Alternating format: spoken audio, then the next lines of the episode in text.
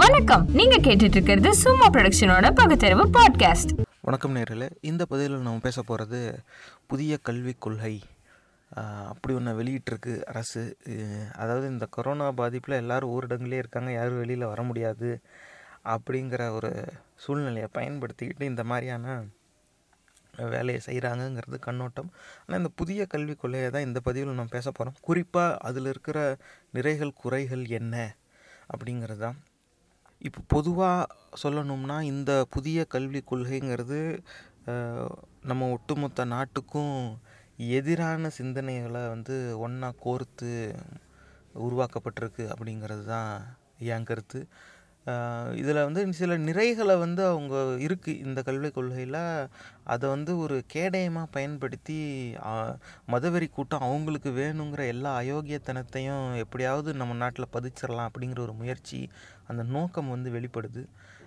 இதுவரைக்கும் நிறைய பேர் வந்து இந்த புதிய கல்விக் கொள்கையை வந்து கடுமையாக விமர்சிச்சிருக்கிறாங்க. அதில் பெரும்பாலும் வந்து ஹிந்தி திணிப்பு, சமஸ்கிருத திணிப்பு அப்படிலாம் சொல்கிறது வழக்கம்தான்.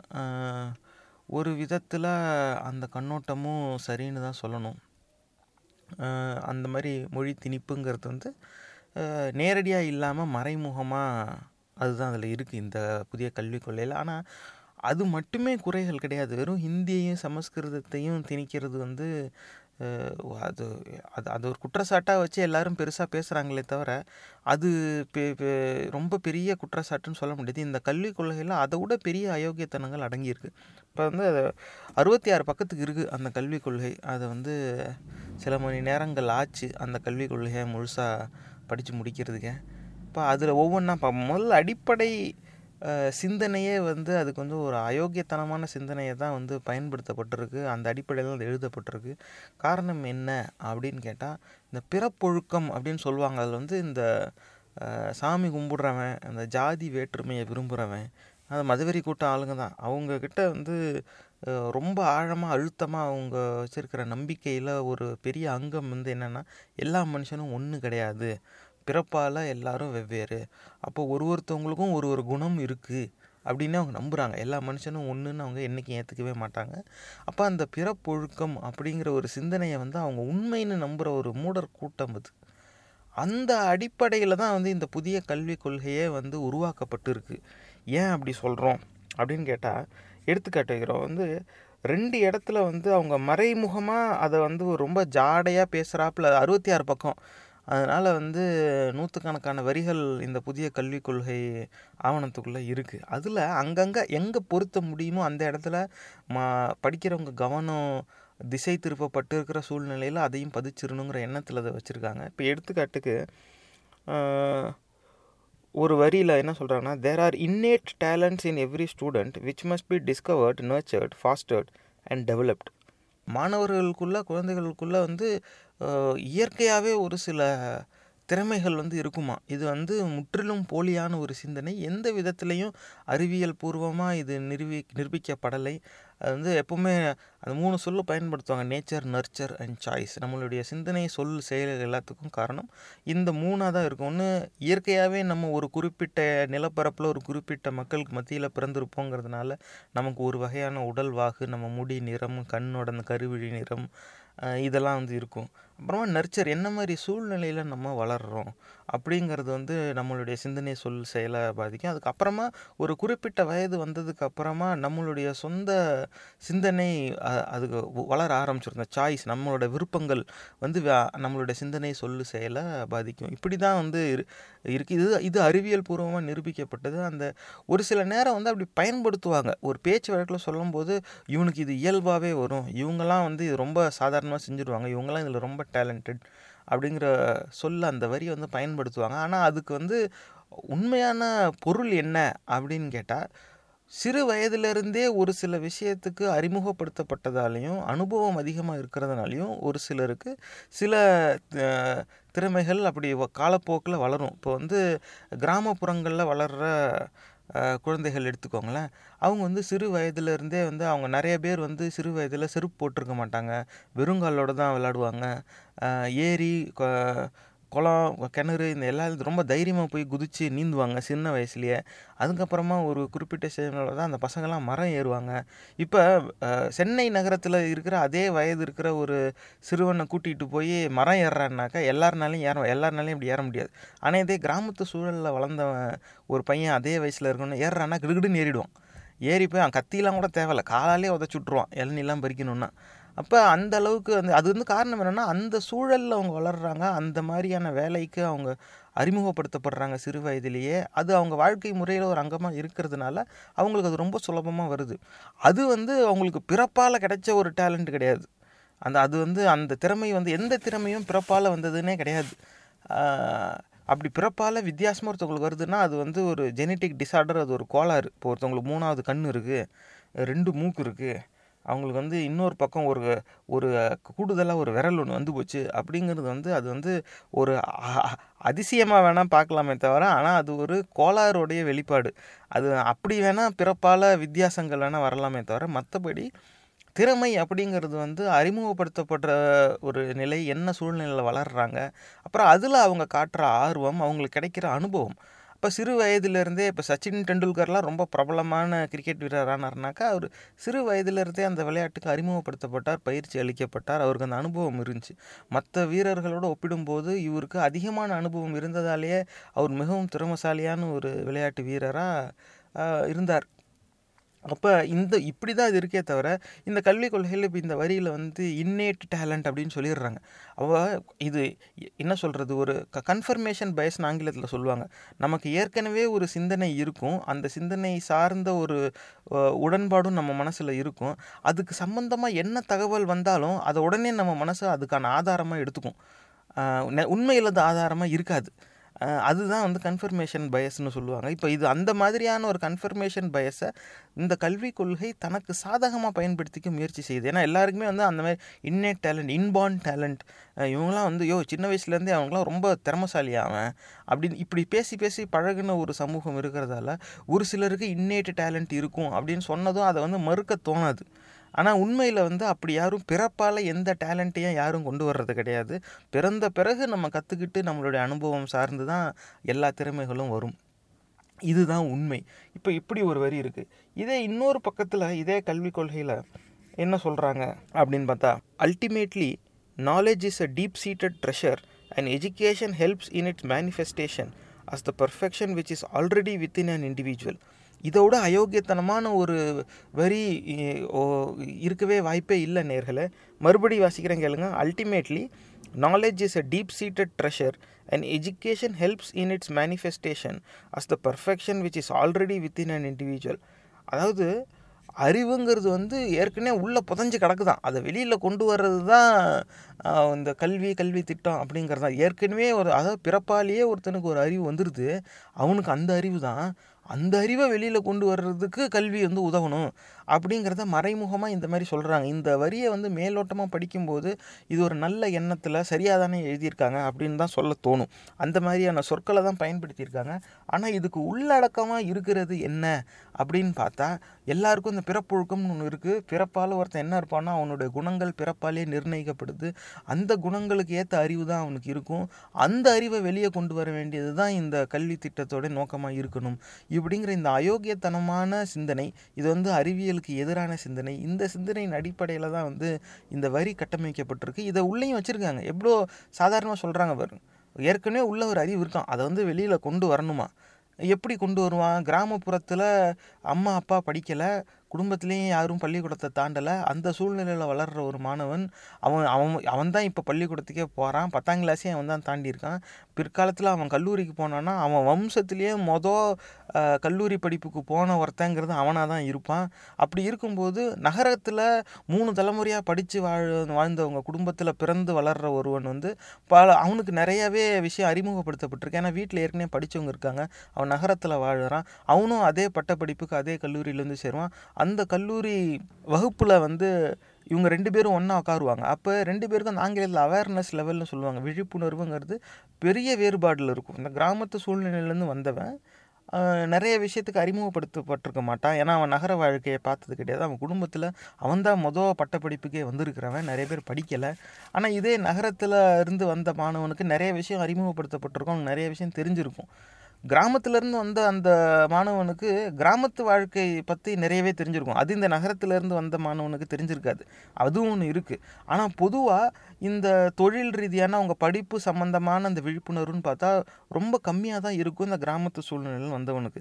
இது வந்து அந்த சூழ்நிலையில் அவன் வளர்ந்து வந்தாங்கிறதுனால அவனுக்கு அந்த விழிப்புணர்வு கிடைக்கல. ஏன்னா இந்த இந்த விழிப்புணர்வுக்கு என்னெல்லாம் தேவையோ அதெல்லாம் வந்து அந்த கிராமத்தில் இருக்கிற மக்களுக்கு போய் சரியாக சேர்றது கிடையாது. அதுக்கான வாய்ப்பும் இன்னும் இன்னை வரைக்கும் நம்ம அமைச்சு கொடுக்கல. அவ்வளோதானே தவிர பிறப்பாலேயே அந்த மாணவனுக்கு வந்து அறிவு கம்மி. அப்போ இந்த சிட்டியில் பிறந்தவன்லாம் வந்து அவனுக்கு இப்போ அவனுக்கு என்ன மூளையில் ரெண்டு கிலோ அதிகமாக ஏதாவது சதை ஒட்டிக்கிட்டு இருக்கா, அவனுக்கு மட்டும் அதிகமாக பிறக்கும் போதே வந்து அப்படியே ஜெராக்ஸ் அடித்து வச்சிடுறாங்களா மூளையில், அப்படிலாம் எதுவும் கிடையாது. அது அது அறிவியலுக்கு எதிரான ஒரு சிந்தனை, அது உண்மை கிடையாது. ஆனால் இவங்க வந்து இந்த கல்விக் கொள்கை மூலமாக இப்படி ஒரு மூட நம்பிக்கையை வந்து மறைமுகமாக திணிக்க பார்க்குறாங்க. அதனால் அது வந்து இதுவே இதுவே வந்து இந்த கல்விக் கொள்கை வந்து அயோக்கியத்தனம் அப்படிங்கிறதுக்கான ஒரு பெரிய ஆதாரம் என் கண்ணோட்டத்தில். ஆனால் இது மட்டும் கிடையாது. இதுதான் வந்து முதல்ல கண்ணுக்கு தனியாக தெரிஞ்சுது. இந்த பிறப்பொழுக்கம், பிறப்பால் சிலருக்கு குணம் இருக்கும், அந்த குணத்துக்கு ஏற்ப அறிவு இருக்கும், அந்த அறிவு தான் வந்து எல்லாருக்கும் அடிப்படை அப்படின்னு சொல்கிறது இது வந்து மனு தர்மத்தின் அடிப்படையில் கட்டமைக்கப்பட்ட அந்த வர்ணாசிரம கட்டமைப்போட அடிப்படை தத்துவம் இது தான். அந்த சொல்லை பயன்படுத்தாமல், அந்த பெயரை பயன்படுத்தாமல் அதை வேறு விதமாக இவங்க அமல்படுத்துகிறாங்க. மதவெறி கூட்டத்துக்கு இதே தானே வேலை. அப்போ இவங்க வந்து இது இப்படி தான், இந்த எண்ணத்தில் தான் வந்து இந்த கல்விக் கொள்கையை வந்து வடிவமைக்கப்பட்டிருக்கு. அடுத்து இப்போ மேலோட்டமாக பார்த்தா என்னெல்லாம் இதில் பெரிய மாற்றங்கள் கொண்டு வர பார்க்குறாங்க அப்படின்னு பார்த்தா, ஒரு காமன் யூனிவர்சிட்டி என்ட்ரன்ஸ் எக்ஸாம் அப்படின்னு ஒரு பெயர் பயன்படுத்துகிறாங்க. அதாவது மொத்த நாட்டுக்கும் பொதுவாக அந்த பட்ட கல்லூரி பட்டப்படிப்புக்கான நுழைவுத் தேர்வு. இந்த நுழைவுத் தேர்வு வந்து எல்லாருக்கும் பொதுவானதாக இருக்கும். கேட்குறதுக்கு வந்து நல்லா தான் இருக்குது. ஆனால் இப்போ நம்ம இப்போ நம்ம பார்த்த எடுத்துக்காட்டு மாதிரியே நகரங்களில் வாழ்கிறவங்க வாழ்க்கை முறை ஒரு மாதிரி, கிராமத்தில் வாழ்கிறவங்க வாழ்க்கை முறை ஒரு மாதிரி இருக்குது. அவங்க வாழ்கிற சூழல் வேறு. இதுவே மாநிலத்துக்கு மாநிலம், மாவட்டத்துக்கு மாவட்டம் மாறும். இப்படி பல்வேறு விதமான சூழலில் வாழ்ந்து வளர்ந்து வருகிற மாணவர்களுக்கு எல்லாருக்கும் பொதுவாக ஒரே ஒரு வினாத்தாளை கொடுத்து இதில் நீ தேர்ச்சி பெற்றாதான் நீ வந்து பட்டப்படிப்புக்கு போகலான்னு நினைக்கிறது வந்து அநியாயம், அயோக்கியத்தனம். அது அப்படி இருக்கக்கூடாது. அந்தந்த சூழலுக்கு ஏற்றாப்புல அந்த வினாத்தாள் வடிவமைக்கப்படணும். அந்த தேர்வே வந்து அப்படி தான் இருக்கணும். இப்போ டெல்லி, பஞ்சாபு அந்த பக்கம் இருக்கிறவங்களுக்குலாம் ஒரு விதமான தேர்வு இருக்குன்னா அது அப்படியே கொண்டாந்து தமிழ்நாடு, கேரளா மாணவர்கள் மேலே திணிக்க முடியாது. அது அப்படியே கொண்டு போய் நீங்கள் மணிப்பூர், அசாம், மேகாலயா பக்கம் போனீங்கன்னாக்கா அது இன்னும் ரொம்ப மாறுபட்ட கா சூழலில் வளர்ந்து வர மாணவர்கள், அவங்களுக்கும் அவங்க மேலேயும் அது வந்து திணிக்கிறது சரி கிடையாது. ஆனால் அப்படி ஒரு காமன் யூனிவர்சிட்டி என்ட்ரன்ஸ் எக்ஸாம் அப் அப்படி ஒரு பெயரை கொண்டு வருவாங்க. ஒட்டு மொத்தமாக இந்த நாட்டில் எல்லா மாணவர்களுடைய அந்த பட்டப்படிப்பு வந்து தன்னை கைக்குள்ளே வரணும்னு ஒரு கையகப்படுத்துகிற ஒரு முயற்சியாக தான் வந்து என் கண்ணுக்கு இது தெரியுது. அடுத்தது நேஷ்னல் டெஸ்டிங் ஏஜென்சி. இப்படி ஒரு இயக்கத்தை வந்து உருவாக்குறாங்க இந்த கல்விக் கொள்கையில். என்ன அப்படின்னாக்கா, இந்த மாதிரி தேசிய அளவிலான பொதுவாக எல்லாருக்கும் எல்லா பொதுவான வினாத்தாள், பொதுவான தேர்வு அப்படின்னு சொல்லி, அப்போ அந்த தேர்வுலாம் முறை எப்படி இருக்கும், அந்த தேர்வு வினாத்தாள் யார் தயாரிப்பா, அது நடத்துகிறது யார் அப்படின்னாக்கா இப்போ நேஷ்னல் டெஸ்டிங் ஏஜென்சி அப்படின்னு ஒரு இயக்கத்தை இவங்க ஒரு பிரிவு வந்து உருவாக்குறாங்க. இவங்க தான் வந்து எல்லா பரீட்சையும் இனிமேல் நடத்துவாங்களாம். இதுவும் வந்து அந்தந்த இடத்துல அவங்கவுங்க நடத்துகிறதெல்லாம் வந்து ஏற் ஏற்புடையது கிடையாது. எல்லா நாட்டுக்கும் பொதுவாக ஒன்று. இவங்க தான் ஒரே நாடு, ஒரே மொழி, ஒரே மதம், இந்த மாதிரி முட்டாள்தனத்தில் நம்பி ஊறி கிடக்கிறவங்க தானே மதவெறி கூட்டம். அப்போ அதோட ஒரு வெளிப்பாடு தான் இது. இப்போ பொதுவாக நாங்கள் ஒரு இயக்கத்தை அமைச்சிருவோம், அவங்க பொதுவாக ஒரு வினாத்தாள் தயாரித்து ஒரு தேர்வு நடத்துவாங்க, அதில் எல்லோரும் வந்து கலந்துக்கிட்டு அதில் தேர்ச்சி பெற்றால் ஆனால் நீ படிக்கலாம். இப்படி ஒரு எண்ணம் வந்து அதில் வெளிப்படுது. அடுத்து வந்து இப்போ பரவலாக பேசப்பட்டுட்டு இருக்கிறது இந்த புதிய கல்விக் கொள்கை மேலே வைக்கிற விமர்சனம் வந்து இந்த மும்மொழி கொள்கை அப்படிங்கிறது. அதில் வந்து அதுக்கு சாதகமாக பேசணுன்னா சொல்லுவாங்கன்னா, ஹிந்தியோ சமஸ்கிருதமோ கட்டாயம்னு யாருமே சொல்லலை, நல்லா படிங்க, ஹிந்தியோ சமஸ்கிருதமோ கட்டாயம்னு யாரும் சொல்லலை. இதையே திருப்பி திருப்பி சொல்லிக்கிட்டு இருப்பாங்க. அதாவது நேரடியாக கட்டாயம்னு சொல்லலையே தவிர மறைமுகமாக ஏதாவது ஒரு மூணாவது மொழி கற்றே தீரணுங்கிறத வந்து கட்டாயப்படுத்துகிறாங்க. அப்போ ஆங்கிலம் பயன்ப பயன்பாட்டில் இருக்குது. அப்புறமா அந்தந்த பிராந்தியத்துக்கு ஏற்றாப்புல தாய்மொழி பயன்பாட்டில் வந்துடுது. இதுவே இருமொழி கொள்கை வந்துருச்சு. அப்போ மூணாவது மொழி கட்டாயம் அப்படின்னு அவங்க சொல்லிவிட்டு நீங்களே முடிவு பண்ணிக்கோங்க அப்படிங்கிற ஒரு வரியை சொல்லி அதிலிருந்து தப்பிக்க முயற்சி செய்கிறாங்க. ஆனால் அதுக்கப்புறமா இந்த கல்விக் கொள்கையிலே சமஸ்கிருதத்துக்குன்னு ஒரு தனி பகுதியே வந்து இவங்க நிர்ணயிச்சிட்டாங்க. அதை நம்ம மேலும் வரும்போது பேசுவோம். ஆனால் இந்த மும்மொழி கொள்கை அப்படிங்கிறது வந்து இதில் தெளிவாகவே வந்து போட்டுட்டாங்க. என்ன சொன்னால் மூணாவது மொழி வந்து கற்றே தீரணும். அதில் வந்து எதுக்கு ஏன் எப்படி அதெல்லாம் வந்து அவங்க எதுவும் சொல்லலை. அது என்ன மூணாவது மொழி கட்டாயம்னு ஏன் வைக்கணும்? இருக்கிற இருபத்தி ரெண்டு மொழி இருக்கா, இல்லை இரநூறு மொழி இருக்கா, அத்தனை மொழியே வச்சிரு. விருப்பம் இருக்கிறவங்க எத்தனை மொழி வேணால் படிக்கணும். அது என்ன மூணாவது மொழி? முப்பது மொழி கூட வேணும்னா கற்றுக்கிட்டோம். அதில் வந்து யாருக்கும் எந்த மாறுபட்ட கருத்தும் கிடையாது. இப்போ தமிழ்நாட்டிலையும் அப்படி ஒரு போலியான குற்றச்சாட்டு ஒன்று இருக்குது. வந்து ஹிந்தி சமஸ்கிருதத்தை வந்து எதிர்க்கிறாங்க. ஹிந்தி சமஸ்கிருதத்தை யாரும் எதிர்க்கல, அது திணிக்கிறது தான் எல்லோரும் எதிர்க்கிறாங்க. இங்கே தமிழ்நாட்டிலையும் ஹிந்தி பிரச்சார சபான்லாம் இருக்குது. அதில் பல பேர் சேர்ந்து கற்றுக்கிட்டு தான் இருக்காங்க. அப்படி கற்றுக்கிறதுக்கான வாய்ப்பே இல்லைன்னுலாம் சொல்லவே முடியாது. ஆனால் இருந்தும் அப்படி ஒரு பரப்புரையை வச்சு எல்லாருடைய ம கவனத்தை திசை திருப்புற ஒரு முயற்சியாக தான் இருக்குது. ஆக இந்த மும்மொழி கொள்கை அப்படிங்கிறது வந்து இதில் இடம்பெறுது. அது எந்த விதத்துலேயும் நியாயம் கிடையாது. ஆனால் இப்போ இது மும்மொழி கொள்கையை பற்றி நிறைய பேர் ஏற்கனவே விமர்சனம் வச்சுட்டாங்க. ஆனால் அது இல்லாமல் பல விமர்சனங்கள் இருக்குது. நம்ம அதுக்கு போவோம், மும்மொழி கொள்கைக்கு பின்னால் வருவோம். அதுக்கு தனியாக கூட இன்னொரு கலந்துரையாடல் நம்ம வச்சுக்கலாம். என்ன அப்படின்னாக்கா, அந்த மொழியிலே வந்து நான் மற்ற மொழிகளையும் நாங்கள் வந்து வளர்க்க முயற்சி செய்கிறோம் அப்படிங்கிற பெயரில் பல மொழிகளை வந்து குறிப்பிட்டு சொல்லி இதெல்லாம் கூட நாங்கள் கற்றுக்க ஏற்பாடு செய்வோம் அப்படின்னு சொல்லி அதில் பர்ஷியன் அப்படிங்கிற மொழியெல்லாம் சேர்த்துக்கிறாங்க. இப்போ நம்ம நாட்டில் வந்து அந்த பாரசீக மொழி, அந்த பாரசி இனத்தவர்கள் வந்து இருக்காங்க. அது நீங்கள் உன்னிப்பாக கவனித்து பாருங்கள். பெரிய பெரிய நிறுவனங்களுடைய முதலாளிகள் அவங்க வந்து நாட்டோடைய பொருளாதாரத்தில் ஒரு குறிப்பிட்ட சதவீதம் அவங்க கைக்குள்ளே இருக்குது. அந்தளவுக்கு மிகப்பெரிய பணக்காரர்கள் அந்த பாரசி இனத்தை சேர்ந்தவர்கள் இருக்காங்க. அதனாலேயே அவங்கள பகச்சிக்கக்கூடாதுங்கிறதுக்காக அந்த பர்ஷியன் அப்படிங்கிற மொழியையும் இதில் சேர்த்துக்கிட்டாங்க. நாங்கள் வந்து என்ன வெறும் வெறும் ஹிந்தி சமஸ்கிருதத்தை மட்டும் திணிக்கிறோம்னா நினைக்காதீங்க. நம்ம மாணவர்கள் வந்து மற்ற மொழியும் கற்றுக்கணும். போலிஷ், ஜெர்மன் அப்படிலாம் இந்த மாதிரி மொழியெல்லாம் வேறு அதில் குறிப்பிட்றாங்க அந்த கல்விக் கொள்கையில். அதில் வந்து அந்த பர்ஷியன் அப்படிங்கிறது வந்து முதல்லையே குறிப்பிட்டுடுறாங்க. இதையும் இதையும் நாங்கள் வந்து ஏற்றுக்குவோம். ஏன்னா இவங்களை பொறுத்த வரைக்கும் இந்த மண்ணில் பிறந்தவர்கள், இங்கே இருக்கிறவங்க எல்லாருமே இந்துக்கள் அப்படிங்கிறதுல இந்த பாரசி இனத்தவர்களையும் இந்துக்கள்ங்கிற கணக்கில் தான் அவங்க சேர்த்துக்கிறாங்க. உண்மையில் அவங்களாம் வேறு நாட்டிலிருந்து இங்கே குடியேறி வந்தவங்க, அதுதான் வந்து வரலாறு. இருந்தாலும் இவங்க ஏன்னா பொருளாதாரத்தில் அவங்க ரொம்ப உயர்ந்த நிலையில் இருக்கிறாங்க, பணக்காரங்க. அவங்கள பார்த்துக்கூடாது, பணக்காரங்களெல்லாம் கூட வச்சுக்கணும். இதுதான் மதவெறி கூட்டத்தோட அடிப்படை கொள்கை. அதனால் அந்த பர்ஷியன் மொழி பர்ஷியன் மொழிங்கிறது வந்து நம்ம நாட்டோட மொழி கிடையாது. அது வேறு நாட்டின் மொழி. அங்கே இருக்கிறவங்க நம்ம நாட்டுக்கு குடிபெயர்ந்து வந்ததுனால அந்த அப்படி தான் இங்கே அது வந்துச்சு. ஆனால் அப்படி வெளிநாட்டிலேருந்து வந்த மொழியை கூட சேர்த்துக்கிறவங்க உருது மொழிலாம் இங்கேயும் தான் பேசுகிறாங்க. அரபியும் வந்து வெளிநாட்டு மொழி தான். அது எங்கேயுமே இடம்பெறலை. நிறைய உன்னிப்பாக கவனிக்க வேண்டிய விஷயம். ஜெர்மன், போலிஷு, பர்ஷியன் வரைக்கும் போகிறவங்க அரபிக்கு உருதுவை மட்டும் சொல்லவே மாட்டேங்கிறாங்க. அரபி கூட விட்டுருங்க. உருது பேசுகிறவங்க இங்கே எத்தனை பேர் தானே இருக்கேன். நீங்கள் உருது மொழி கேட்டுறதுங்கன்னா தெரியும், கிட்டத்தட்ட ஹிந்தி மாதிரியே இருக்கும், கொஞ்சம் சுத்தமாக இருக்கும். ஆனால் உருது மொழி பேசுகிறவங்க இங்கே இருக்கிறாங்க. அப்போ அந்த உருது மொழியையும் இவங்க சேர்க்கலாம். இல்லை, இங்கே காரணம் என்னன்னாக்கா, இவங்க வந்து அந்த இஸ்லாம் மதத்துக்கு எதிரான பரப்புரையவே வச்சு தான் இவங்களுடைய அரசியல் ஒரு கட்டமைப்பே வந்து இவங்க அப்படி தான் இவங்க நடக்க நடைமுறையே அந்த மாதிரி தான் செய்வாங்க. யாராவது ஒருத்தவர் கெட்டவன் வேணும். அப்போ மதவெறி கூட்டத்துக்கு வந்து கெட்டவன் வந்து முஸ்லீம் தான்.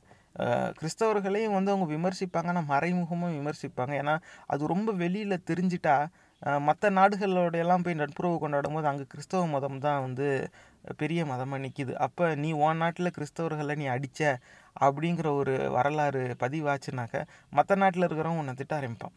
அதனாலே இவங்க என்ன பண்ணுவாங்க, கிராமப்புறங்களில் மக்கள்கிட்ட அரசியல் பரப்புரையில் பேசும்போது மட்டும் கிறிஸ்தவர்கள் அப்படி செஞ்சுக்கிறது.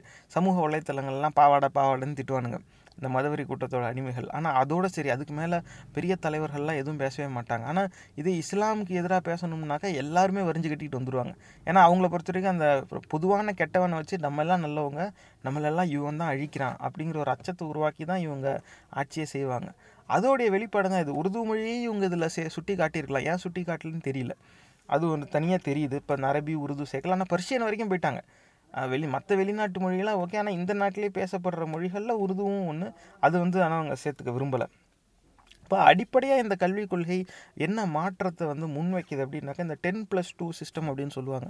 பத்தாவதுல ஒரு பொது தேர்வு, அப்புறம் பன்னெண்டாவதுல ஒரு பொது தேர்வு, அதுக்கப்புறம் டென் ப்ளஸ் டூ ப்ளஸ் த்ரீம்பாங்க. அதுக்கப்புறமா மூன்றாண்டு அந்த அடிப்படை அந்த பட்டப்படிப்பு, கல்லூரி படிப்பு அப்படிங்கிறதுலேருந்து five plus three plus three plus four அப்படிங்கிறாங்க. அதாவது ஆரம்ப கல்விக்கெலாம் ரொம்ப முக்கியத்துவமாக ரெண்டு வயசில் அந்த ஆறு வயசு அப்படி அப்படி அந்த அளவுக்கு போகிறாங்க. அப்போ நாளாக வந்து இதை பிரிக்கிறோம், ஆரம்ப கல்விக்கு அதிக முக்கியத்துவம் தரும். இது வந்து ஒரு விதத்தில் வந்து நிறை, அந்த ஆரம்ப கல்விக்கு வந்து ஒரு கவனம் தராங்க அப்படிங்கிறது வந்து ஒரு நிறை. அதை வந்து நம்ம சுட்டி காட்டியே தீரணும். இந்த கல்விக் கொள்கையில் இருக்கிற நல்ல விஷயத்தில் அதுவும் ஒன்று. ஆனால் அது ஒரு கேடயமாக தான் இவங்க பயன்படுத்துகிறாங்க. காரணம் என்னன்னாக்கா, அந்த ஆரம்ப கல்வியில் தான் இவங்களுடைய அந்த மதவெறி கொள்கையை இவங்க திணிக்கிறதுக்கான எல்லா முயற்சியுமே செய்கிறாங்க. எல்லாருமே அந்த ஆரம்ப கல்வியை பற்றி இப்போ பேசுகிறாங்கங்கிறதுனால அதை நம்ம தொடாமல் விட்டுட்டா நம்ம தனியாக கெட்டவனா தெரியும், நம்மளும் அதை பேசுகிறோங்கிற மாதிரி இருக்கணும், நம்ம பேசுகிறது தான் அவங்களும் சொல்கிறாங்கங்கிற மாதிரி இருக்கணும். இப்படி ஒரு சூழ்நிலையை உருவாக்குறதுக்காக இந்த ஆரம்ப கல்வியை வந்து இவங்க கையில் எடுத்துக்கிட்டு இருக்காங்க. இந்த கல்விக் கொள்கையில் அது இருக்குது. அது சம்மந்தமாக குறிப்பிட்டிருக்கிற வரிகளெல்லாம் வந்து ஒரு விதத்தில் நல்லதாக தான் இருக்குது. ஏன்னா சிறு வயதில் அந்த மொதல் இரண்டு மூன்று ஆண்டுகள் வந்து ஒரு மாணவன் மாணவி அந்த குழந்தைகள் என்ன கற்றுக்குறாங்களோ அதுதான் அடுத்து அவங்க படிக்க போகிற படிப்புக்கு ஒரு அடித்தளமாக அமையும். அதனால் ஆரம்ப கல்விங்கிறது ரொம்ப ரொம்ப முக்கியம்.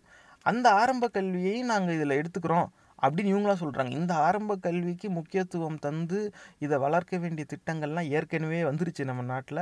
அது இன்னும் முழுசாக அமல்படுத்த மு அமலுக்கு வரலை. அந்த மாதிரி நிறையா திட்டங்கள் ஏற்கனவே உருவாகிட்டு தான் இருந்துச்சு. அப்போ இருக்கிறத எடுத்துக்கிட்டு இதை நாங்கள் செய்கிறோன்னு இவங்க ஒரு மார்த்தட்டிக்கிற ஒரு முயற்சியாக தான் தெரியுது.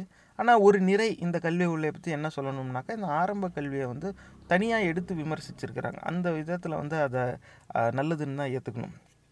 ஆனால் இப்படி இந்த ten plus two plus three எடுத்து five plus three plus three plus four ஏன் அப்படி சொல்கிறாங்க அப்படின்னாக்க, இவங்களுக்கு அடிப்படையாக மூணாம் கிளாஸ் முடித்ததும் ஒரு தேர்வு வைக்கணும், அப்புறம் அஞ்சாம் கிளாஸ் முடித்ததும் ஒரு தேர்வு வைக்கணும், எட்டாம் கிளாஸ் முடித்ததும் ஒரு தேர்வு வைக்கணும், இப்படியே ஒரு ரெண்டு இல்லை மூணு ஆண்டுக்கு ஒரு முறை ஒரு பொது தேர்வுன்னு ஒன்று வைக்கணும் அப்படிங்கிறதுல ரொம்ப அழுத்தமாக இருக்காங்க. காரணம் என்னன்னாக்கா, நேர்களே, இவங்க வந்து ஆர்எஸ்எஸோட நீங்கள் இணையதளத்தில் நீங்கள் போய் படிச்சுக்கலாம், அந்த ஆர்கைவ்ஸ்லேருந்து இருக்குது. இவங்க மனு தர்மத்தை வந்து எப்படி இவங்க பார்க்குறாங்கன்னு இவங்க என்ன சொல்கிறாங்க, பிறப்பால் குணம், அது குணத்தின் அடிப்படையில் தான் பிரிச்சிருக்கு. அப்போ ஒரு சிலருக்கு கல்வி கிடைக்கக்கூடாதுன்னு அதில் இருக்குது. எவனுக்கு கல்வி கிடைக்கிதோ அவங்ககிட்ட பொருளாதாரமும் ஆட்சி பொறுப்பு இருக்கக்கூடாது, எவன்கிட்ட பொருளாதாரம் இருக்கோ அவன்கிட்ட ஆட்சி பொறுப்பும் கல்வியும் இருக்கக்கூடாது, அப்போ எவன்கிட்ட இதெல்லாம் இருக்கோ எவன்கிட்ட கல்வி இருக்கோ அவன்கிட்ட மற்றது இருக்கக்கூடாது. இப்போ ஒரு சிலர்கிட்ட வந்து க இந்த மூணுமே இருக்கக்கூடாது, அவனுடைய கடமை என்னன்னாக்கா மிச்சம் இருக்க மூணு பேருக்கும் உதவணும். இப்படி தான் வந்து இந்த வர்ணாசிரம கட்டமைப்பு இருக்குது. காலப்போக்கில் அது அழிஞ்சு போச்சு, அதை நம்ம மறுபடியும் உருவாக்கணும் அப்படிங்கிறது அவங்களுடைய அடிப்படை கொள்கை. இது இருபது முப்பது ஆண்டுகளுக்கு முன்னாலேயே நிறைய பேர் பேசிட்டாங்க, எழுதிட்டாங்க. இந்த மதவெறி கூட்டம்லாம் உட்காந்து இந்து இந்துன்னு சொல்லிட்டு ஊரை மாற்றிட்டு இருப்பேன் இல்லை, அவங்க பூரா உட்காந்து இதை மனப்பாடம் பண்ணி ஒப்பிச்சு சின்ன வயசுலேருந்து வந்தவங்க. இந்த மாதிரி பல பாசறைகள் உருவாக்கி ஆயிரக்கணக்கான மூடர்களை வந்து மதவெறி கூட்டம் ஏற்கனவே உருவாக்கிருச்சு. அவங்க வந்து நம்புகிற ஒரு சிந்தனை, அந்த சிந்தனையின் அடிப்படையில் வந்து எல்லாருக்கும் கல்வி கிடச்சிடக்கூடாது. அப்போ ஆனால் நம்ம நாட்டு அரசாங்க கட்டமைப்பு வந்து அப்படி இல்லை. நம்ம சுதந்திரம் கிடைச்சதும் நம்ம முதல்ல அதிகமாக மாற்றங்கள் கொண்டு வந்தது இந்த கல்வியில் தான். எல்லாருக்கும் கல்வி கிடைக்கணுங்கிற ஒரு முடிவு எடுத்தோம். அந்த மாதிரி மாற்றங்கள் நம்ம கொண்டு வந்துட்டால் எல்லாருக்கும் கல்வி கிடைக்கிற ஒரு சூழ்நிலை கிட்டத்தட்ட உருவாயிடுச்சு. இன்னும் நிறைய இடத்துல அது அமலுக்கு வரலை. ஆனால் நிறைய மாநிலங்களில் அது சரியாக ஒரு ஓரளவுக்கு அமல்படுத்தப்பட்டிருக்கு. அதில் தமிழ்நாடும் ஒரு எடுத்துக்காட்டு தான். ஆனால் இவங்க அதிலிருந்து வந்து மக்களை வெளியே கொண்டு வரணுங்கிறதுல ரொம்ப ஆர்வமாக இருக்காங்க. அப்போ பொதுவாக இந்த மாணவர்கள் மாணவிகள் வந்து அந்த கல்வி திட்டத்திலேருந்து வெளியில் எப்போ அவங்களா வெளில போகிறதும் சரி இல்லை வெளியே தள்ளப்படுறது எப்படின்னாங்க, இந்த பொது தேர்வுன்னு எங்கே வருதோ அவன் பாட்டு படிச்சுக்கிட்டு இருப்பான். பத்தாவதில் ஃபெயில் ஆனதும் அதோட படிப்பு நிறுத்திடுவான், இல்லை பன்னெண்டாவதில் ஃபெயில் ஆனதும் அதோட படிப்பு நிறுத்திடுவான். அப்போ அதிகமான பொது தேர்வுகள் கொண்டு வந்துட்டாக்கா அதிகமாக கல்வி திட்டத்திலேருந்து வெளியேறதுக்கான வாய்ப்புகள் உருவாகும். ஏன்னா இவங்களுக்கு படிக்காதவங்க தேவை. இவங்க ஏன்னா படிக்காதவங்க, ஏன்னா படித்த எல்லாருமே படிச்சுட்டா எல்லா வேலைக்கும் அவங்க வரமாட்டேங்கிறாங்கங்கிறது இவங்க ஒரு குறைபாடாக பார்க்குறாங்க. ஆனால் உண்மையில் அந்த குறைபாடு என்னென்னா, எல்லாருமே படிச்சுட்டா எல்லா வேலைக்கும் படித்தவன் வரும்போது அதுக்கேற்றாப்புல ஊதியத்தை அவன் எதிர்பார்க்க ஆரம்பிச்சிடுறான். படிக்காதவனாக இருந்தால் கொடுக்குற ஊதியத்தை வாங்கிட்டு பேசாமல் இருப்பான். அப்போ கம்மி செலவில் இவங்க நிறைய வேலையை சாதிச்சுக்கலாம் அப்படிங்கிற முயற்சியில் தான் வந்து இவங்க இருக்காங்க. அதுக்கு வந்து படிக்காமல் இவங்களுக்கு இந்த ஜனத்தொகை தேவை. இப்போ எல்லோரும் போய் படிச்சிடக்கூடாது. அப்போ ஆனால் எல்லோரும் பள்ளிக்கூடத்தில் சேர்றதுக்கான சூழ்நிலை உருவாயிடுச்சு. ஆனால் உள்ளே போனோன்னா வெளியில் கொண்டு வரணும், எப்படி நிறைய தேர்வுகள் வைக்கலாம், அந்த எண்ணம் தான் இது. இந்த தேர்வு பற்றி நம்ம மேலும் பேசுவோம். ஆனால் இதுதான் வந்து இவங்க அடிப்படை மாற்றம் கொண்டு வராங்க. நிறைய தேர்வுகள் வந்து நடுவில் கொண்டு வரப்படுது. ஏற்கனவே அது வந்து பொது தேர்வுன்னு சொல்லியிருந்தாங்க.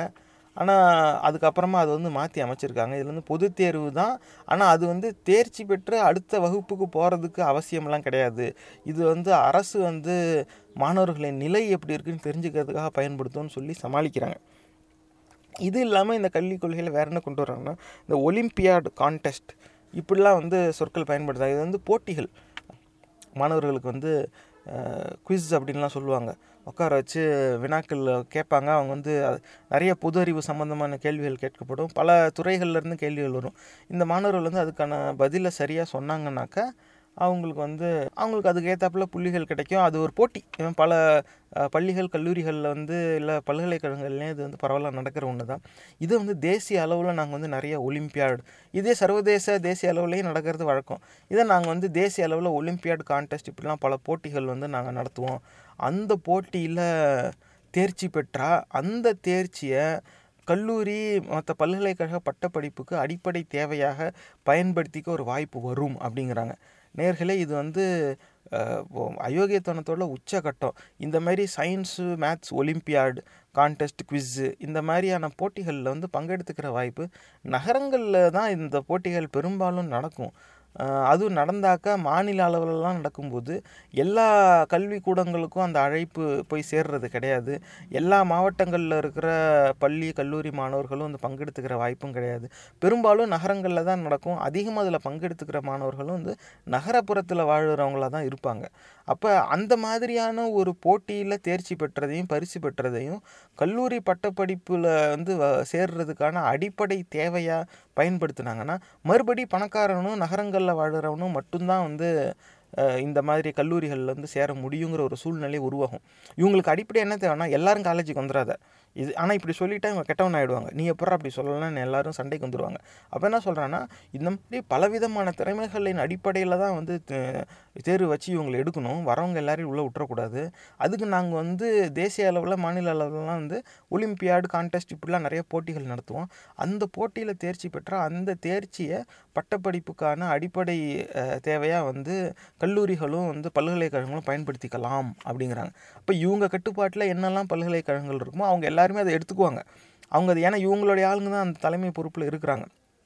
அவங்க எடுத்து என்ன பண்ணுவாங்க, அப்போ நீ குறைஞ்சது இத்தனை சதவீத மதிப்பெண் எடுத்துருக்கணும், அப்புறம் குறைஞ்சது ஒரு ஒலிம்பியாட்லையாவது நீ வந்து பரிசு பெற்றுருக்கணும் இப்படி சொல்லிட்டாங்கன்னா, அந்த ஒலிம்பியாடுங்கிறது ஒரு ஆண்டுக்கு ஒரு தடவை நடந்தாவே பெரிய விஷயம். சில ஆண்டுகளுக்கு ஒரு தடவை தான் அது நடக்கும். அதில் வந்து லட்சக்கணக்கான மாணவர்களுக்கெல்லாம் வந்து வாய்ப்புலாம் கிடையாது. சில நூறு மாணவர்கள் தான் கலந்துக்குவாங்க. கடைசியாக வெற்றி பெறவங்கன்னு பார்த்தா அஞ்சு ஆறு பேரை தான் வந்து அறிவிப்பாங்க. அந்த மாதிரி என்ன ஒரு குழுவில் பொதுவாக அவ்வளவுதான் சேர்க்க வாய்ப்பு இருக்குது. அப்போ அந்த அந்த அஞ்சு ஆறு பேர் வந்து இந்த அடிப்படை தேவையை வந்து பூர்த்தி செஞ்சவங்களாக கருதப்படுவாங்க. ஏன்னா அவங்க ஜெயிச்சிருக்காங்கல்ல. ஆனால் லட்சக்கணக்கான மாணவர்கள் இருக்காங்க. அப்படி இந்த மாதிரி இருக்கும்போது மாணவர்கள் மத்தியில் ஏதாவது ஒரு விதத்தில் வேறுபாட்டை கொண்டு வரணும் அப்படிங்கிறதுக்காகவே இப்படி ஒரு சிந்தனை வந்து இதில் பதிய வச்சுருக்காங்க. நிறையா ஒலிம்பியாட் நடத்துவோம், நிறையா கான்டெஸ்ட் நடத்துவோம், நிறைய போட்டிகள் இருக்கும், புத்தகம் இல்லாமல் மாணவர்கள் நிறைய விதத்தில் வந்து கற்கிறதுக்கு வாய்ப்பு நாங்கள் ஏற்படுத்துவோம் அப்படின்னு சொன்னால் அது வந்து அறிவுபூர்வமான விஷயம். அதை பாராட்டணும், அதை ஏற்றுக்கணும். அதில் எந்த மாறுபட்ட கருத்தும் கிடையாது. ஆனால் இந்த ஒலிம்பியாடு கான்டெஸ்ட்டில் ஜெயிக்கிறத வந்து கல்லூரி பல்கலைக்கழகத்தில் பட்டப்படிப்புக்கு அடிப்படை தேவையாக நாங்கள் பயன்படுத்திக்க அனுமதிப்போம் அப்படிங்கிறது வந்து அயோக்கியத்தனத்தின் உச்சம். இது வந்து பணக்காரர்கள் நகரங்களில் வாழ்கிற மாணவர்களுக்கு மட்டுமே கிடைக்கிற ஒரு வாய்ப்பு. அப்படி கிராமப்புறங்களில் இருக்கிறவங்களுக்கு பட்டப்படிப்பு கிடைக்கக்கூடாதுங்கிற எண்ணம் தான் இதுக்கு பின்னால் இருக்குங்கிற சந்தேகம் நமக்கு இருக்குது. ஆனால் அதனால் இந்த சிந்தனை வந்து முழுக்க முழுக்க அயோக்கியத்தனம். இது ஏற்புடையது கிடையாது. இது இன்னொரு கண்ணோட்டத்தில் பார்க்குறதா இருந்தால் இந்த இடஒதுக்கீடுங்கிறத வந்து இவங்க மொத்தமாக அழிச்சிடணுங்கிற எண்ணத்திலே தான் மதவெறி கூட்டம் செயல்படுது. இப்போ சமீப காலத்தில் அந்த ஓபிசி இடஒதுக்கீடு இல்லாமல் போனது, அதுக்கு அப்புறமா நீதிமன்றம் தீர்ப்பு கொடுத்தது, இதெல்லாம் நீங்கள் கேள்விப்பட்டிருப்பீங்க. இது அந்த மாதிரி சிந்தனையோட வெளிப்பாடு. நேரடியாக இடஒதுக்கீடுன்னு கிடையாது அப்படின்னு அறிவிச்சாங்கன்னா அது சட்டவிரோதமாகிடும். மக்கள் வந்து கொதிச்சிருவாங்க, அது போராட்டத்தில் போய் முடியும். ஆனால் இவங்க வந்து அதை மறைமுகமாக அதை வந்து தளர்த்து போக செய்கிறதுக்கான எல்லா முயற்சியும் செஞ்சுக்கிட்டு இருக்காங்க. இந்த ஒலிம்பியாடு கான்டெஸ்ட்டை வந்து எலிஜிபிலிட்டி க்ரைட்டீரியாவில் வைக்கிறோம் அப்படின்னு சொல்கிறதும் அதுக்கான ஒரு ஏன்னா இப்படி வச்சுட்டாக்க இந்த அடிப்படையில் இந்த மாணவர்கள் சேர்க்கப்பட்டார்கள்ங்கிறது இருக்கைகள் வந்து சீக்கிரமாக முடிஞ்சிடும். இப்போ அந்த இடஒதுக்கீட்டின் அடிப்படையில் மற்ற மாணவர்களுக்கு கொடுக்கறதுக்கு வழங்குறதுக்கு அங்கே இருக்கையே இருக்காது. அப்படி ஒரு சூழ்நிலையை தான் இவங்க வந்து உருவாக்குறாங்க. இவங்க கடைசி வரைக்கும் இவங்க இடஒதுக்கீடு வந்து கம்மி மதிப்பெண் எடுத்தவனுக்கு அதிக வாய்ப்பு அப்படிங்கிற மாதிரி தான் அது எல்லாருக்கும் படிக்கிறதுக்கான வாய்ப்பு, அதுதான் இடஒதுக்கீடு அப்படிங்கிறத இவங்க என்றைக்கும் என் மக்கள் முன்னாடி சொல்லவே மாட்டாங்க. திசை திருப்பினபடியே வச்சுருப்பாங்க. ஒரு கட்டத்தில் இவங்க வந்து நினச்சாங்க திசை திருப்பினா பத்தாது, நம்ம இறங்கி வேலை செய்யணும், எப்படியாவது இதை வந்து தடை செஞ்சே தீரணும். அப்போ என்ன பண்ணிட்டாங்க, இந்த மாதிரியான சிந்தனை உள்ளே பதிக ஆரம்பிச்சிட்டாங்க. இப்போ இந்த மாதிரி ஒலிம்பியாடு கான்டெஸ்ட்டு, குவிஸு இந்த மாதிரி நடத்துகிற போட்டிகளில் வெ வெற்றி பெறுறத வந்து பட்டப்படிப்புக்கு வந்து அடிப்படை தேவையாக கருதுறது வந்து அயோக்கியத்தனம். அடுத்து வந்து இந்த சமஸ்கிருதம் வந்து நாங்கள் சமஸ்கிருத கட்டாயம்லாம் சொல்லலை அப்படின்லாம் இவங்க சொல்லுவாங்க. ஆனால் உண்மை வந்து அப்படி கிடையாது. அந்த கல்விக் கொள்கையில் இருக்கிறத வாசிக்கிறேன், கேட்டுக்கோங்க. Due to its vast and significant contributions and literature across genres and subjects, its cultural significance and its scientific nature, rather than being restricted to single-stream Sanskrit pathshalas and universities, Sanskrit will be mainstreamed with strong offerings in school, including as one of the language options in the three-language formula, as well as in higher education. It will be taught not in isolation, but in interesting and innovative ways, and connected to other contemporary and relevant subjects such as mathematics, astronomy, philosophy, linguistics, dramatics, yoga, et cetera. Thus, in consonance with the rest of this policy, Sanskrit universities too will move towards becoming large multidisciplinary institutions of higher learning.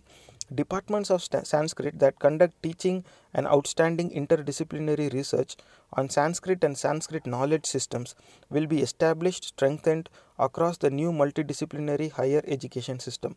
Sanskrit will become a natural part of a holistic multidisciplinary higher education if a student so chooses.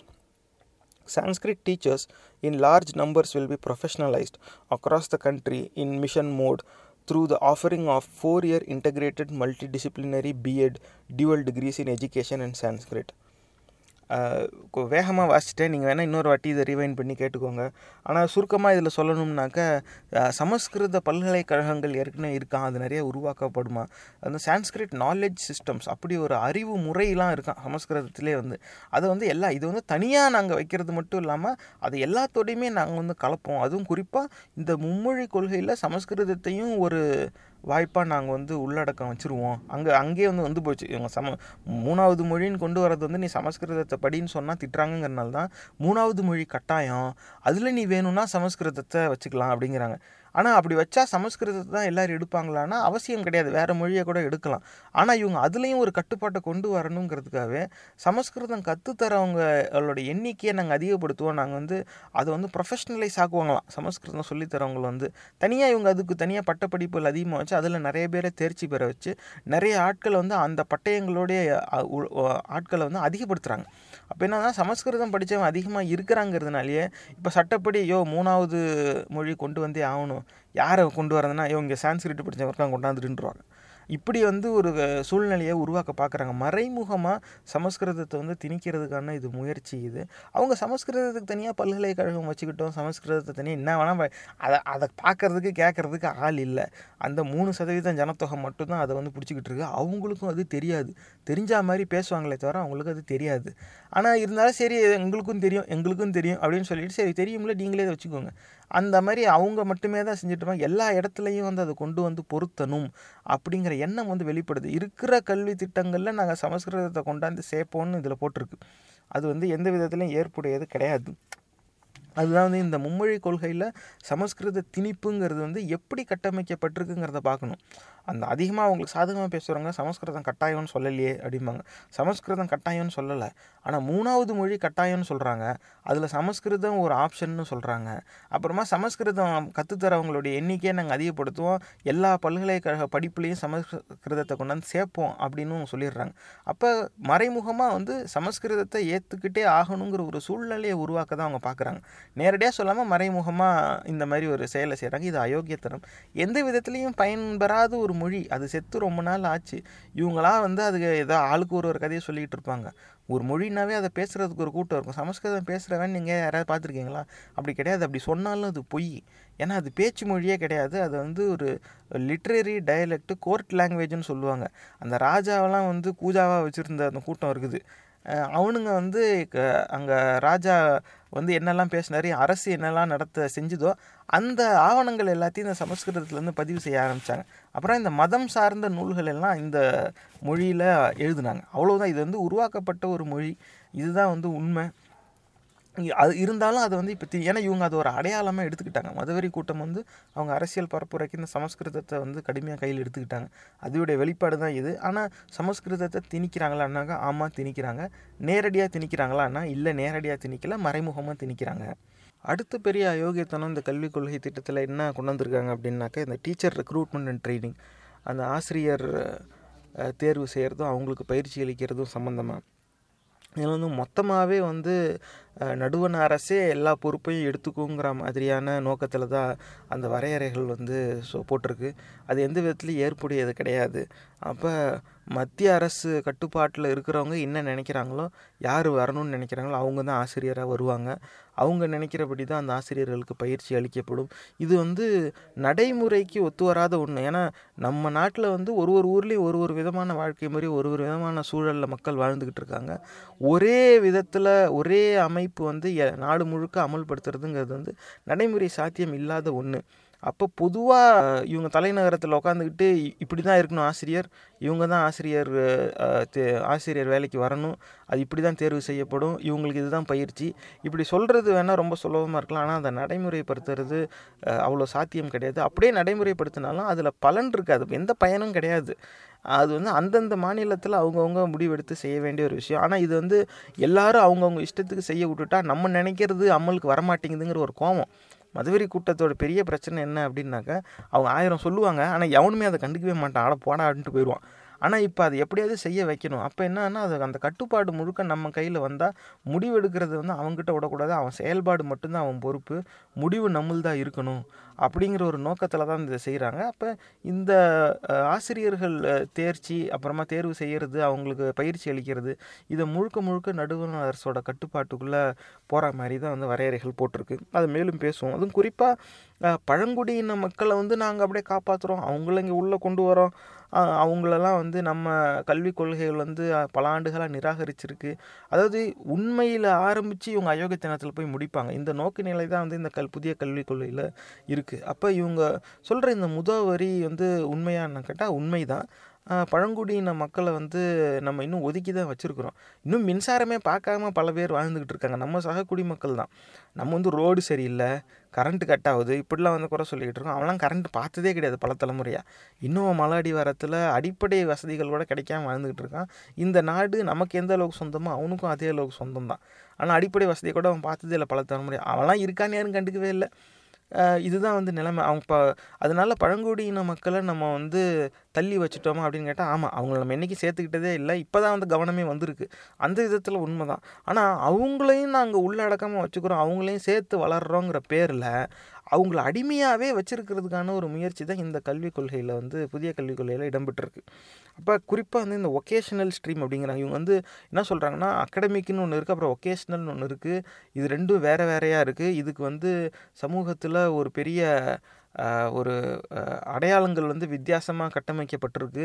அப்போ இந்த அகடமிக்கும் ஒகேஷ்னலுக்கும் வித்தியாசமே இருக்கக்கூடாது, ரெண்டுமே ஒன்று தான், நாங்கள் ரெண்டையும் ஒன்றா வச்சுருப்போம், இதுலேயும் சேர. கடைசி வரைக்கும் என்னென்னா, இவங்க எல் எல்லாருமே படித்து டாக்டர் இன்ஜினியராக வந்துடக்கூடாது, எல்லாருமே இந்த அறிவியல் படிச்சுட்டு கணிதம்லாம் படித்து மற்ற வேலைக்கு வந்துடக்கூடாது, இதெல்லாம் தேவையில்லாமல் சில வேலைகள் இருக்கும், அந்த வேலைக்கும் ஆட்கள் தேவை அப்படிங்கிறது. அந்த சிந்தனை வேணும், நியாயமாக இருக்கலாம், எல்லா தேவையும் வந்து பூர்த்தி செய்யணும் தான் ஒரு ஜனத்தொகை.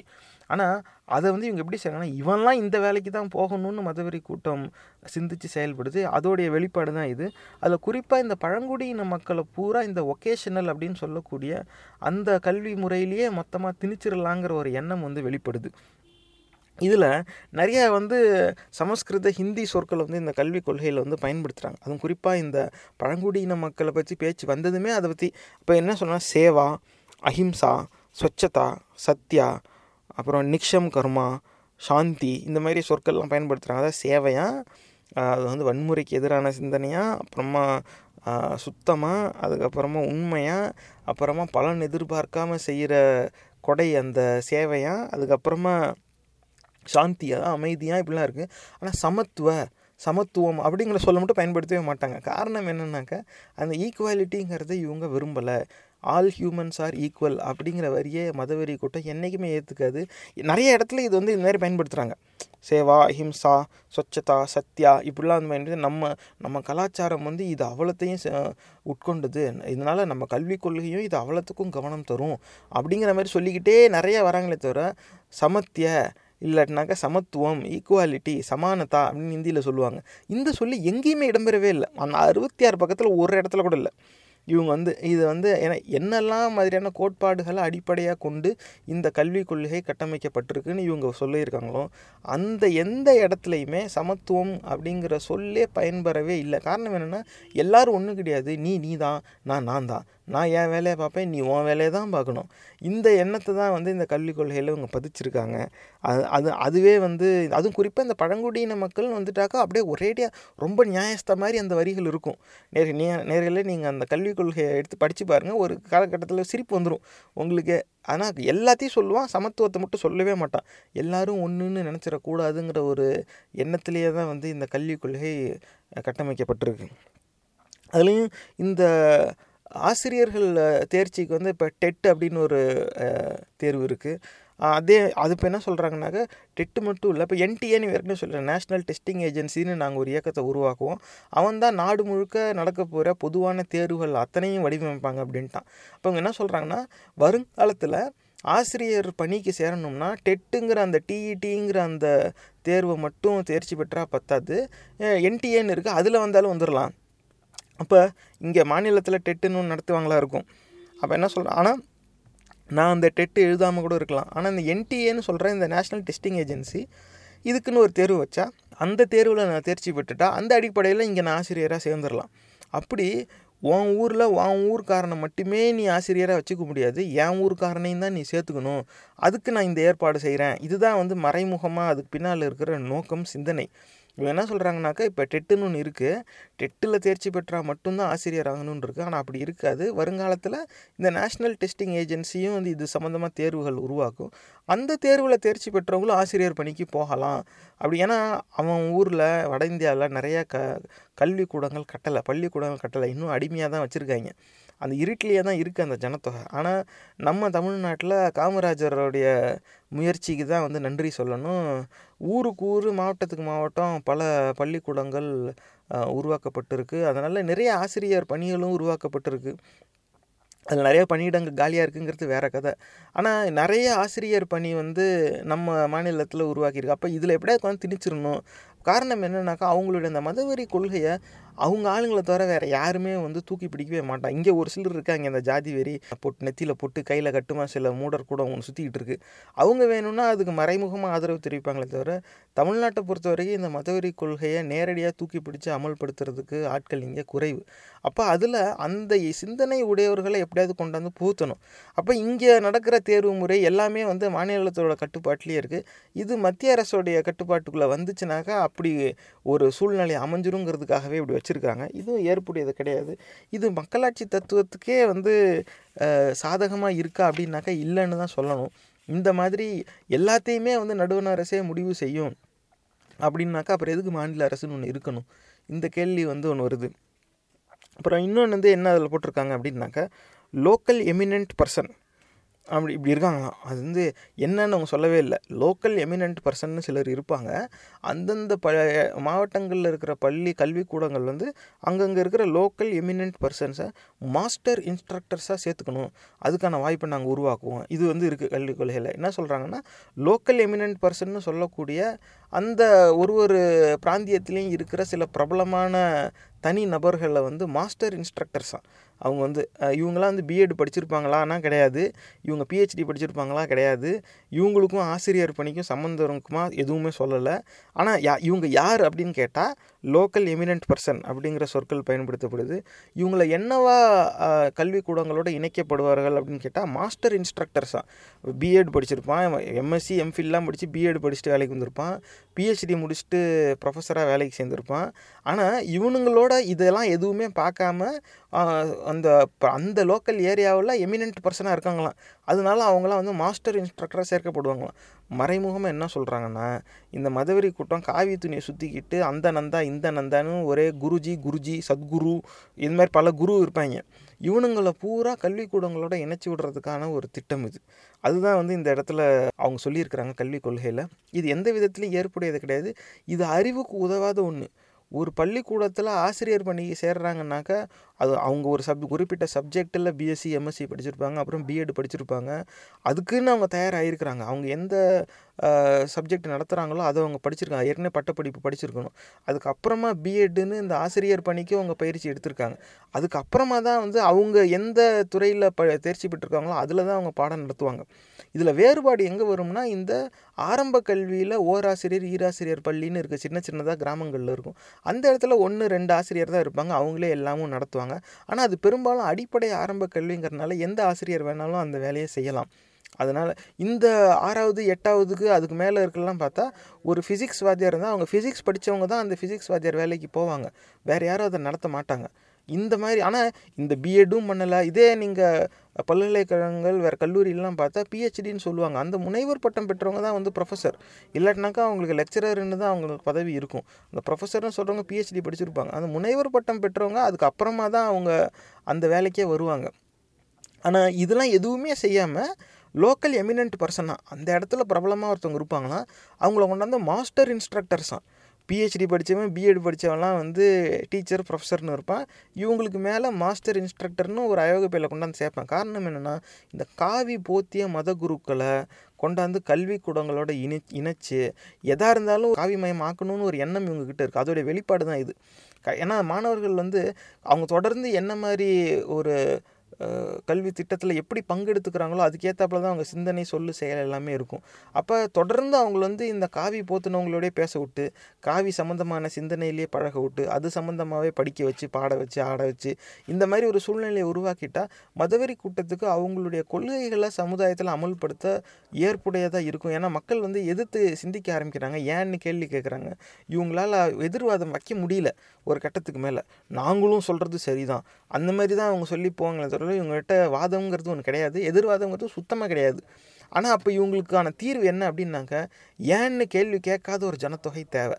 அப்போ ஏன்னு கேட்காத ஒரு ஜனத்தொகை வேணும்னா ஒன்றும் படிக்கவே கூடாது. ஆனால் எல்லோரும் படிக்கிற சூழ்நிலை வந்துருச்சு, படிக்கிற இடத்துக்கே போய் ஏமாற்றணும்.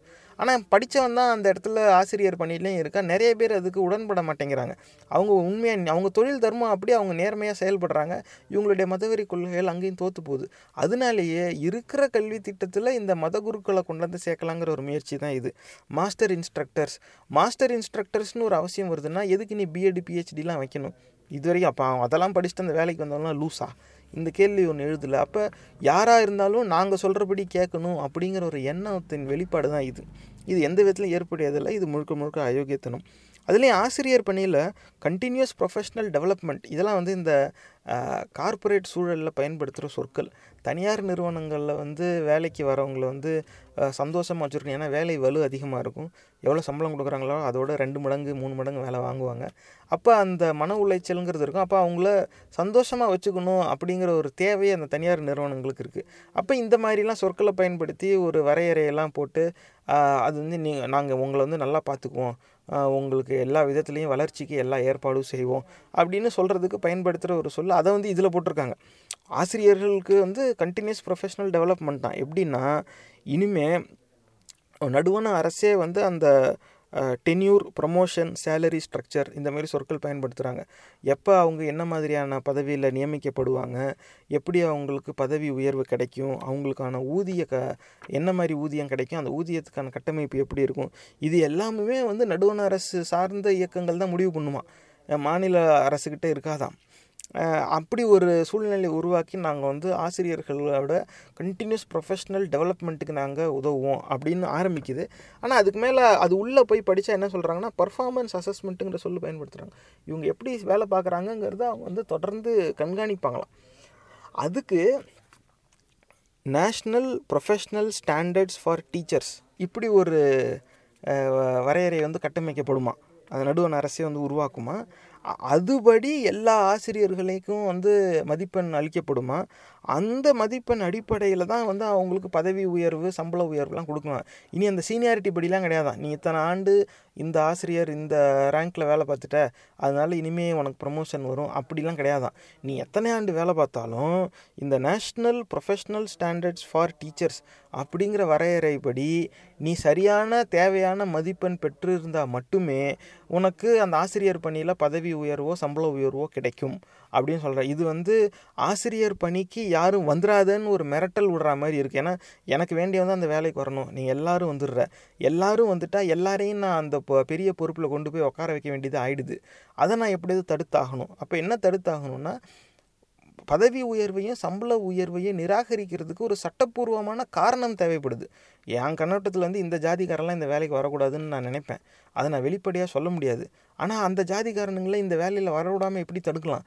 அவங்க வந்தாக்க இந்த மாதிரியான ஒரு சட்டப்படி சரியான ஒரு காரணத்தை பயன்படுத்தி அவங்கள நிராகரிக்கணும். அந்த எண்ணத்தின் வெளிப்பாடு தான் இது. அப்போ இருக்கிற கல்வி திட்டத்தில் வந்து இவன் என்ன கொண்டு வரான்னா, ஆசிரியர்களுக்கும் பேராசிரியர்களுக்கும் எப்படி பதவி உயர்வு சம்பள உயர்வு கிடைக்குங்கிறத இவன் முடிவு பண்ணுவான்னா. அப்படி ஒரு national professional standards for teachers தான் புதுசாக என்னமோ கண்டுபிடிக்கிறாங்க இனிமேல் தான். அதுபடி நீ தேர்ச்சி பெற்றதான் உனக்கு வந்து இப்போ நோ ப்ரொமோஷன் பேஸ்ட் ஆன் சீனியாரிட்டின்னு ஒரு சூழ்நிலை வந்து வந்துருச்சு. இது எந்த விதத்துலையும் ஏற்புடையது கிடையாது. இது வந்து காவல்துறை வந்து அதிக நேரம் ரொம்ப கடுமையாக நடந்துக்கிறாங்க அப்படிங்கிறதுக்கு இதுவும் ஒரு காரணம். நீங்கள் விசாரித்து பாருங்கள், உங்களுக்கு தெரிஞ்ச காவல் அதிகாரிகள்கிட்ட நீங்கள் பேசி பாருங்கள். அதில் வந்து ஒருத்தர் வந்து முதல்ல கான்ஸ்டபிளாக போய் சேர்ந்தார்னா பத்து ஆண்டுக்கு அவர் அதே பொறுப்பில் தான் இருப்பார். அவருக்கு பதவி உயர்வுங்கிறது முதல் பத்து ஆண்டுகளுக்கு கிடையவே கிடையாது. அப்போ என்ன தான் நான் வேலை பார்த்தாலும் அப்படியே வாரத்துக்கு ஒரு வீரப்பா நான் கைது செஞ்சாலும் பத்தாண்டுக்கு நான் இதே மாதிரி தான் இருக்க போகிறேன், எனக்கு எந்த பதவி உயர்வும் இல்லை. அப்புறம் நான் என்னத்துக்கு கஷ்டப்படணுங்கிற எண்ணம் வருமா, வராதா? ஆனால் அதோடைய வெளிப்பாடும் வந்து ஒரு காரணம். அதிக நேரம் காவல்துறை சேர்ந்த அதிகாரிகள் வந்து ரொம்ப கடுமையாக நடந்துக்கிறதுக்கு வந்து இது ஒரு காரணம். அது வந்து எந்த விதத்தில் ஏற்புடையது கிடையாது. இதுமாதிரி பத்தாண்டுகள் வந்து ஒரே பதவியில் தான் இருந்தாகணும், இது மற்றவங்களுக்கும் அப்படி இருந்தால் பரவாயில்ல. இப்போ காவல்துறையில் எல்லா பதவிக்குமே வந்து குறைஞ்சது பத்தாண்டு, பத்தாண்டு முடித்தாதான் உனக்கு அடுத்த பதவி உயர்வுக்கான வாய்ப்பே அப்படின்னு சொன்னாங்க பரவாயில்ல. உயர் பதவியில் இருக்கிறவங்களுக்குலாம் வந்து அடிக்கடி வந்துடும். ஆனால் இந்த கான்ஸ்டபிள்ங்கிற பதவியில் போய் ஒரு அதிகாரி சேர்ந்தாருனாக்க பத்தாண்டுக்கு நீ என்ன செஞ்சாலும் அதே பதவினாக்கா அவனுக்கு வந்து ரொம்ப நியாயமாக வேலை பார்க்கணுங்கிற அவசியம் அவனுக்கு வந்துடாதே, அதுவும் ஒரு காரணம் தான். இதுக்காகவே அவங்க அப்படி நடந்துக்கிறாங்கன்னுலாம் சொல்ல முடியாது. நல்ல காவல்துறை அதிகாரிகளும் இருக்கிறாங்க, அது வேறு விஷயம். ஆனால் இது ஒரு எடுத்துக்காட்டாக சொல்லணும். இது அதே மாதிரி ஒரு சூழ்நிலையை ஆசிரியர்கள் மேலேயும் திணிக்கிறதுக்கான ஒரு முயற்சி தான் இந்த கல்விக் கொள்கை, புதிய கல்விக் கொள்கை வந்து அதோடய வரையறையில் வச்சுருக்கு. இந்த மாதிரி சீனியாரிட்டி படிலாம் ப்ரொமோஷன் கிடையாது, நாங்கள் ஒரு ஸ்டாண்டர்ட் வச்சுருவோம், அதுபடி உன்கிட்ட ஸ்கோர் இருந்தால் உனக்கு ப்ரொமோஷன், உனக்கு சம்பளம் வரும், இல்லாட்டினா நீ அப்படியே தான் இருக்கணும் அப்படின்னா அப்போ இந்த வேலைக்கு யாரும் வரவே மாட்டாங்க. இதுதான் இவங்களுக்கும் தேவை. அவங்களுக்கு வேண்டியவங்க மட்டுமே அந்த வேலையில் கொண்டாந்து வைக்கணும். வந்தவங்க எல்லாருமே அவங்களுக்கு எதிராக சிந்திக்கிறவங்க எல்லோரும் அந்த உயர் பதவிக்கு வந்துடக்கூடாது. இதுக்கு தான் வந்து ஒரு அதில் இந்த குறிப்பாக இந்த சிபிஎஸ்சி அப்படின்னு சொல்லுவாங்க. இது வந்து மத்திய அரசு கட்டுப்பாட்டில் இருக்கிற ஒரு தேசிய அளவிலான ஒரு ப கல்வித்திட்டம். அதுக்கு வந்து என்சிஇஆர்டி அப்படின்னு ஒரு இயக்கம் இருக்குது. அவங்க தான் வந்து அந்த கல்வி திட்டத்தை வடிவமைச்சு அந்த பாட புத்தகங்களெல்லாம் உருவாக்கி அதை நிர்ணயம் செய்கிறவங்கலாம் அவங்க தான். இனிமேல் இந்த பிஎட் அப்படின்னு சொல்லுகிற ஆசிரியர் பணிக்கான அந்த கல்வி படிப்பு இருக்குல்ல, அந்த படிப்பையே வந்து கட்டமைப்பு வந்து யார் முடிவு பண்ணாங்கன்னா இந்த என்சிஇஆர்டி தான் முடிவு பண்ணுமா. இந்த சிபிஎஸ்சி கல்வி திட்டத்துக்கு பொறுப்பாக இருக்கிற இயக்கம் வந்து ஆசிரியர்கள் படிப்புக்கு வந்து என்னெல்லாம் பிஎட்டில் என்ன வரணும், யார் படிப்பா, எப்படி பாஸ் கொடுக்கணும், இதெல்லாத்தையும் அந்த என்சிஇஆர்டி தான் முடிவு பண்ணுமா. இதில் நிறைய பிஎட் பட்டங்கள் வந்து இனியும் வழங்கப்படுமா. எல்லாம் ஒன்று வெறும் இரண்டாண்டு மூன்றாண்டுலாம் இல்லை, நான்காண்டு மூன்றாண்டு இரண்டாண்டு ஓராண்டு இப்படி பல விதமாக ஆனால் பிஎட் பட்டங்கள் வந்து தரணுமா இல்லை. ஏன்னா காரணம் என்னென்னா நிறைய பேர் இந்த ஆசிரியர் பணிக்குள்ளே கொண்டு வரணும்னு பார்க்குறாங்க. அப்போ ஒரு சிலர் வேறு படிப்பு படிச்சுருப்பாங்க, ஓராண்டு பிஎட் முடிச்சுட்டா நீ இந்த ஆசிரியர் பணிக்கு வந்துடலாம், இல்லை ரெண்டாண்டு பிஎட் முடித்தா நீ இந்த பணிக்கு வந்துடலாம், இல்லை நான்காண்டு நீ முழுசாக முடித்தா நீ வேறு பணிக்கு போகலாம். இப்படி பல் பல ப பல விதமான ஆட்களை வந்து இந்த ஆசிரியர் பணிக்குள்ளே கொண்டு வரணுங்கிறது இவங்க நோக்கம். ஒரு விதத்தில் அது நியாயமாக படலாம். ஏன்னா நிறையா அறிவியல் படித்தவங்க வந்து இந்த ஆசிரியர் பணிக்கு வந்து அது நல்லது தான். ஆனால் இந்த கல்விக் கொள்கையில் இவங்க என்ன கண்ணோட்டத்தில் அதை போட்டிருக்காங்கன்னாக்க எல்லாரும் படித்து இந்த முழு நேர ஆசிரியர் பணிக்கு வந்துடக்கூடாது, வந்தாலும் அவங்க வந்து பெரிய பதவிக்கு போயிடக்கூடாது, அதுக்கு என்னெல்லாம் செய்யலாம், இதில் இவங்களுடைய மதவெறி கொள்கைக்கு ஆதரவாக சிந்திக்கிறவங்க இந்த வேலைக்கு வரணும். அப்போ அவங்களுக்கு வர்றதுக்கான ஒரு வாய்ப்பை உருவாக்கணும். அப்போ எப்போ உருவாக்குற எப்படி உருவாக்க முடியும் அப்படின்னாக்கா இவங்க இவங்க வந்து தேசிய அளவில் இருக்கிற இயக்கம் தான் வந்து இந்த பிஎட் படிப்பை மொத்தமாக அதோட கையில் எடுத்துக்கும். இனிமேல் பிஎட்டில் என்ன வரும், யார் படிப்பா, அவங்களுக்கு எப்படி தேர்ச்சி அறிவிக்கப்படும், இதெல்லாம் இந்த என்சிஇஆர்டிங்கிற இயக்கமே முடிவு பண்ணும். இப்போ சிபிஎஸ்சி எப்படி இருக்கோ அதே மாதிரி இனி பிஎட் படிப்பும் ஆக போகுது அப்படிங்கிறத போட்டிருக்காங்க. இது எந்த விதத்துலையும் ஏற்புடையது கிடையாது. காரணம் என்னென்னாக்கா ஒரு இயக்கம் மொத்த நாட்டுக்கும், ஏன்னா அசாம் மேகாலயாவில் பாடம் நடத்துகிற ஆசிரியர் வந்து ஒரு விதமாக பாடம் நடத்தணும், அவங்களுக்கான அந்த ஸ்கில் செட்டுன்னு சொல்கிறது ஒரு விதத்தில் இருக்கணும். ஆனால் அதே ஸ்கில் செட்டு அதே தேவைகள் வந்து இங்கே தமிழ்நாட்டில் பாடம் நடத்துகிற ஒரு ஆசிரியருக்கு தேவையானாக்கா கிடையாது. இங்கே இருக்கிற சூழல் வேறு. தமிழ்நாடு பள்ளிக்கூடங்களில் பாடம் நடத்துகிறதுக்கு ஆசிரியர் பணிக்கு ஒருத்தவங்க போகிறாங்கன்னா அவங்களுக்கு தேவையான அந்த ஸ்கில் செட்டுங்கிறது வேறு. அது இப்போ இது வந்து மாநிலத்துக்கு மாநிலம், மாவட்டத்துக்கு மாவட்டமே மாறும். இது வந்து அந்தந்த மாநில அளவிலான இயக்கம் தான் வந்து இதை முடிவு செய்யணும். ஆனால் இதை தேசிய அளவிலான இயக்கம் எடுத்து நாங்களே எல்லாருக்கும் பொதுவாக சொல்லுவோம். அதில் தேர்ச்சி பெறுறவங்க தான் வந்து அப்போ ஒரே மாதிரியான கல்வி திட்டத்திலேருந்து வெளியில் வரவங்க தான் இனி பாடமே நடத்தணும் அப்படிங்கிற எண்ணத்தோட வெளிப்பாடுது. இது எந்த விதத்திலும் ஏற்புடையது கிடையாது. மக்களாட்சி தத்துவத்துக்கு எதிரானது, அயோக்கியத்தனம். அடுத்து வந்து இந்த சிறுபான்மை மக்களை பற்றி குறிப்பிடும்போது இதில் என்ன சொல்கிறாங்கன்னாக்கா, இந்த புதிய கல்விக் கொள்கையில் ஸ்பெஷல் எஜுகேஷன் ஜோன்ஸ் எஸ்இஜி, இது வந்து இதுக்குமே ஸ்பெஷல் எக்கனாமிக் ஜோனுங்கிற ஒரு பெயரை பயன்படுத்தப்பட்டுச்சு. அதே சொல்ல வந்து இங்கே வேறு மாதிரி மாற்றி அமைச்சு ஸ்பெஷல் எஜுகேஷன் ஜோனாக எங்கெல்லாம் சிறுபான்மை மக்கள் இருப்பாங்களோ, அதுவும் ஒடுக்கப்பட்ட தாழ்த்தப்பட்ட மக்கள், அந்த பட்டியலின மக்கள், அப்புறம் பழங்குடியினர் எங்கெல்லாம் இருப்பாங்களோ அந்த அது அதிகமாக எண்ணிக்கை அதிகமாக இருக்கிற பிராந்தியங்களை வந்து இந்த மாதிரி ஸ்பெஷல் எஜுகேஷன் ஜோன் அப்படின்னு வந்து அறிவிக்கப்படுமா. அந்த இடத்துல வந்து அது வந்து இவங்க ஒரு புது சொல்ல பயன்படுத்த திவ்யாங் அப்படிங்கிற ஒரு திட்டம் வந்து அமல்படுத்தப்படுமா. என்னன்னாக்கா சில்ட்ரன் வித் ஸ்பெஷல் நீட்ஸ், அவங்க வரையறையை வர்ணிக்கும் போதே எப்படி சொல்கிறாங்கன்னா, சில்ட்ரன் வித் ஸ்பெஷல் நீட்ஸ் எல்லா மாணவர்களும் ஒரே மாதிரி கற்றுக்க மாட்டாங்க. ஒருவர் ஒருவர் ஒரு ஒரு மாணவரும் ஒரு ஒரு மாதிரி கற்றுக்குவாங்க. ஒரு சிலருக்கு சில கூடுதல் தேவைகள் இருக்கும். அதுக்கேற்றாப்புல கல்வி திட்டம் வந்து வளைஞ்சு கொடுத்து அவங்களையும் வந்து முன்னே கொண்டு வரதுக்கான முயற்சி எடுக்கணும் அப்படின்னு ஆரம்பிப்பாங்க. அது வந்து நியாயமான சிந்தனை தான். ஆனால் அப்படி ஆரம்பித்து இவங்க இவங்க கொண்டு போகிறாங்கன்னா, ஆகையால் சிறுபான்மை மக்கள் இருக்கிற எல்லா இடத்தையும் நாங்கள் ஸ்பெஷல் எஜுகேஷன் ஜோனுன்னு அறிவிச்சிருவோம், இந்த திவ்யாங்குங்கிற திட்டம் அமலுக்கு வரும், சில்ட்ரன் வித் ஸ்பெஷல் நீட்ஸாக. இப்போ சிறுபான்மை மக்கள்னாக்கா அவங்க ஸ்பெஷல் நீட்ஸ் சில்ட்ரன்னு யார் உங்களுக்கு சொன்னது? அவங்களுக்கு அடிப்படை தேவைகள் போய் சேரலை. அவங்க வாழுகிற சூழல் வந்து நகரப்புற வாழ்க்கையோடு ஒப்பிடவே முடியாத ஒரு நிலையில் வாழுகிறாங்க. அதனால் அவங்க வந்து ஆங்கிலத்தில் டிஸ்அட்வான்டேஜ்டுன்னு சொல்லலாம். அவங்க அவங்களுக்கு வந்து சரியான வாய்ப்பு தரப்படலை. அந்த விதத்தில் வேணும்னா ஒரு குறைபாடு இருக்கே தவிர அவங்க சில்ட்ரன் வித் ஸ்பெஷல் நீட்ஸ், அவங்க வந்து குறைபாடுடைய குழந்தைகள் கிடையாது. இதில் வந்து என்ன ஒரு அயோக்கியத்தனம்னா, ஒரு குறிப்பிட்ட இந்த மாதிரி ஸ்பெஷல் எஜுகேஷன் ஜோன் அப்படின்னு சில மாவட்டங்களை அறிவிச்சிட்டாங்கன்னா அந்த இடத்துலேருந்து தேர்ச்சி பெற்று வர மாணவர்கள் அனைவருக்கும் நெத்தியில் அந்த பச்சை குத்துன மாதிரி இவெல்லாம் எஸ்இசி ஸ்டூடெண்ட். அப்போ என்ன ஆகும்னாக்கா, வருங்காலத்தில் பெரிய கல்விக்கூடங்களில் வந்து அவங்க பட்டப்படிப்புக்கான அனுமதி தரணும், அவங்க இருக்கை வந்து இவங்களுக்கு கொடுக்கணும்னாக்கா அந்த அடிப்படை தேவை எலிஜிபிலிட்டி க்ரைட்டீரியாவில் இது வந்து ஒரு குறையாக இடம்பெறதுக்கான வாய்ப்பு இருக்குது. நீ எப்படி மாணவர்களை வந்து அப்படி வேறுபாடு காட்ட முடியும்? எந்த இடத்துல அப்படி வந்து முயற்சி எடுக்கணும்னாக்கா, வகுப்பில் ஆசிரியர் பாடம் நடத்தும்போது எல்லா மாணவர்களின் தேவையையும் கருதி அதுக்கேற்றாப்புல தான் அவங்க நடத்துவாங்க. இது வந்து ஆசிரியர் பணிக்கு வரவங்க எல்லாருக்குமே அந்த பயிற்சி அழித்து தான் அனுப்புவாங்க. அவங்களுக்கு தெரியும் அது எப்படின்னு. ஒரு சில மாணவர்கள் எது சொன்னாலும் உடனே பிடிச்சிக்குவாங்க. ஒரு சில மாணவர்களுக்கு திரும்ப திரும்ப சொல்ல வேண்டியதாக இருக்கும். ஒரு சில மாணவர்களுக்கு அவங்க தாய்மொழியில் அதை பொருள் விளக்க வேண்டியதாக இருக்கும். அப்போ அதுக்கு ஏற்றாப்புல அவங்க வந்து அதை பாடம் நடத்துவாங்க. அந்த கண்ணோட்டத்துக்கு பயன்படுத்த வேண்டிய ஒரு சிந்தனையை இவங்க ஒட்டு மொத்தமாக மாணவர்களை வந்து பிரித்து காட்டணும், பட்டியலே வந்து பிரித்து போட்டுறணுங்கிற ஒரு எண்ணத்துடைய வெளிப்பாடு தான் இது வந்து ஸ்பெஷல் எஜுகேஷன் ஜோனாக. அதுவும் குறிப்பாக சிறுபான்மை மக்கள் இருக்கிற இடத்த மட்டும் அப்படி அறிவிப்பாங்களாம். அந்த இடத்துல திவ்யாங்குன்னு ஒரு திட்டம் வருமா. அது என்னென்னு கேட்டால் சில்ட்ரன் வித் ஸ்பெஷல் நீட்ஸாக. அப்போ சிறுபான்மை மக்கள், பழங்குடியின மக்கள் வந்து பிறக்கும் போதே கல்வி கற்க முடியாத ஒரு என்ன சொல்கிறது சிந்தனை ரீதியான ஊனத்தோடு பிறக்கிறாங்கங்கிற அடிப்படையில் எழுதப்பட்டது. இது அயோக்கியத்தனம். இது அறிவுக்கு உதவாத சிந்தனை. இது எந்த விதத்துலேயும் ஏற்புடையது கிடையாது. இது மக்களாட்சி தத்துவத்துக்கு எதிரானது. அப்படி இருக்கவே முடியாது. அது என்ன ஸ்பெஷல் எஜுகேஷன் ஜோன்? அது எல்லா எஜுகேஷன் ஜோனும் ஒரே ஜோன்னு சொன்னால் கூட ஒரு நியாயம் இருக்குது.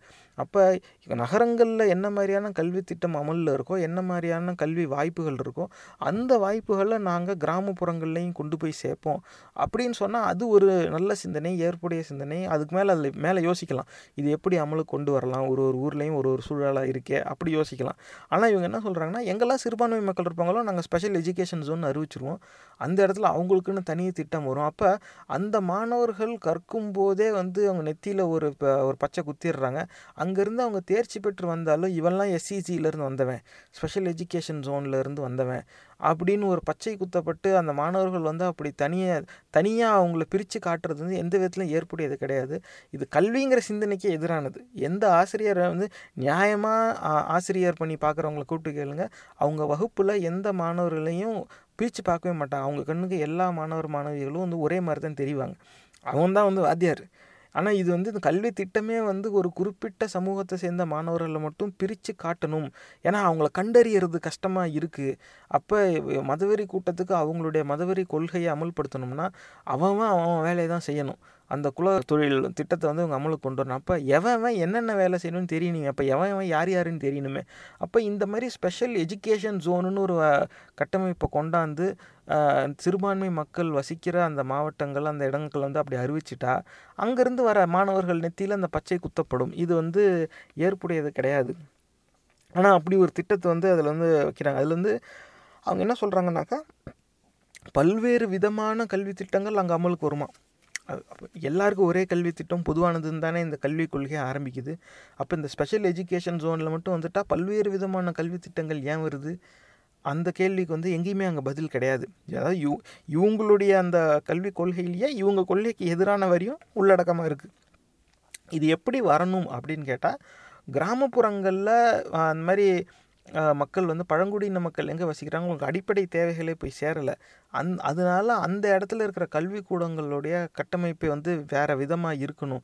அவங்களுடைய தேவைகள் வேறு, அவங்களுக்கு வேறு விதமாக கல்வியை கொண்டு போய் சேர்க்கணும். அப்போ அந்த கல்வியை கொண்டு சேர்க்க வேண்டிய செயல்முறையில் வேணால் வேறுபாடு இருக்கலாமே தவிர கல்வி திட்டம் ஒன்றா தான் இருக்கணும். இருக்கிற கல்வி திட்டத்துக்குள்ளே அந்த மக்களையும் எப்படி கொண்டு வர முடியும் அப்படி யோசிக்கிறதுக்கு பதிலாக அவங்களுக்கு ஏற்றப்பல நாங்கள் தனியாக செய்வோம், அவங்களுக்குன்னு தனியாக ஸ்பெஷல் எஜுகேஷன் ஜோன். அப்போ முன்னாடியே பச்சை குத்தி தான் நான் வெளில கூட்டினேன். கடைசி வரைக்கும் இந்த சமூகத்தில் அவங்க சிறுபான்மையினராகவே இருக்கணுமா? அது ஒரு அது அது அவன் அந்த ஊரில் அந்த குடும்பத்தில் அவன் பிறந்துட்டாங்கிறதுனால அவனுக்கு கடைசி வரைக்கும் அந்த அடையாளம் வச்சே தான் அவனை வேறுபடுத்தி பார்க்கணுமா அப்படின்னாக்கா, ஆமாம் நாங்கள் அப்படி தான் பார்ப்போங்கிறாங்க இவங்க. அப்போ அந்த சிந்தனையில் தான் வந்து இந்த வரையறையே வந்து இந்த கல்விக் கொள்கையில் இடம்பெற்றிருக்கு. இது எந்த விதத்துலையும் நியாயம் கிடையாது. அதில் இந்த சிறுபான்மை மக்களை சொல்லும்போது பொதுவாக அந்த சிறுபான்மை மக்கள்னாக்கா பட்டியல் இனத்தவர், பழங்குடி இனத்தவர், இந்த மாதிரியான இல்லை BC, MBC, OBC, SC, ST, இப்படி பல வகையில் இருக்குது. ஆனால் இவங்க என்ன சொல்லுவாங்க, எஸ்இடிஜி, அதாவது socially and economically disadvantaged groups, அப்படி ஒரு பொதுவான, அதாவது சமூக சமுதாய ரீதியாகவும் பொருளாதார ரீதியாகவும் வந்து ஒடுக்கப்பட்ட மக்கள் இவங்க அப்படிங்கிற ஒரு பெயரில் எல்லாருமே அதில் வந்துடுறாங்களாம். அதுக்குள்ளே தான் வந்து இவங்க SC, ST, BC, MBC, OBC எல்லாரையும் சேர்க்குறாங்க. அப்படி சேர்த்துட்டு இந்த எஸ்சிடிஜி எங்கெல்லாம் அதிகமாக இருக்காங்களோ அந்த இடத்துல நாங்கள் ஸ்பெஷல் எஜுகேஷன் ஜோனுன்னு போட்டு திவ்யாங்குன்னு சொல்லி புது பல்வேறு விதமான கல்வி திட்டங்கள் கொண்டு வர காரணம் என்னென்னா, இங்கே நகரப்புறங்களில் இப்போ மாணவர்கள் படிக்கிற அதே கல்வி அங்கேயும் கிடச்சிட்டா அவனும் டாக்டர் இன்ஜினியராக வர்றதுக்கான வாய்ப்பு இருக்குது. அதில் அவங்களுக்கு விருப்பம் இல்லை. அவன் கடைசி வரைக்கும் மரம் வெட்டுறவனாகவே இருக்கணும். இவங்கக்கிட்ட வந்து ஆமாஞ்சாமி போடுற ஆளாகவே இருக்கணும். அந்த எண்ணத்துடைய வெளிப்பாடு தான் அது. அதுலேயும் இவங்க என்ன சொல்கிறாங்கன்னாக்கா, அந்த மாதிரி எஸ்சிடிஜி மக்கள், அதாவது social socially and economically disadvantage groups, சிறுபான்மை இன மக்கள், பொருளாதார ரீதியாகவும் சமூக ரீதியாகவும் ஒடுக்கப்பட்ட மக்கள் எங்கே இருப்பாங்களோ அந்த இடத்துல இவங்க அடுத்த என்ன ஒரு மென்ஷன் இருக்குன்னாக்கா, மினிஸ்ட்ரி ஆஃப் டிஃபென்ஸு நம்ம இராணுவத்தோட துறையோடு சே சேர்ந்து மாநில அரசை வந்து கோர்த்து விடுவாங்களாம். இப்போ மாநில அரசும் இராணுவமும் சேர்ந்து அங்கே என்ன பண்ணுவாங்களா, அந்த என்சிசின்னு சொல்லுவாங்க, போலீஸ் மாதிரி காக்கி யூனிஃபார்ம் போட்டுட்டு நிறைய பேர் பூரி கிழங்காக தான் அதில் போய் சேருவாங்க. ஆனால் அதுவும் ஒரு நல்ல திட்டம் தான். வந்து பாய் ஸ்கவுட்டுன்னு சொல்லுவாங்க, என்சிசின்னு சொல்லுவாங்க. நம்ம ஊரில் அது என்சிசி. நிறைய இராணுவ வீரர்கள் வந்து அவங்க சிறு வயதில் பள்ளிக்கூடத்தில் படிக்கும்போது இந்த என்சிசியில் சேர்ந்து பயிற்சி எடுத்திருப்பாங்க. அப்போ இந்த மாதிரி ஏழைகள், சிறுபான்மையின மக்கள் எங்கே இருப்பாங்களோ அந்த இடத்துல மாநில அரசு வந்து நம்ம இராணுவத்துறையோடு சேர்ந்து என்சிசி வந்து நடத்துவாங்க. அப்போ அங்கே இருக்கிற மாணவர்களுக்கெல்லாம் வந்து என்சிசியில் சேர ஒரு வாய்ப்பு கிடைக்கும். இது கேட்க நல்லாயிருக்கும். ஆனால் நேர்களே சிந்திக்க வேண்டிய ஒன்று என்னென்னா, இது உலக அளவில் இராணுவமும் வந்துட்டாவே அதில் சேர்க்கைக்கு ஆள் எங்கேருந்து எடுப்பாங்கன்னா ஏழைகளை மட்டும்தான் எடுக்கிறது. அதாவது பட்ட கிராமம், பட்டி காடு, அங்கே ஒன்றுமே கிடையாது, அந்த இடத்துல இருக்கிறவனை தான் பிடிச்சி இராணுவத்தில் சேர்த்துடுறது. இந்த நகரங்களில் வாங்கி பணக்கார குடும்பங்களில் இருக்கிறவங்களாம் வந்து இந்த கல்விக் கொள்கையை எழுதுனால இவன் குடும்பத்தில் இருக்கிறவங்க இராணுவத்தில் போய் சேர்ந்துருக்கானான்னு பாருங்கள், எவனும் சேரமாட்டான். இவங்களாம் வந்து அதில் போகவே மாட்டாங்க. இதில் சேர்றதுக்குன்னு சில அடிமைகள் இருப்பாங்க. அவங்க யாருன்னா, பொதுவாக இது இதுக்கு மேலே எனக்கு என்ன செய்யணுன்னே தெரியலங்க அப்படின்னு சொல்லுவாங்க. அந்த அந்த மாதிரி ரொம்ப பட்டிக்காட்டில் வ வளர்கிற அந்த இளைஞர்கள் வந்து ஒரு குறிப்பிட்ட, ஏன்னா அந்த ஊரில் எதுவும் கிடையாது, மொத்தமே சிலாயிரம் பேர் தான், மொத்தமே அந்த ஊரில் ஒரு பத்து இருபது தெரு தான் இருக்கும். எதாக இருந்தாலும் அந்த மாவட்டத்தில் ஒரு பெரிய நகரம் ஒன்று இருக்கும், அங்கே தான் போய் அரிசி பருப்பி வாங்கிட்டு வரணும், அவ்வளோதான். அந்த ஊரில் பெருசாக எதுவும் நடக்காது. அவங்களுக்குலாம் வாழ்க்கையில் நிறையா சம்பவம் நடக்கணும்னா அந்த ஊரை விட்டு வெளியில் வரணும். க கல்வியை காரணமாக வச்சு வரலாம், வெளியூர் வந்து படிக்கலாம், இல்லை படித்ததுக்கப்புறமா வேலை வாய்ப்புக்காக நகரங்களில் வந்து குடியேறலாம். அதுக்கப்புறமா வேணும்னா அவங்க வாழ்க்கையில் நிறைய சம்பவங்கள் நிறைய விதமாக அவங்க விருப்பப்படி நடக்கிறதுக்கான வாய்ப்பு வரும். அப்படி இல்லட்டினாக்கா அவன் அப்படியே அந்த வாழ்க்கையிலேயே உட்காந்து அங்கேயே அடைஞ்சு கிடந்துடும். அது குண்டு சிட்டியில் குதிரை ஓட்டுற மாதிரி சூழ்நிலை. அந்த மாதிரி சூழ்நிலையில் இருக்கிற ஏழைகளை மட்டும் தேடி பிடிச்சாந்து இராணுவத்தில் சேர்க்குறது உலக அளவில் கிட்டத்தட்ட எல்லா நாடுகளுமே இது வந்து இது ஒரு பழக்கமாகவே வச்சுருக்காங்க. அந்த பழக்கத்தை இவங்க வந்து ஆங்கிலத்தில் இன்ஸ்டிடியூஷனலைசேஷன்பாங்க. அது ஒரு பெரிய நிறுவனம் மாதிரி ஒரு கட்டமைப்பு வச்சு கண்டிப்பாக கிராமப்புறங்களில் இருக்கிற ஏழைகள் இராணுவத்துக்கு வந்துரு, இப்படி ஒரு சூழ்நிலையை உருவாக்குறதுக்கு இது வந்து சொல்கிறாங்க. கேட்குறதுக்கு வந்து நல்லாயிருக்கும். நாங்கள் வந்து இந்த சிறுபான்மை மக்கள் எங்கே இருக்காங்களோ அந்த இடத்துல வந்து என்சிசி வாய்ப்பை உருவாக்குவோம், எல்லா மா பள்ளிக்கூடத்துலேயும் என்சிசி கொண்டு வாங்க, அது ஒரு நல்ல விஷயம். அப்போ அந்த பள்ளிக்கூடத்துக்கு படிப்புக்குன்னு வர மாணவர்களுக்கு அது வாய்ப்பு, யாருக்கு விருப்பமாக அவங்க தான் சேருவாங்க, அது வேறு விஷயம். ஆனால் எல்லா பள்ளிக்கூடத்துலேயும் என்சிசி வரணும் அப்படி சொன்னால் அதில் ஒரு அர்த்தம் உண்டு. இவங்க சொன்னால் நாங்கள் நேராக மாநில அரசை இராணுவத்துறையோடையே நாங்கள் வந்து இணைச்சி விட்டுருவோம், அவங்க ரெண்டு பேரும் பேசி இந்த சிறுபான்மை மக்கள் எங்கே இருப்பாங்களோ அந்த இடத்துல என்சிசி அதிகமாக நடைமுறைக்கு வரும். அப்போ என்சிசியில் வந்து நிறைய மாணவர்கள் சிறுபான்மை இனத்தை சேர்ந்தவங்க பங்கெடுத்துக்குவாங்க. இது மூலமாக நம்ம இராணுவத்தில் நிறைய, அது என்ன இராணுவத்தில் சேர்கிறதுக்கு சிறுபான்மை மக்கள் மட்டும்தான் கிடைச்சாங்களா? ஏன் வேறு பெரும்பான்மை மக்கள்லாம் போய் சேரவே மாட்டாங்களா? இது என்ன அயோக்கியத்தனமாக இருக்குது? அப்போ இதுலேயே தெரியுது அப்போ இவனுக்கு வந்து எதெல்லாம் கஷ்டம் எதெல்லாம் ஆபத்தோ ஆபத்தில் இறங்கி வேலை செய்ய மட்டும் சிறுபான்மை மக்கள் தேவையா? இது எப்பேற்பட்ட அயோக்கியத்தனமான சிந்தனை! மனசாட்சியே இல்லாமல் இதை ஒருத்தன் எழுதியிருக்கான், அதையும் வெளியிட்டிருக்காங்க.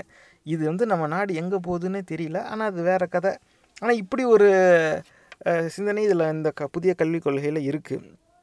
அதுலேயும் வந்து அந்த சிறுபான்மை மக்களுக்கெலாம் வந்து ஸ்காலர்ஷிப் ஸ்காலர்ஷிப்புன்னு எல்லாமே இன்னொரு புது சொல்ல பயன்படுத்துகிறாங்க, ஃப்ரீஷிப். என்னால் இப்போ எங்கேருந்து எவன் கண்டுபிடிக்கிறான்னு தெரில இந்த சொல்லலாம். ஆனால் இந்த மாதிரியான சொற்கள் வந்து பொதுவாக கல்விக் கொள்கையில் வந்து இடம் பெறாது. ஸ்காலர்ஷிப்புன்னு சொல்லிக்குவாங்க, ஏன்னா ப பல்வேறு விதமாக பொருளாதார ரீ ரீதியாக ஒடுக்கப்பட்ட சூழ்நிலையிலேருந்து வர மாணவர்கள் மாணவிகள் இருப்பாங்க. அவங்களுக்கு வந்து அரசாங்கம் வந்து எல்லா நாடுகள்லேயுமே பொருளாதார ரீதியான உதவி வந்து அதுவும் கல்விங்கிற இடத்துல வந்து அதிகமாகவே உதவி செய்கிறது வழக்கம்தான்.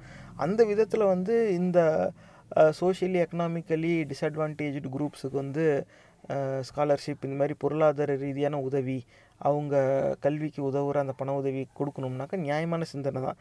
ஆனால் அதை வந்து மைனாரிட்டி வெல்ஃபேர் அப்படின்னு ஒரு புதிய திட்டம் போட்டு தேசிய அளவில் பொதுவாக ஒரு இயக்கம் உருவாக்கி எல்லாமே அவங்க கட்டுப்பாட்டுக்குள்ளே கொண்டு வந்துடும் அப்படிங்கிற ஒரு வரையறையை இதில் வந்து போட்டிருக்காங்க. இது எந்த விதத்துலையும் ஏற்புடையதே கிடையாது. ஏன்னா ஒரு ஒரு மாநிலத்துலேயும் ஒரு ஒரு மாவட்டத்துலேயும் சூழ்நிலை வேறு மாதிரி இருக்கும். ஒரு மாநிலத்துக்குள்ளேயே பார்த்தா ஒரு ஒரு மாவட்டத்துலேயும் அந்த நிவாரண நிதின்னு கொடுக்குறது வந்து ஒரு ஒரு விதமாக கொடுப்பாங்க. இந்த சோஷியல் வெல்ஃபேர் அப்படின்னு சொல்கிறது வந்து ஒரு ஒரு விதமாக தான் செயல்பாட்டுக்கு வரும். ஏன்னா அந்த சிறுபான்மை மக்களுடைய எண்ணிக்கை க ஒரு விதமாக இருக்கும், அவங்களுடைய வாழ்க்கை முறை ஒரு விதமாக இருக்கும், என்ன மாதிரி நிலையில் இருக்காங்களோ அதுக்கு ஏற்றாப்புல அவங்களுக்கு அந்த சலுகைகள் தேவைகள் வந்து போய் சேரணும். அதுக்கேற்றாப்புல தான் வந்து முயற்சி செய்யணும். இவங்க என்ன செய்கிறாங்க, இது அவ்வளோத்தையும் வந்து நாங்கள் தேசிய அளவில் நாங்களே பொதுவாக முடிவெடுத்து ஒன்று செய்வோம், எல்லாமே வந்து தேசியமய தேசியமயமாக்கப்படும் அப்படின்னாக்கா இது எந்த விதத்துலையும் ஏற்புடையது கிடையாது. மறைமுகமாக இவங்க என்ன செய்ய முயற்சிக்கிறாங்க அப்படின்னாக்கா எல்லா மாநிலத்துலேயும் இதுக்குன்னு பணத்தை ஒதுக்கி சிறுபான்மை மக்களுக்கு கொண்டு போய் சேர்த்துடுறாங்க. அவெல்லாம் வளர்ந்து வந்து அதுக்கப்புறம் நம்ம பேச்சை கேட்க மாட்டேங்கிறான், நம்மளை மதிக்க மாட்டேங்கிறான். அப்போ சிறுபான்மை மக்களுக்கு போய் சேர்கிற உதவி நம்ம கட்டுப்பாட்டுக்குள்ளே இருந்தால் தான் கடைசி வரைக்கும் அவங்க நமக்கு அடிமையாக இருப்பாங்க. நம்ம கட்டுப்பாட்டுக்குள்ளே இருந்துச்சுன்னா நம்ம அதை நிறுத்தவும் செய்யலாம். அந்தந்த மாநிலத்துடைய கட்டுப்பாட்டுக்குள்ளே இருந்துச்சுன்னாக்கா அங்கே ஆட்சி மாற மாற்றம் வந்துக்கிட்டே இருக்கும். எவனா ஒரு நல்லவன் வந்துட்டான்னாக்கா எல்லாருக்கும் செஞ்சுருவான். அப்போ க எல்லா நேரத்துலையும் எல்லா மாநில அரசும் நம்ம பேச்சை கேட்காது. அப்போ கடைசி வரைக்கும் இந்த சிறுபான்மை மக்களுக்கு போய் சேரக்கூடிய சலுகைகள் உதவிகள் எல்லாமே நடுவான அரசோட கட்டுப்பாட்டில் இருக்கணுங்கிற எண்ணத்துடைய வெளி வெளிப்பாடு தான். இது வந்து எந்த விதத்துலையும் ஏற்புடையது கிடையாது. இப்படியும் ஒன்று இருக்குது. அடுத்து வந்து இந்த பள்ளி நிர்வாகம் அப்படிங்கிறத வந்து ஒரு தனியாக ஒரு செக்ஷனே இதுக்கு வந்து கொடுத்துருக்காங்க, ஸ்கூல் மேனேஜ்மெண்ட்டுன்னு சொல்லிட்டு. அதில் வந்து குறிப்பாக என்னெல்லாம் இவங்க பயன்படுத்துகிறாங்க சொற்கள் என்னென்னா vocational studies, school complex cluster, அப்புறம் school development plan, public private school pairing, அதுக்கப்புறம் பால் பவன், இப்படிலாம் வந்து பயன்படுத்துகிறாங்க. இல்லை ஒகேஷ்னல் ஸ்டடீஸ் அப்படி என்னன்னாக்கா இந்த ஃபிட்டிங் டர்னிங் இந்த மாதிரி நிறைய வேலைகள் இருக்குது. இந்த ஒகேஷ்னல் ஸ்டடீஸுக்கு வந்து தனி கவனம் வந்து இந்த கல்விக் கொள்கை கொடுக்கும் அப்படிங்கிற ஒரு சிந்தனையை வந்து இதில் பதிவு செஞ்சுருக்காங்க. ஆனால் மறைமுகமாக இதில் என்ன செய்கிறாங்கன்னா எல்லோரும் வந்து மேத்ஸ் ஃபிசிக்ஸ் கெமிஸ்ட்ரி படிச்சிடக்கூடாது அப்படிங்கிறதுல ரொம்ப கவனமாக இருக்காங்க. சிலர் இந்த ஒகேஷ்னல்லையும் படித்து இது மூலமாக வா ஒகேஷ்னலில் படித்தவனுக்கு என்ன வேலை வாய்ப்பு எங்கே இருக்குது, அதுவே கிடையாது.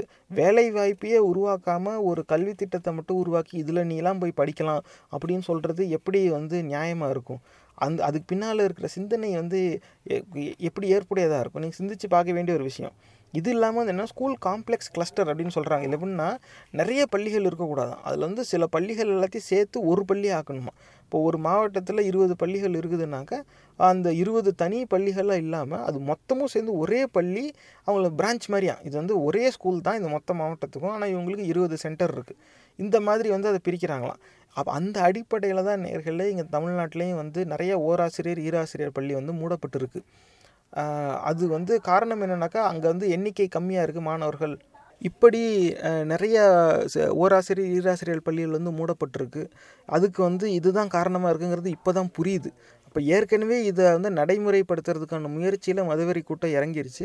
அவங்களுக்கு அடிமையாக இருக்கிற மாநில அரசுகள் அது ஏற்கனவே செயல்படுத்த ஆரம்பிச்சிட்டாங்க. இது ரொம்ப கவலைக்கிடமான ஒரு சூழ்நிலை. இதை வந்து சிந்தித்து பார்க்க வேண்டிய ஒரு விஷயம். ஆனால் இப்படி வந்து பல கல்வி கூடங்களை வந்து ஒன்றா சேர்த்து ஒரு பெரிய ஸ்கூலில் ஆக்குறோம் அப்படிங்கிறது வந்து ஒரு விதத்தில் இதில் ஒரு நல்லதும் அமையலாம். அப்போ ஏன்னா பெரிய கல்வியாக இருந்தால் அவங்களுக்கான அந்த கணக்கு வழக்கு பெருசாக இருக்கும், அவங்களுக்கு பட்ஜெட் அதிகமாக வழங்கப்படும். அப்போ அதில் இந்த சிறிய பள்ளிக்கூடங்கள் அவங்களோட இணைக்கப்பட்டால் அந்த பட்ஜெட்லேருந்து அவங்களுக்கு தேவையான வசதிகள் கிடைக்கிறதுக்கான வாய்ப்பு இருக்குது. அந்த ஒரு கண்ணோட்டம் தானே தவிர, ஆனால் அது எப்படி நடைமுறைக்கு வருங்கிறது இந்த கல்விக் கொள்கை சொல்லவே இல்லை. இது வந்து இதை ஒரு காரணமாக வச்சு சிறிய அந்த ஓராசிரியர் ஈராசிரியர் பள்ளிகளை எப்படியாவது இழுத்து மூடிடலாமாங்கிற எண்ணம் தான் இதில் வந்து இருக்குது. ஏன்னா அதானே முதல் படி. பல கல்வி கூடங்கள் வந்து சேர்த்து ஒரு பெரிய கல்வி கூடமாக உருவாக்கணும்னா அந்த ஒரு சில இதெல்லாம் வந்து அட அடப்பட்டுரும் அதை வந்து தடை செஞ்சுடுவாங்க, மூடிடுவாங்க. அப்போ என்ன செய்வாங்கன்னா அங்கே இருக்கிற மாணவர்கள்லாம் இங்கே இருக்கிற பெரிய க பள்ளிக்கூடத்துக்கே வாங்கன்றுவாங்க. அப்படி வர முடியாதுங்கிறதுனால தான் அந்த இடத்துல போய் அந்த ஓராசிரியர் ஈராசிரியர் பள்ளியே கட்டமைக்கப்பட்டிருக்கு.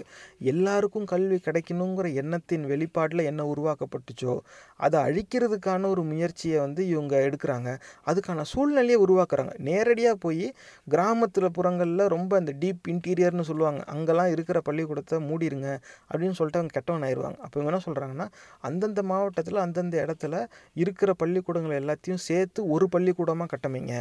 அப்போ அப்போ என்ன ஆகும்னாக்கா அந்த மாதிரி முயற்சி எடுத்தாவே ரிடன்டன்சின்னு சொல்லுவாங்க ஆங்கிலத்தில். ஏற்கனவே அப்படி ஒரு பள்ளிக்கூடம் இருக்குன்னா அதுக்கு எதுக்கு இன்னொரு இடம், இவங்களும் அங்கேயே வச்சு நடத்தலாமேன்னு சொல்லி அந்த ஆசிரியரை கொண்டாந்து இனிமேல் உங்களுக்கு இங்கே தான் பணின்னு சொல்லி அந்த பெரிய பள்ளிக்கூடத்துக்கு வர சொல்லிடுவாங்க. அப்போ இந்த மாணவர்களும் அங்கே தான் போய் ஆகணும்.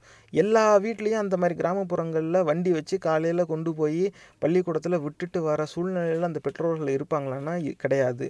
அதனாலே வந்து பள்ளிக்கூடத்துக்கு போக முடியாது, போக்குவரத்து வசதி இல்லைங்கிறதுனாலேயே நிறைய குழந்தைகள் வந்து அந்த கல்வி திட்டத்திலேருந்து வெளியே போ தள்ளப்படுவார்கள்.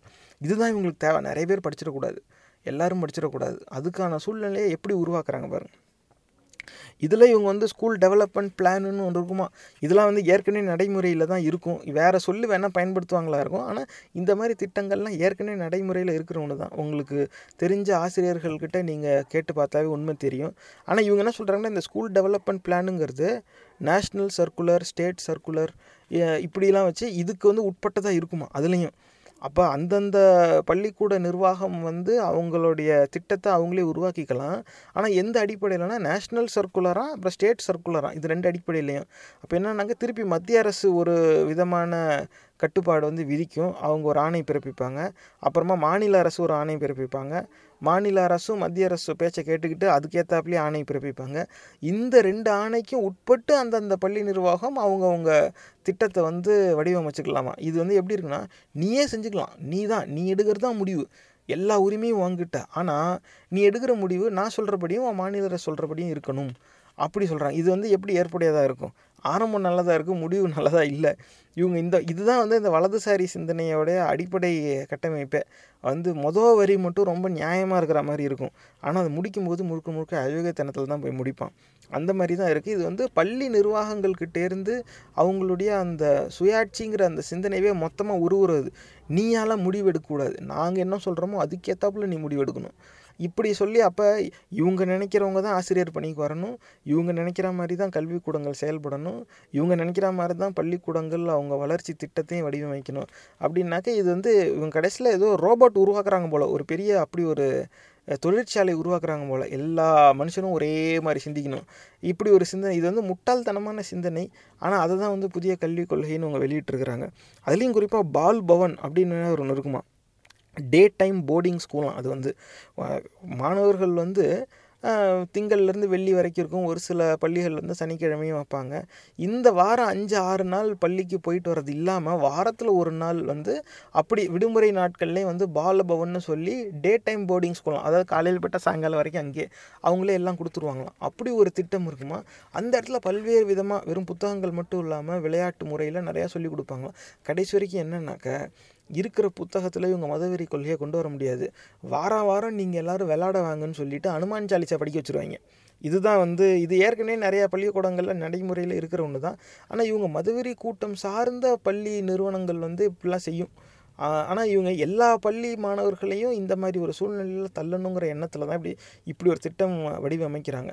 இதுலேருந்து என்ன ஆகுதுன்னா, எல்லாருக்கும் வந்து வாரத்துக்கு ஒரு தடவை ஏதாவது ஒரு விளையாட்டில் பங்கெடுத்துக்கிற வாய்ப்பை உருவாக்குங்க அப்படின்னு ஒரு வரையறை வச்சாங்கன்னா அது அந்தந்த பள்ளி நிர்வாகம் அவங்கவுங்க சூழலுக்கு ஏற்றாப்புல முடிவெடுப்பாங்க.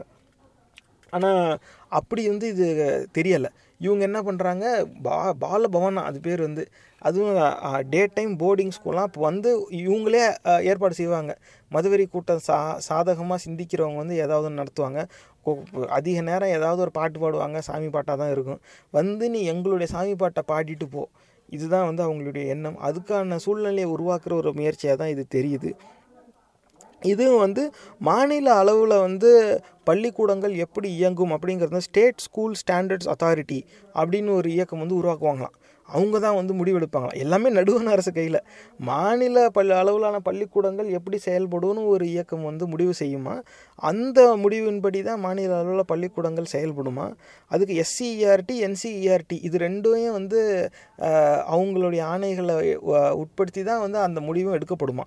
அப்போ கடைசி வரைக்கும் இந்த சிபிஎஸ்சிங்கிற கல்வி திட்டத்தை எந்த இயக்கம் வந்து கட்டுப்பாட்டில் வச்சுருக்கிறோம், அவங்க வரையறையின்படியே மாநில அளவிலான பள்ளிக்கூடங்களும் நடக்கணுங்கிற ஒரு எண்ணத்தின் வெளிப்பாடு இது. இது நடைமுறை சாத்தியம் கிடையாது, இதனால் பயன் கிடையாது. என்சிஇஆர்டி அவன் டெல்லியில் உட்காந்து அவன் என்ன யோசிக்கிறாங்கிறது பஞ்சாப், உத்தரப்பிரதேஷ், ராஜஸ்தானுக்கு வேணால் பொருந்தும். தமிழ்நாடு, கேரளா, அசாம், மேகாலயாவில் இருக்கிறவன் என்ன இருக்கிறானே அவங்களுக்கு தெரியாது. அது அந்தந்த மாநிலங்கள் தான் வந்து முடிவெடுக்க வேண்டிய ஒரு விஷயம். ஆனால் இது அப்படிப்பட்ட சூழ்நிலையை இது சுட்டி காட்டலை. இதுவும் வந்து மக்களாட்சி தத்துவத்துக்கு எதிரான ஒரு விஷயம். மாநில அளவில் பள்ளிக்கூடங்கள் எப்படி இயங்கணும்னு மத்திய அரசு அளவில் ஒரு இயக்கம் முடிவெடுக்குங்கிறது வந்து எந்த விதத்துலையும் ஏற்புடையது கிடையாது. அது நடைமுறை சாத்தியமும் கிடையாது. இருந்தாலும் இந்த புதிய கல்விக் கொள்கையில் அது இருக்குது. அடுத்து வந்து இவங்க நிறைய இடத்துல வந்து என்ன குறிப்பிடுறாங்க அப்படின்னாக்கா, பப்ளிக் ஸ்பிரிட்டட் ப்ரைவேட் ஸ்கூல்ஸ் அப்படிங்கிறாங்க. அது வந்து ரொம்ப பொ பொது நோக்கோடு இயங்குகிற தனியார் பள்ளிக்கூடங்களாம். அதுக்கு அதெல்லாம் வந்து நம்ம பாதிச்சிடக்கூடாதான். அதனால் அவங்களுக்கு ஒரு தனி கவனம் செலுத்தப்படும். எந்த விதத்துலையும் சட்டங்கள் வந்து அவங்களுக்கு எதிராக செயல்படாது. கடைசி வரைக்கும் இவங்க என்ன செய்கிறாங்கன்னா, இந்த ப்ரைவேட் ஸ்கூல் வச்சுருக்கிற வியாபாரிங்களை எப்படியாவது வந்து உயர்த்தி கொண்டு வரணும். அப்போ எப்படின்னாக்க, நாங்கள் சொல்கிறபடி எங்கள் கொள்கையின் அடிப்படையில் நீ தனியார் பள்ளிக்கூடம் நீ நடத்து நடத்த முயற்சி செஞ்சால் உனக்கான எல்லா உதவியும் வந்து இந்த அரசு கொடுக்கும் அப்படிங்கிறது தான் மறைமுகமாக சொல்கிறாங்க. நிறைய இடத்துல இந்த பப்ளிக் ஸ்பிரிட்டட் ப்ரைவேட் ஸ்கூல்ஸ் அது என்ன, எல்லா ஸ்கூலுமே பப்ளிக் ஸ்பிரிட்டடாக தான் இருக்கணும். அந்த ப்ரைவேட்டு பப்ளிக்குங்கிற வித்தியாசமே கிடையாது. ஆனால் இருந்தாலும் வந்து அப்படி ரொம்ப சமூக நோக்கோடு இருக்கிற தனியார் நிறுவனங்கள், அப்போ சமூக நோக்கு இல்லாமல் தனியார் பள்ளிக்கூடங்கள் இருக்குங்கிறது இந்த கல்விக் கொள்கையில் இவங்களே ஏற்றுக்கிறாங்களோ என்னமோ தெரியல. ஆனால் இது வந்து ஒரு போலியான ஒரு பெயரை பயன்படுத்தி தனியார் பள்ளிக்கூடங்களுக்கு நாங்கள் உதவி செய்வோம், எங்கள் பேச்சை கேட்டால் அப்படிங்கிற ஒரு செய்தியை தான் இவங்க வந்து அனுப்புகிறாங்க. இது எங்கே கொண்டு போய் விடும்னு தெரியாது. இப்போ எல்லா மடங்களும் வந்து இனி அதிகமாக பள்ளிக்கூடங்கள் ஆரம்பிக்கிறதுக்கு விண்ணப்பம் போட்டுருவாங்க. அப்போ எல்லா சாமியார் பேர்லேயும் ஒரு பள்ளிக்கூடம் இருக்கும். அந்த எல்லா பள்ளிக்கூடத்துலேயும் காலையிலையும் மாலையிலையும் இந்த காவி சம்பந்தமான பூஜை ஐட்டங்களே வந்து கையில் கொடுத்து பாட வச்சு மாணவர்கள் வந்து மூளை செலவையை தான் வந்து செய்ய வச்சுக்கிட்டு இருப்பாங்க. இது வந்து அந்த மதம்னு இல்லை, கிட்டத்தட்ட எல்லா மதம் சார்ந்த இயக்கங்கள் எங்கெல்லாம் பள்ளிக்கூடங்கள் நடத்துகிறாங்களோ அந்த பள்ளிக்கூடங்களில் அவங்க மதம் சார்ந்த கோட்பாடுகளை உள்ளடக்கிறது வந்து பல ஆண்டுகளாக ஒரு வாடிக்கையாக வச்சுருக்கிறாங்க. ஆனால் இந்த கல்விக் கொள்கையிலேயே இதை இப்படி கொண்டு வர்றது வந்து ஒரு குறிப்பிட்ட மதத்தினுடைய தாக்கம் வந்து இந்த சமுதாயத்தில் அதிகமாக இருக்கணும் அப்படிங்கிற எண்ணத்தின் வெளிப்பாடாக தான் தெரியுது. இது வந்து சரி கிடையாது. இதில் வந்து கல்வி திட்டங்கள் எப்படி வேலை பார்க்குது அப்படின்னு இது வந்து முடிவு பண்ணுமா? அது என்ன சொல்கிறாங்கன்னா நேஷ்னல் அச்சீவ்மெண்ட் சர்வே அப்படின்னு சொல்கிறாங்க. இதுவும் அந்த சிபிஎஸ்சி கட்டுப்பாட்டில் வச்சுருக்கிற என்சிஇஆர்டி தான் வந்து முடிவெடுக்குமா? அவங்க வந்து இந்த நேஷ்னல் அச்சீவ்மெண்ட் சர்வேங்கிறத வந்து நடத்துவாங்களாம். அது மூலமாக வந்து எல்லா மாணவர்களும் எந்த நிலைமையில் இருக்கிறாங்க அப்படிங்கிறத கண்டறிவாங்களாம். அந்த அடிப்படையில் அடுத்து இந்த திட்டங்கள் எப்படி அமலுக்கு வருங்கிற முடிவு எடுக்கப்படுமா? இதில் வந்து இது எந்த விதத்துலேயும் நியாயம் கிடையாது. இது எப்படி ஆகுதுனாக்கா, மத்திய அரசின் கட்டுப்பாட்டில் மாநில அளவில் இயங்குகிற கல்விக்கூடங்கள் வந்து செயல்படணும். ஏன்னா இப்படி ஒரு தேசிய அளவில் வந்து என்ன தேர்வோ என்ன மாதிரியான ஒரு கேள்வித்தாள்லாம் இப்படி வெளியிட்டு இந்த மாதிரி பதில் வாங்கினாவே அது ஒரு அச்சத்தை வந்து உருவாக்கும். நம்ம வந்து அதில் சரியாக தேர்ச்சி பெறணும், நம்ம வந்து தோற்றக்கூடாது, நம்ம கல்விக்கூடம் வந்து இதில் கெட்ட பேர் வாங்கிடக்கூடாது அப்படிங்கிற எண்ணத்துலேயே அவங்க வந்து அதுக்கேற்றாப்புல இந்த மதவெறி கூட்டத்தோட சிந்தனையை அமல்படுத்த ஆரம்பிச்சிருவாங்க. அப்படி ஒரு சூழ்நிலை தான் உருவாகும். ஆனால் ஏன் இப்படி இவங்க அதை வச்சுருக்காங்கங்கிறது தெளிவாக தெரியல. ஆனால் நாங்கள் சொன்னது நடக்குதா இல்லையான்னு நாங்களே விசாரிச்சுக்குவோம், நாங்களே அதை வந்து கண்காணிப்போம் அப்படிங்கிற சிந்தனையின் வெளிப்பாடாக தான் இது இருக்குது, இந்த நேஷ்னல் அச்சீவ்மெண்ட் சர்வே அப்படிங்கிறது. அதில் வந்து கல்லூ அப்புறமா கல்லூரி படிப்புக்கு வராங்க. கல்லூரி படிப்புக்கு வரும்போது இந்த புதிய கல்விக் கொள்கையில் என்ன சொல்கிறாங்கன்னாக்கா, mechanism for granting graded autonomy to colleges. அதாவது கா கல்லூரிகளுக்கெலாம் வந்து அவங்களே செயல்படலாம். இப்போ டீம்டு யூனிவர்சிட்டின்னு சொல்லிக்கிறாங்கல்ல, இதை வந்து ஒரு கெட்டதாக வர்ணிக்கிறாங்க. டீம்டு டு பி டீம்டு இந்த மாதிரிலாம் சொற்கள் பயன்படுத்தி நிறையா கல்லூரிகள் வந்து பெயர் வர்ணிக்கப்படுது. அதெல்லாம் வந்து மொத்தமாக அகற்றிடுவோம், இருக்கவே கூடாது. ஆனால் அந்த அட்டானமி அவங்களுடைய பாடத்திட்டத்தை அவங்களே உருவாக்கலாம். இந்த உரிமையை வந்து மத்திய அரசே வந்து கொடுக்குமா கல்லூரிகளுக்கு. அப்போ கல்லூரிகள் அந்த பல்கலைக்கழகங்களை வந்து மூணு பேர் சொல்லி பிரிக்க பார்க்குறாங்க. ஒன்று வந்து autonomous degree granting colleges, research intensive universities, teaching intensive universities இப்படி வைக்கிறாங்க. அப்போ அட்டானமஸ் டிகிரி கிராண்டிங் காலேஜஸ்னால் ஏதாவது ஒரு பல்கலைக்கழகத்தோடு சேர்ந்தாப்பில் இருக்கிற ஒரு கல்லூரி, நம்ம அஃபிலியேட்டட் காலேஜஸ்னு இங்கே இப்போ சொல்லுவோம்ல, அவங்க வந்து வெறும் டிகிரி கிராண்டிங் காலேஜாக, அவங்க வெறும் பட்டம் மட்டும்தான் கொடுப்பாங்களாம். அடுத்து பார்த்தா ரிசர்ச் இன்டென்சிவ் யூனிவர்சிட்டியாக, அவங்க ஒரே ஆய்வு தான் நடத்துவாங்களாம். வெறும் அப்புறமா டீச்சிங் இன்டென்சிவ் யூனிவர்சிட்டிஸ், அவங்க பல்கலைக்கழகமாக ஆனால் ஆய்வு செய்கிறது இல்லாமல் வெறும் பாடம் சொல்லிக் கொடுக்கறது மட்டுமே செய்வாங்களாம். இப்போ டீச்சிங் இன்டென்சிவ் யூனிவர்சிட்டிக்கும் அட்டானமஸ் டிகிரி கிராண்டிங் காலேஜுக்கும் என்ன வித்தியாசம்னா அதில் எதுவும் தெளிவாக போடலை. ஆனால் இந்த மாதிரி போட்டிருக்குமா. இதுக்கு வந்து அக்ரெடிடேஷன் சிஸ்டம் அப்படின்னு ஒன்று இருக்குமா. இந்த மாதிரி என்ன கல்வி நிறுவனத்துக்கு என்ன பட்டம் அளிக்கப்படும் அப்படிங்கிறது வந்து இந்த திட்டம் தான் வந்து முடிவு பண்ணுமா. அப்போ இருக்கிற அந்த க கல்வி நிறுவனங்களுடைய எல்லா முதலாளிகளும் வந்து ஒரு அச்சத்துக்கு தள்ளப்படுவாங்க. யோ இது இப்போ இப்போ இத்தனை நாள் நம்ம இப்படி இருந்துட்டோம், புதிய கல்விக் கொள்கை வந்துச்சுன்னா இனி நம்ம கல்லூரிக்கு வந்து வேறு மாதிரியான பெயர் சூட்டப்பட்டா அப்போ அதில் அதனால நம்ம மாணவர் சேர்க்கையை வந்து நமக்கு பாதிப்பு வரும், அப்போ நமக்கு வருமானம் போயிடுமேங்கிற ஒரு அச்சத்திலேயே மதவெறி கூட்டத்தோட கொள்கையை அவங்கவுங்க அவங்கவுங்க நிறுவனத்தில் அமல்படுத்த ஆரம்பிச்சிருவாங்க. இது வந்து ஒரு மறைமுகமாக ஒரு ஒரு கட்டுப்பாட்டு விதிகள் மூலமாக மிரட்டுற ஒரு செயலாக தான் வந்து எங்கன்னு தெரியுது. ஆனால் எந்த விதத்துலையும் இது ஏற்புடையது கிடையாது. ஏற்கனவே இதெல்லாம் இருக்குது. இப்போ ஏன் அது ஏற்புடையது இல்லைனாக்கா, ஏற்கனவே இந்த மாதிரி இயக்கங்கள் இருக்குது, அவங்களுடைய கோட்பாடு கட்டுப்பாடின் படியில் தான் எல்லா கல்லூரிகள் பல்கலைக்கழகங்களாக நடந்துக்கிட்டு இருக்குது. அதோடைய செயல்முறையில் வேணால் இவங்க மாற்றத்தை கொண்டு வந்து வளர்ச்சிக்கு ஏற்பாடு செய்யலாம் அப்படிங்கிற சிந்தனை விட்டுட்டு அதெல்லாம் இருக்கட்டும், நாங்கள் புதுசாக இப்படி ஒன்று உருவாக்குறோம், இனிமேல் எல்லா கல்லூரி பல்கலைக்கழகங்களுக்கும் நாங்கள் பேர் சூட்டுவோம். ஒன்று வந்து அட்டானமஸ் டிகிரி கிராண்டிங் காலேஜ், அப்புறம் ரிசர்ச் இன்டென்சிவ் யூனிவர்சிட்டி, அப்புறம் டீச்சிங் இன்டென்சிவ் யூனிவர்சிட்டி இப்படிலாம் வைப்போம், நாங்கள் முடிவு பண்ணுவோம். அப்போ இதுக்குன்னு தனி அக்ரெடிடேஷன் சிஸ்டம் வரும். அதுபடி அந்த யூனிவர்சிட்டிக்கு என்ன பேரோ அதுதான், அதுக்கேற்றாப்புல தான் அவங்க செயல்படணுனாக்கா அத்தனை யூனிவர்சிட்டி காலேஜோட மேனேஜ்மெண்ட்டும் ஒரு பயத்துக்கு தள்ளப்படுவாங்க.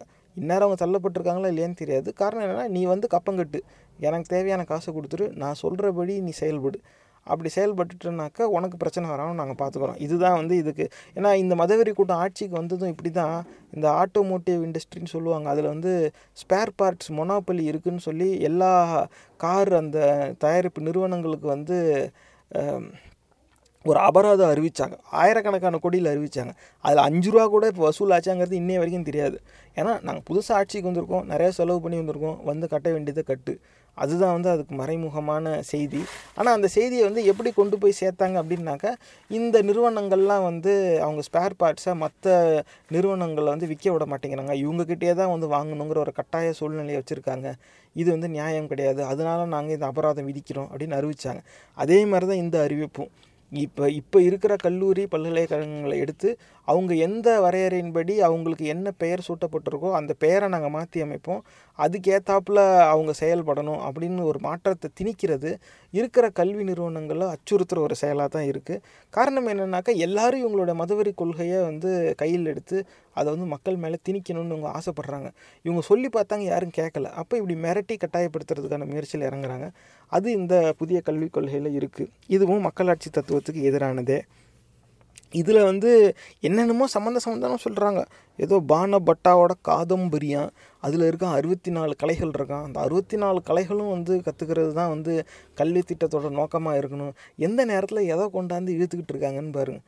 இப்போ இருக்கிற சூழ்நிலை என்ன என்ன நிலையில் மாணவர்கள் கஷ்டப்பட்டுருக்காங்க. ஒரு பக்கம் வேலை கிடைக்கல, இன்னொரு பக்கம் பாடத்திட்டங்கள்லாம் வந்து பழசாகிக்கிட்டு இருக்குது, இன்னும் பழைய சிலபஸை வச்சுக்கிட்டு இருக்கோம். ஒரு சில கல்வி நிறுவனங்களில் பேராசிரியர்களுக்கு அந்த உரிமை வழங்கப்படுது, அவங்க எல்லோரும் வந்து அவங்க அவங்க அறிவுக்கு ஏற்றாப்புல அவங்களோட பாடத்திட்டங்களை வந்து வடிவமைச்சு இன்றைக்கி சூழ்நிலைக்கு மாணவர்களுக்கு உதவுற மாதிரி பாடம் நடத்திக்கிட்டு தான் இருக்காங்க. ஆனால் இதெல்லாம் வந்து ஒரு தனி மனித முயற்சியாக தான் அது பெரும்பாலும் நடந்துக்கிட்டு இருக்குது. பெரிய அளவில் பாடத்திட்டங்கள் மாற்றப்பட்டிருக்கானா இன்னும் இல்லை. இப்படிலாம் பிரச்சனை இருக்கிற நேரத்தில் இவங்க புதிய கல்விக் கொள்கையில் நாங்கள் அறுபத்தி நாலு கலைகளும் கற்றுக் கொடுக்கறதுக்கான முயற்சியில் கொண்டு வருவோம், அப்போ தான் அது ஒரு சரியான கல்வி திட்டமாக இருக்கும். எவனும் ஒருத்தன் என்னைக்கோ ஏதோ எழுதி வச்சிட்டான், அது வந்து கிரியேட்டிவ் காம்போசிஷன், அது ஒரு காவியம், அதை இலக்கியம் சார்ந்த கண்ணோட்டத்தில் பார்த்து அதிலிருந்து கற்றுக்க வேண்டியதுதான். அதை வந்து ஒரு பெரிய சமூகத்தையே கட்டமைக்கிற ஒரு மறை மாதிரியும் அந்த அடிப்படையில் நாங்கள் கல்வி திட்டத்தையே மாற்றுவோன்னு நினைக்கிறது வந்து தேவையில்லாமல் அது வந்து நேரக்கொள்ளி விவாதம். இருந்தாலும் அவங்க அதை தான் வந்து போட்டு வச்சுருக்கிறாங்க. திருப்பி சத்யா, தர்மா, சாந்தி, பிரேம், அஹிம்சா, சமத்துவ, சமானதாங்கிற சொல் எங்கேயுமே வரல. சத்யா, தர்மா, சாந்தி, பிரேம், அஹிம்சா இதெல்லாம் இருக்குது, ஆனால் அந்த சமத்துவங்கிறது மட்டும் வரவே வராது. கடைசி வரைக்கும் எல்லோரும் ஒன்றுங்கிறத மட்டும் ஏற்றுக்கவே மாட்டான். அது வந்து ஆனால் அது அந்த பக்கமாக நம்ம கவனமும் போகாத மாதிரி பார்த்துக்கிறாங்க. இந்த புதிய கல்விக் கொள்கையும் அப்படி தான் எழுதப்பட்டிருக்கு. இதில் வந்து என்ன சொல்கிறாங்க அப்படின்னாக்க, எல்லா கல் எல்லா பாடத்திட்டத்துலேயும் வந்து ஒரு பட்டப்படிப்பில் சேர்ந்துட்டாவே எக்ஸிட் ஆப்ஷன்ஸ் வந்து வழங்கப்படுமா. அது நான்காண்டு பட்டப்படிப்புன்னு வந்துட்டால் அதுக்கு பல்வேறு விதமான எக்ஸிட் ஆப்ஷன் இருக்குமா. என்ன எக்ஸிட் ஆப்ஷன்னா, வெளியேறதுக்கு. இப்போ ஒரு நான்காண்டு படிப்பில் ஒருத்தர் சேர்ந்துட்டான், அப்புறமா என் ஒன்று அவனுக்கு புரியலை, இல்லை பிடிக்கலை, இல்லை அவனால் அதில் தேர்ச்சி பெற முடியலை அப்படின்னாக்கா அதோடைய அடுத்த கட்ட நடவடிக்கை என்னவாக இருக்குன்னா, அந்த மாணவருக்கு தேவையான உதவியை அந்த கல்வி நிறுவனம் செய்யணும். அந்த ஆசிரியர் வந்து அதிக கவனம் செலுத்துவாங்க, வேறு ஏதாவது புத்தகங்கள் அதிகமாக கொடுத்து படிக்க சொல்லுவாங்க, இல்லை அந்த மாணவன் மாணவிக்கு தேவையான அந்த அடிப்படை அறிவு என்ன தே இல்லாமல் இருக்கோ அதை எப்படி அவங்களுக்கு கொண்டு போய் சேர்க்கலாம் அப்படிங்கிற முயற்சியில் தான் இருக்கணும். அப்படி கஷ்டப்படுற மாணவர்களுக்கு எப்படி உதவலாங்கிறத விட்டுட்டு இந்த புதிய கல்விக் கொள்கையில் என்ன சொல்கிறாங்கன்னா, எக்ஸிட் ஆப்ஷன் கொடுத்துருவாங்களாம். நீ சேர்ந்துட்டியா, உன்னால் படிக்க முடியலையா, ஒரே வருஷத்தில் நீ ஒரு சர்டிஃபிகேட் வாங்கிட்டு வெளில வந்துடலாம், அப்புறம் ரெண்டாவது வருஷத்தில் ஒரு டிப்ளமா வாங்கிட்டு வெளில வந்துடலாம், அப்புறம் மூணாவது வருஷத்தில் ஒரு பேச்சுலர் டிகிரி வாங்கிட்டு வெளில வந்துடலாம். இதையும் தாண்டி நீ நாலாவது வருஷம் முடித்தா அந்த எந்த பட்டப்படிப்பில் சேர்ந்தியோ அந்த பட்டம் உனக்கு கிடைக்கும் அப்படி சொல்லுவாங்க. இதில் என்னன்னாக்க, சுலபமாக பட்டத்தோடு வெளியேறுவதற்கான வாய்ப்பை கொடுத்தா ஒரு குறிப்பிட்ட மாணவர்களை மட்டும் எப்படியாவது நெருக்கி வெளியே தள்ளிடுறதுக்கான வாய்ப்பு உருவாகும் அப்படிங்கிற ஒரு கொடூரமான சிந்தனையோட வெளிப்பாடு. ஒரு நான்காண்டு பட்டப்படிப்பில் ஒருத்தன் சேர்றான், அவனால் அது படிக்க முடியலை அப்படின்னாக்கா அவன் அதுலேருந்து வெளியேறலாம், அது வேறு விஷயம். ஆனால் கஷ்டப்படுற மாணவனை உதவி செஞ்சு அவனை அதில் தேர்ச்சி பெற வைக்கிறது தான் வந்து திறமை. அதுக்கு தான் அந்த ஆசிரியர் இருக்காங்க, அதுக்கு தான் கல்வி நிறுவனம் இருக்குது, அதுக்கு தான் கல்வி திட்டம் இருக்கணும். நல்லதையும் கெட்டதையும் சேர்ந்து குழப்பி அடிக்கிறாங்க இந்த கல்வி திட்டத்தில். அப்போ என்ன செய்கிறாங்கனாக்கா, ஒரு குறிப்பிட்ட மாணவ மாணவிக்கு வந்து ஒரு பாடத்திட்டத்தில் அவங்களால தேர்ச்சி பெற முடியலைன்னா அவங்களுக்கு உதவுறதுக்கு பதிலாக, ஒன்னால் இதில் தேர்ச்சி பெற முடியல, நீ வேணால் இந்த ஓராண்டோட ஒரு சர்டிஃபிகேட் வாங்கிட்டு போயிரு, ஒன் இயர் சர்டிஃபிகேட்டான், அப்புறமா ரெண்டு ஆண்டில் வெளியேறினா அதுக்கு டிப்ளமாவும், அப்புறம் மூணு ஆண்டில் வெளியேறினா அதுக்கு பேச்சுலர் டிகிரியா, அப்புறமா நான்காண்டு முடித்தா அவங்க என்ன பட்டத்தில் சேர்ந்து படிப்பில் சேர்ந்தாங்களோ அந்த பட்டம் அவங்களுக்கு கிடைக்குமா. இதில் வந்து கேட்க நல்லதாக இருந்தாலும் பிற்காலத்தில் வேலை வாய்ப்புன்னு வரும்போது அவன் தத்தளிப்பான், நான்காண்டு டிகிரி வச்சே இங்கே பல பேருக்கு வேலை இன்னும் கிடைக்காம தெருவில் சுற்றிக்கிட்டு இருக்காங்க. நிலமை அந்த அப்படி போய்கிட்டு இருக்குது. இந்த இதில் வந்து இவங்க ஏன்னா எல்லோரும் இந்த நான்காண்டு படிப்பை படித்து வந்துட்டா இந்த ஒட்டுமொத்த சமூகமும் கல்வியில் ரொம்ப உயர்ந்த நிலைக்கு போயிடும். அப்போ அத்தனை பேருக்கும் வேலை வாய்ப்பு உருவாக்கணும். இவங்களுக்கு என்னென்னா இவன் இந்த வேலை தான் செய்யணும், அவன் அந்த வேலை தான் செய்யணும், மாறி செஞ்சிடக்கூடாது. இவங்களுக்கு வந்து அந்த குலத்தொழில் திட்டத்தை வந்து அப்படியே அமலுக்கு கொண்டு வரணுங்கிறதுல ரொம்ப தீவிரமாக இருக்காங்க. இதில் எல்லோரும் படித்து வந்துடுறாங்க. ஆனால் அப்படியான சூழ்நிலை உருவாயிடுச்சு. அப்போ அப்படிப்பட்ட சூழ்நிலையில் இந்த குலத்தொழில் திட்டத்தை எப்படி அமல்படுத்தலாம் அப்படின்னாக்கா அந்த கல்வி திட்டத்திலேருந்து மாணவர்களாக வெளியேறதுக்கான வாய்ப்பை கொடுக்கணும். அப்போ கொடுத்தா தானாக வெளியில் வந்துடுவானுங்க. அப்போ ஒருத்தன் நான் ஃபோர் இயர் டிகிரியில் சேர்றான், ஒன் இயர் டூ இயரில் வந்து வெளில வந்துடும்னு நினச்சிட்டாக்கா அந்த டிப்ளமா வாங்கிட்டு வந்துடலாம். டிப்ளமா படித்தவனுக்கு எந்த எந்த இடத்துல வேலை கிடைக்குது? பிஇ படித்தவனே டிப்ளமா படித்தவனே நம்ம சமமாக பார்க்குறோமா? பிஇ படித்தவனோட அதிகமாக அந்த மெஷின்லாம் வந்து பயன்படுத்த தெரிஞ்சது டிப்ளமா பசங்களுக்கு தான். ஆனால் டிப்ளமா படித்தவனுக்கு அதே இன்ஜினியர் பதவி கிடைக்குதா? எத்தனை துறையில் டிப்ளமா படித்தவங்களுக்கு வருங்காலத்திலேயாவது அந்த உயர் பதவிக்கு போகிறதுக்கான வாய்ப்பு வருது? இன்னமும் நமக்குள்ளே வந்து அந்த ஒரு வேறுபாடை வந்து நம்ம அழிக்க அழிக்க முடியாமல் தான் தத்தளிச்சிக்கிட்டு இருக்கோம். பிஇ படித்தவனுக்கு இங்கே வேலை கிடைக்கல, டிப்ளமா படித்தவனுக்கு வேலையே இல்லை நிறைய இடத்துல. இப்போ இதுதான் சூழ்நிலை. அப்படி இருக்கும்போது இன்னும் அதிகமாக டிப்ளமா வாங்கிட்டு வெளியில் வர்றதுக்கான வாய்ப்பை இவங்க உருவாக்குறது, எல்லாரும் அந்த பெரிய படிப்புக்கான ப படிப்பை படிச்சிடக்கூடாதுங்கிற ஒரு எண்ணத்துடைய வெளிப்பாடு. இது எந்த விதத்துலையும் ஏற்புடையதே கிடையாது. இவங்க மற்ற ஒன் இயர் சர்டிஃபிகேட் டிப்ளமா சர்டிஃபிகேட்டுக்கு வேலை வாய்ப்பையும் உருவாக்கட்டும். இப்போ டிப்ளமா படித்தவங்களுக்குன்னு சில வேலை வாய்ப்பு வரட்டும், அது ஒன்லி டி ஃபார் டிப்ளமான்னு இவங்க அறிவிக்கட்டும். அதுக்கப்புறமா இப்படி வந்தால் சரிதான். ஏன்னா இரு வேலை வாய்ப்புன்னு ஒன்று இருக்குது, அதுக்கு இந்த டிப்ளமா தான் தேவைன்னா அந்த டிப்ளமா படித்தவன் அந்த வேலைக்கு வரட்டும், அதில் ஒன்றும் வாய்ப்பு கிடையாது, அப்படிலாம் கிடையாது. ஆனால் அந்த பிஇ படித்தவனோட வேலைக்கு இந்த டிப்ளமாவை சேர்த்துக்கவே மாட்டாங்க, டிப்ளமா படித்தவனுக்குன்னு தனியாக வேலையும் உருவாக்க மாட்டாங்க. ஆனால் வேணும்னா நீ ரெண்டு ஆண்டில் டிப்ளமாவோட வெளியில் போய்க்கலாங்கிற ஒரு வாய்ப்பையும் கொடுப்பாங்கன்னா இது எப்பேற்பட்ட அயோக்கியத்தனம்! இன்னும் நிறைய பேர் வந்து வேலை இல்லாமல் தத்தளிப்பாங்க. அப்போ இந்த சமூகம் வந்து வேலை இல்லாமல் படித்தும் வேலை இல்லாமல் தத்தளிக்கிற ஒரு சூழ்நிலைக்கு வந்தால் தான் படித்தா பயன் இல்லைங்கிற ஒரு நம்பிக்கைக்கு இந்த சமூகத்தை தள்ள பார்க்குறாங்க. அப்போ அந்த அது மூலமாக எல்லாருக்கும் கல்வி கிடைக்காத ஒரு சூழ்நிலை வந்துடும். ஏன்னா இவங்களுக்கு அடிப்படையே அந்த வர்ணாசிரம கட்டமைப்பை அமல்படுத்தணுங்கிறது தானே, அதோடைய வெளிப்பாடு தான் இது. எந்த விதத்துலையும் இது ஏற்புடையது கிடையாது. திருப்பி அங்கே இட இடையில இந்த ஒகேஷ்னல் ஒகேஷ்னல் சொல்லிக்குவாங்க. ஏன் ஒகேஷ்னல், எதுக்கு ஒகேஷ்னல்? ஒகேஷ்னல் படிச்சனுக்கு என்ன வேலை இன்றைக்கி இருக்குது? அதையும் வந்து சி சிந்திக்க வேண்டிய விஷயம் நேர்களே. அப்படி ஒரு வேலையே எங்கேயும் கிடையாது. ஆனால் இல்லாத வேலைக்கு படிப்பை மட்டும் இவங்க உருவாக்கி அந்த படிப்புலேயும் நிறைய பேர் நாங்கள் படிப்பை வைப்போம் அப்படிங்கிறது வந்து எப்படி அறிவுடைமையாகும்? ஆனால் இதுதான் அவங்க ரொம்ப அழுத்தமாக இதில் எழுதுகிறாங்க. இதில் பல்கலைக்கழகங்களில் குறிப்பிட்ட இந்திய பல்கலைக்கழகங்களில் வெளிநாட்டு பல்கலைக்கழகங்களோடு இணைச்சிருவாங்களாம். அப்புறமா அதிலே வந்து அப்போ நிறைய கல்வித்திட்டங்கள் அப்படி வேற உருவாகுமா? என்ன அவங்க சொல்கிறாங்கனாக்க வெறும் ஒரு சில குறிப்பிட்ட பல்கலைக்கழகங்களாம், அதுவும் வந்து மத்திய அரசே முடிவு பண்ணும் அச்சீவ்மெண்ட் படியாக. இப்போலாம் அவங்க எந்த அளவில் பிரபலம் ஆகுறாங்களோ அந்த பெரிய ந கல்வி நிறுவனங்களை மட்டும் வெளிநாட்டு பல்கலைக்கழகங்களோடு சேர்த்து விட்டுருவாங்களாம். அப்போ அங்கே படிக்கிற மாணவர்கள் இங்கே ஓராண்டு அங்கே ஓராண்டு எப்படி வேணாலும் அவங்களுக்குள்ள எக்ஸ்சேஞ்ச் எப்படி வேணாலும் இருக்கலாம், அது மூலமாக வரலாம். அப்போ திருப்பி சுற்றி சுற்றி இந்த பெரிய நடுவண் அரசு கட்டுப்பாட்டில் இருக்கிற இந்த ஐஐடி என்ஐடி இந்த மாதிரி கல்விக்கூடங்களை மட்டுமே வந்து ஒரு தூக்கி பிடிக்கிற ஒரு முயற்சியாக தான் இது இருக்குது. எல்லா பல்கலைக்கழகங்களுக்கும் வெளிநாட்டில் இருக்கிற பல்கலைக்கழகங்களோட இணைஞ்சு வேலை பார்க்குற செயல்படுற ஒரு சூழ்நிலையை உருவாக்குவோம் அப்படி சொன்னால் அது அறிவுடைமை. இங்கே இருக்குது நூற்றுக்கணக்கான காலேஜ் இருக்குது, எல்லா காலேஜுக்கும் இவங்க சொல்கிற ரிசர்ச் ஃபண்டிங்கிறது போய் சேருதா? எல்லா காலேஜுக்கும் இவங்க அந்த வாய்ப்பை கொடுக்குறாங்க கிடையாது. சுற்றி சுற்றி எதாக இருந்தாலும் இந்த அடையாறில் இருக்கிற ரெண்டு கேம்பஸ்க்கே தான் போகும். அதை விட்டால் வேறு பெங்களூர் டெல்லின்னு போயிடும். ஒரு குறிப்பிட்ட ஒரு எட்டுலேருந்து ஒரு பத்து பல்கலைக்கழகங்கள் இருக்குது, அவங்களுக்கு மட்டுமே எல்லா ஆய்வுக்கான பணமும் தரப்படும், எல்லா வாய்ப்பும் கொடுக்கப்படும். அதில் இருக்கிறவங்க மட்டுமே வெளிநாட்டுக்கு போவாங்க. அப்புறம் அதையே இவங்க வந்து பெருமை பீத்துறதுக்கு பயன்படுத்துவாங்க. நாங்கள் ஏன் அவங்களுக்கு செய்கிறோன்னா அவங்களாம் தான் இப்படி பெருசாக செய்கிறாங்க, வெளிநாட்டு பல்கலைக்கழகங்களில் யாரெல்லாம் ஆய்வு செய்கிறாங்கன்னு பாருங்கள், அவங்களாம் இந்த பல்கலைக்கழகங்களில் படித்தவங்க மட்டும்தான், இங்கே படித்தாங்கிறதுக்காக ஆய்வு செய்யலை, இங்கே படித்தவங்களுக்கு மட்டும்தான் அந்த வாய்ப்பு கிடைக்குது. இதுதான் உண்மை. எத்தனை அஃபிலியேட்டட் காலேஜஸில் இவங்க ரிசர்ச் ஃபண்டிங்னு கொண்டு போய் சேர்த்துருக்காங்க? வெளில விசாரிச்சு பாருங்கள், அப்படின்னா என்னன்னே தெரியாது நிறையா ப்ரைவேட் காலேஜஸில். அப்படி தான் இருக்குது. எல்லா கல்லூரிகளுக்கும் எல்லா பல்கலைக்கழகங்களுக்கும் வெளிநாட்டில் இருக்கிற கல்லூரி பல்கலைக்கழகங்களோட இணைந்து செயல்படுறதுக்கான வாய்ப்பு வழங்கப்படும் அப்படின்னு சொன்னால் அது அறிவுடைமை. ஆனால் இவங்க அதை மொத்தமாக கைவிட்டுட்டு ஒரு சில கல்வி நிறுவனங்களுக்கு மட்டுமே இப்படி ஒரு வாய்ப்பு அளிக்கப்படும் அப்படின்னு சொல்கிறது ஏற்புடையது கிடையாது. ஆனால் அதுவும் இதில் இருக்குது. அதில் குறிப்பாக இந்த நேஷ்னல் ஸ்காலர்ஷிப் போர்ட்டல் அப்படின்னு ஒன்று உருவாக்கிடுவாங்களாம். உருவாக்கிட்டு தேசிய அளவில் இந்த மாதிரி அந்த கல்வி திட்டத்துக்கு ஊக்கத்தொகையெல்லாம் தருவாங்க. அது வந்து யார் எப்படி கொடுப்பாங்க அப்படிங்கிறத முடிவை வந்து தேசிய அளவில் நடுவண் அரசு கட்டுப்பாட்டில் இருக்க இயக்கமே செய்யுமா. அதிலே வந்து இந்த எஸ்சி எஸ்டி சிறுபான்மையின மக்களுக்கு தேவையான ஸ்காலர்ஷிப்பும் அதிலே உள்ளடக்குமா. ஏன்னா அந்தந்த மாநிலத்தில் மாநில அரசு பொறுப்பெடுத்து இந்த ம சிறுபான்மை மக்களுக்காக ஒதுக்கப்படுற பணத்தை இந்த மாதிரி ஊக்கத்தொகையில் செலவு செய்கிறது வழக்கம். அதை மொத்தமாக தேசிய தேசியமயமாக்க பார்க்குறாங்க. என்ன சொல்கிறாங்க, அவன் அங்கங்கே முடிவு பண்ணி கொடுக்காத, நாங்கள் பொதுவாக வச்சு மொத்த நாட்டுக்கும் பொதுவாக எந்தெந்த இடத்துல எந்தெந்த குரூப்புக்கு எவ்வளோ ஊக்கத்தொகை தரணும், கல்விக்கு எப்படி உதவணுங்கிறத நாங்கள் முடிவெடுப்போம் அப்படிங்கிறாங்க. அப்போ ஏற்கனவே முடிவெடுக்கிற பொறுப்பு அந்தந்த மாநிலத்துக்கிட்ட இருக்கும்போது அதை நீ பறிக்க வேண்டிய அவசியம் என்ன? கிடைக்கலன்னா பரவாயில்ல, நாங்கள் எல்லாருக்கும் கிடைக்கிறதுக்கு வாய்ப்பு செய்வோன்னு சொல்லி கையில் எடுக்கிறது எல்லாருக்கும் கிடைக்கக்கூடாதுங்கிற எண்ணத்தோடைய வெளிப்பாடு தான்.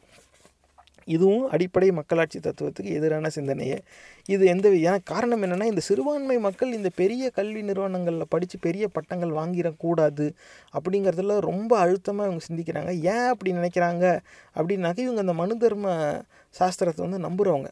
எல்லாரும் படிச்சிடக்கூடாது, ஒரு குறிப்பிட்ட சமூகத்துக்கு கல்வி கிடைக்கக்கூடாது, அவனுடைய கடமை மற்ற மூணு வர்ணத்தை சேர்ந்தவங்களுக்கும் சேவை செய்யணுங்கிறது தான் அப்படிங்கிறத ஆழமாக நம்புகிறாங்க. இது இன்னும் பொதுமக்களுக்கு இந்த அறிவு புரியலை. ஆனால் அதோடைய வெளிப்பாடு தான் வந்து இந்த கல்விக் கொள்கை, புதிய கல்விக் கொள்கையில் இருக்குது. இதில் அடுத்து வந்து இந்த கல்லூரி பல்கலைக்கழகங்களில் இருக்க பேராசிரியர்களுக்கு வந்து ஃபாஸ்ட் ட்ராக் ப்ரொமோஷன் சிஸ்டம் அப்படின்னு உருவாக்குவாங்க. அவங்களுக்கான பதவி உயர்வு வந்து ஃபாஸ்ட் ட்ராக் செய்யப்படும், ஃபாஸ்ட் ட்ராக் ப்ரொமோஷன் சிஸ்டம் அப்படின்னு கொண்டாந்து எல்லா யூனிவர்சிட்டி ப்ரொஃபஸருக்கும் ரொம்ப சீக்கிரமாக பதவி உயர்வுக்கான ஏற்பாடு தரப்படுமா. இப்போ ஆசிரியர் பணிக்கு வர்றதை கஷ்டமாக்கிட்டாங்க இந்த கல்விக் கொள்கையில் ஆக்கிட்டு. ஆனால் பேராசிரியர் பணியில் இருக்கிறவங்களுக்கு சீக்கிரமாக பதவி உயர்வு தர வாய்ப்பு வருமா, அதுக்கு ஆள் சேர்க்க பார்க்குறாங்க. இதுதான் வந்து அதில் தெரியுது. ஆனால் மறைமுகமாக நாங்கள் அவங்களுக்கு சீக்கிரமாக ஒரு வளர்ச்சியை ஏற்படுத்துவோங்கிற பேரில் அந்த பொறுப்பையும் வந்து இவங்க தேசியமயமாக்கிய க தன் நடுவண் அரசு தன்னுடைய கைக்குள்ளே வச்சுக்கணுங்கிற ஒரு முயற்சி தான் இதில் வெளிப்படுது.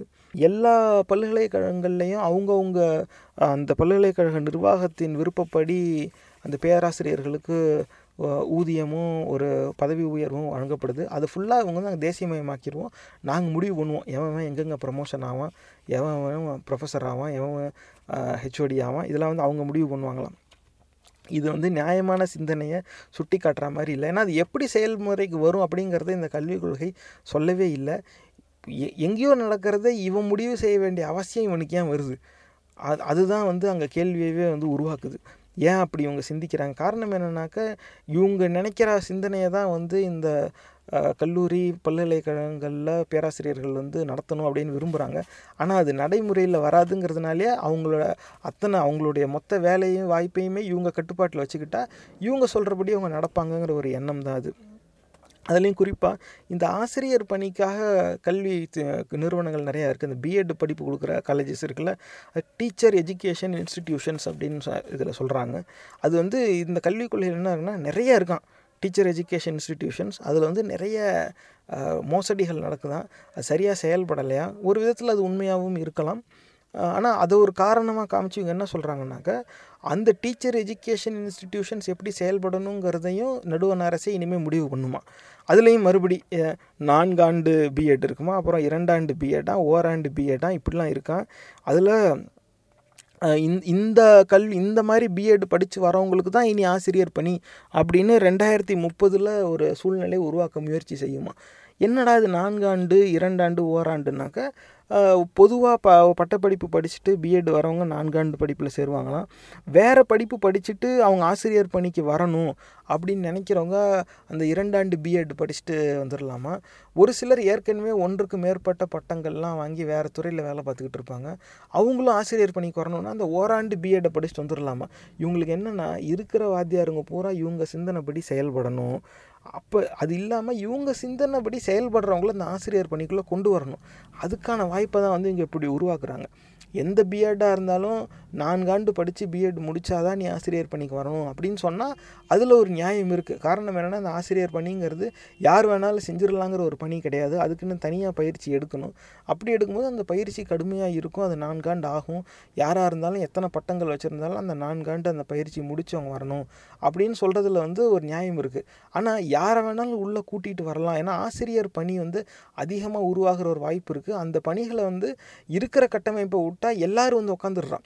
நிறைய இடத்துல பார்த்தா இந்த ஆசிரியர் பணியில் வந்து அமர்றவங்க சிறுபான்மை மதம் சிறுபான்மை இனத்தை சேர்ந்தவங்களாக இருக்காங்க.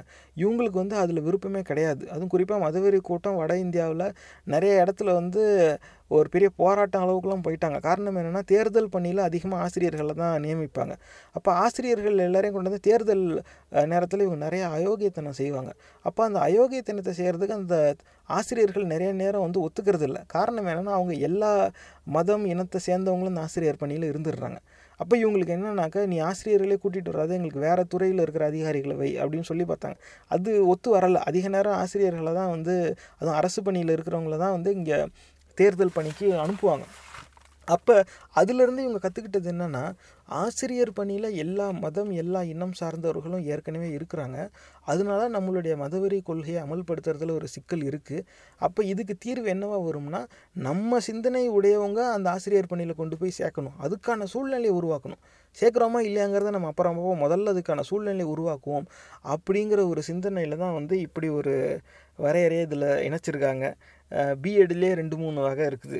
இதுலேயும் இவங்களுக்கு எப்படி செய்கிறாங்கன்னு தெரில. பிஎட் சேர்ந்தவனை பூரா ஏதாவது மார்க்கை குறைச்சி நீ என்னென்னா டூ இயர் பிஎட் வாங்கிட்டு போயிரு, இது என் அது என்ன வித்தியாசம்னு தெரியல. ஆனால் அப்படி ஒரு சூழ்நிலையை இவங்க வந்து உருவாக்குறாங்க. யார் வேணாலும் ஆசிரியர் பணிக்கு வரலாம், கேட்குறதுக்கு நல்லா இருக்குது. ஆனால் இதோடைய மறைமுகமாக இவங்க என்ன அமல்படுத்த விரும்புகிறாங்கன்னா நாங்கள் நினைக்கிறவங்க நாங்கள் நினச்சா நீ ஆசிரியர் பணிக்கு வரலாம். அப்படி வந்து இதை தேசியமயமாக்கி நடுவண் அரசு தன்னோட க கைக்குள்ளே இந்த பொறுப்பை எடுத்துக்கிற முயற்சியாக தான் இருக்குது. இது வந்து மாநில அளவில் மாநில அரசுக்கிட்ட சுத்தமாக எந்த பொறுப்புமே இல்லை, அது வேறு விஷயம். ஆனால் இந்த மொத்த ஆசிரியர் பணிக்கு வரவங்க எல்லாருமே ஒரு குறிப்பிட்ட சமூகத்தை சேர்ந்தவங்க ஒரு குறிப்பிட்ட சிந்தனையை சேர்ந்தவங்க மட்டும்தான் வரலாம் அப்படிங்கிற சூழ்நிலையை இது உருவாக்கும். இவங்க வந்து நேரடியாக அதை சொல்லாமல் மறைமுகமாக இந்த மாதிரி ஒரு கட்டமைப்பு மூலமாக அப்படி ஒரு சூழ்நிலையை உருவாக்க பார்க்குறாங்க. இது ரொம்பவுமே ஆபத்தானது. அதில் இந்த பிஎட் படிப்புக்கு சேர்கிறதுக்கும் தேர்வு முறைன்னு வச்சுன்னா அதுக்கும் வந்து என்டிஏ அந்த நேஷ்னல் டெஸ்டிங் ஏஜென்சி அந்த இயக்கம் வந்து ஒரு தேர்வு வைக்குமா, அதில் படித்து வரவங்க தான் வந்து அதில் சேருவாங்களாம். அப்போ ஏற்கனவே இந்த என்ரோல்மெண்ட் ரேஷியோன்னு சொல்லுவாங்க, அதிலெல்லாம் பெரிய டார்கெட்லாம் வச்சுருக்கிறதா சொல்கிறாங்க.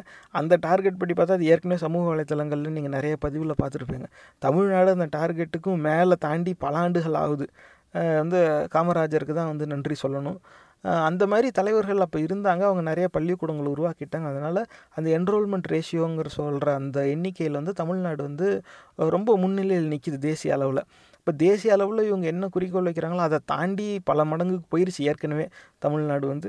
இருந்தாலும் நாங்கள் அது வந்து அதை ஏற்றுவோம். அதுலேயும் ஒகேஷ்னல் ஸ்டடீஸில் நாங்கள் அதிக பேரை சேர்க்கை கொண்டு வருவோம். கடைசி வரைக்கும் ஒகேஷ்னல் நாங்கள் நிறைய பேர் கொண்டு வருவோம், ஒகேஷ்னல் நாங்கள் நிறைய பேர் கொண்டு வருவோம். ஒகேஷ்னல்னால் அவமானம் கிடையாது, ஒகேஷ்னல்னால் ஒகேஷ்னல்னால் அசிங்கம் கிடையாது தானே. அப்போ ஒகேஷ்னலில் போய் மயிலாப்பூர் கோபாலபுரமில் இருக்கிறவங்கள ஒகேஷ்னல் படிக்க சொல்லு. அவங்க எல்லோரும் ஐஐடி படிச்சுட்டு ஸ்டான்ஃபோர்ட் படிச்சுட்டு ஆக்சென்ச்சரில் போய் வேலை பார்ப்பான். ஆனால் கிராமப்புறத்தில் இருக்கிற ஏழைகள் மட்டும் ஒகேஷ்னலில் படிச்சுட்டு இங்கேயே அடிமையாக சுற்றணுமா? இந்த கேள்விக்கு யாருமே எங்கேயுமே பதில் சொன்னதாக தெரியல. நீங்கள் அது வந்து நான் சொல்கிறேங்கிறதுக்காக இதை நீங்கள் நம்பாதீங்க, நீங்கள் சிந்திச்சு பாருங்கள். ஆனால் சுற்றி சுற்றி இந்த ஒகேஷ்னல்லையும் நாங்கள் ஆள் சேர்ப்போம் ஒகேஷ்னல்லையும் ஆள் சேர்ப்போன்னே பல இடத்துல இந்த கல்விக் கொள்கையில் வந்து குறிப்பிடுறாங்க. இந்த ஒகேஷ்னல் படிப்புக்கான வேலை வாய்ப்பு எங்கே இருக்குதுன்னு எங்கேயுமே சொல்லலை. அந்த வேலைவாய்ப்பு எங்கே இருக்குது, அது எப்போ வரும்னு சொல்லலை. இல்லாத வேலைவாய்ப்புக்கு ஒரு கல்வி திட்டத்தை உருவாக்கி அதில் நாங்கள் நிறைய பேரை சேர்ப்போம், அதில் நிறைய பேரை சேர்த்து அந்த எண்ணிக்கையை வந்து ஒரு பெரிய வெற்றியாகவும் நாங்கள் காட்டுவோம்னாக்க என்ன அந்த வெற்றினால என்ன பயன்? நீ நிறைய பேர் ஏன்னா காரணம் என்னென்னா நான் படிச்சிட்டேங்க ஆனால் வேலையே கிடைக்கலன்னு கையேந்தி நிற்கணும். அதுதான் இவங்களுக்கு. அவன் கையேந்தி நிற்கிற வரைக்கும் தான் நம்ம பேச்சை கேட்பான். இவங்களுடைய அந்த சமூக கட்டமைப்பு அப்போ தான் வரும். எல்லா தரப்பு மக்களுக்கும் பொருளாதாரம் போய் சேர்ந்துடக்கூடாதுங்கிற ஒரு கொடூரமான சிந்தனையோட வெளிப்பாடு இது. இது எந்த விதத்துலையும் ஏற்புடையது கிடையாது. அதுலேயும் இந்த வொக்கேஷ்னலுக்கு என்ன பண்ணிட்டாங்கன்னா national committee for the integration of vocational education இப்படி ஒரு இயக்கத்தை உருவாக்குறாங்களாம். இந்த மாதிரி இயக்கங்கள் ஏற்கனவே இருக்குது. நேர்களை நம்ம அடுத்ததை பேசுவோம். ஏற்கனவே இருக்குது. இருந்தாலும் இவங்க புதுசாக இந்த ஒகேஷ்னல் எஜுகேஷனுக்கு வந்து கவனம் வந்து தரப்படலை. இந்த புதிய கல்விக் கொள்கையில் இதுக்கு அதிக கவனம் தரும். இதுக்காக ஒரு இயக்கம் உருவாக்குவோம். அவங்களுடைய வேலையே வந்து எல்லா இடத்துலையும் போய் இந்த ஒகேஷ்னல் கல்வியை வந்து வளர்த்து அதில் நிறைய மாணவர்களை சேர்க்கறது எப்படிங்கிறது முயற்சி செய்வாங்களாம்.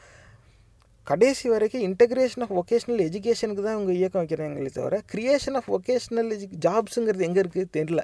அந்த வேலை வாய்ப்பு வொகேஷ்னல் படிப்புக்கான வேலை வாய்ப்பு உருவாக்குறதுக்கு நாங்கள் ஒரு இயக்கம் வச்சுருக்கோம். இவங்க வேலையே இந்த வொகேஷ்னல் படிப்பு படித்தவங்களுக்கான வேலை வாய்ப்பு உருவாக்குறது தான் அப்படின்னு சொன்னால் அதில் ஒரு நியாயம் இருக்குது. ஏன்னா அதுக்கு முன்னாடி அவங்க வொகேஷ்னல் படிப்பில் எண்ணிக்கையை சே அதிகரிப்போன்னு சொல்கிறாங்கனாக்கா வேலை வாய்ப்பையும் நாங்கள் உருவாக்குறோன்னு சொல்கிறது நியாயமான சிந்தனை.